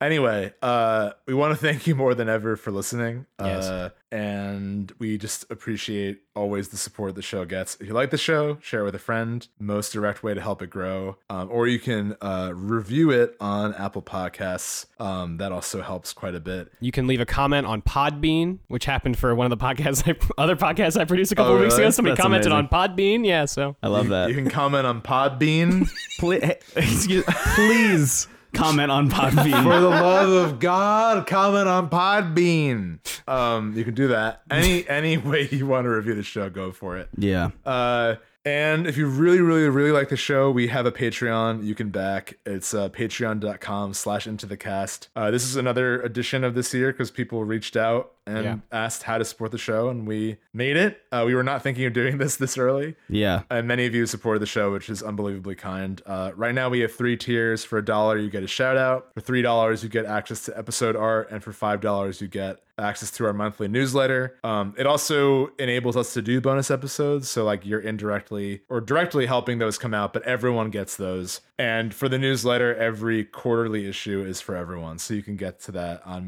medium.com/slash into the cast. Yes. Um, it's worth noting because the Patreon is still pretty new. Like, I think we're also open to like at least I've been thinking about this, like doing you know more tiers or or or more like stuff you can get from it. That's a work in progress. So if you ever have any ideas, feel free to share that with us. yeah. Please. You know, I, we basically wanted to make as little of a paywall as possible. Yeah. But the more support we get, I would love to make more stuff around the show that people can enjoy. So whatever that means to you, like feel free to share that with us. And and that's like that kind of shared information is what led to us making it in the first place. And I think we've really enjoyed what the newsletter is turning into and all that. That's that's all kind of in aid of the community around the show growing, which I think is one of the best things about this and what keeps us going. Uh, with that, we have our list of patron uh, patrons, the Patreon backers that we're going to give a shout out to. Sure do. Thank you so much to Akira, Alex, Andrew, D, also Andrew D, two Andrew D's now. Interesting. Uh, Bede, Benjamin D, Benjamin W, Bolt, Brett, Catherine, Christopher, David, Hilton, Inez, Jason, Jeff, Josh, Cameron, Kim, Kyle, Mark, Marcel, Melly Muffin Pie, Micah, Min, No Name, Pablo, Philip, Salute, Peasy, Scout, Spencer, and Trevor. Uh, thank you all so much for donating to the show, uh, supporting Into the Aether, a low key video game podcast. And I think with that, we're closing out the year, I think so. Yeah, I mean, we got a Wow. Twitter Or- into the cast. opening up the new year, I guess. Uh, Twitter into the cast. Uh, Twitch into the cast. But yeah, that's basically it. With that, we can close out the year. Yeah. Uh, I do want to give one final shout out to AJ Flori, our producer, Yay. who's here, who set us up in this wonderful living room Yeah. This is recording so nice. studio. Uh, thank you. I just want to say thanks so much for giving me this opportunity. Uh, well, because this was the first podcast that wasn't my own that I had the chance to edit and produce, and it's been really great. And I've learned a lot from doing it, and it's very fulfilling. You Great. did a great job. And you guys are two of my very good friends. what? Wow. Sorry, that's so loud. we love you, AJ. Yeah, love you, AJ. And we're happy. Thank To, you. this is fun. We should have you on more often. Oh, I mean, I, well, I got my Ouija board out and summon you. yeah, We're at I'm gonna a do the go- I'm gonna graveyard, do the by ghost. His living room is two And tombstones. Ghostly Hand is, may I interject? Undertale had the same beats as Last of Us. I'm gonna do the ghost effect on my voice the entire Yeah, episode. yeah. oh my God, It's please. gonna be spooky You're music the, whole you're time. ghost with headphones in on a show. um, amazing. Cool. That's All it. right. Yeah, my name is Brendan Bigley. You can find me on the internet at Brendan Bigley. I'm Stephen Hilger. You find me at Stephen Hilger and AJ. Where Hope. are you at? Uh, I'm AJ Fileri. You can find me on the internet at AJ Fileri. Nice. Goodbye, everyone. Goodbye. Goodbye. We did it. so did many lists. I like. I loved it actually. Me too. Woo. See ya. Welcome to 2020. Clear eyes, full heart, can't lose. Game of the year. Friday Night Lights. Just the pilot. Just the pilot and the finale. Skip season two. Goodbye. Bye.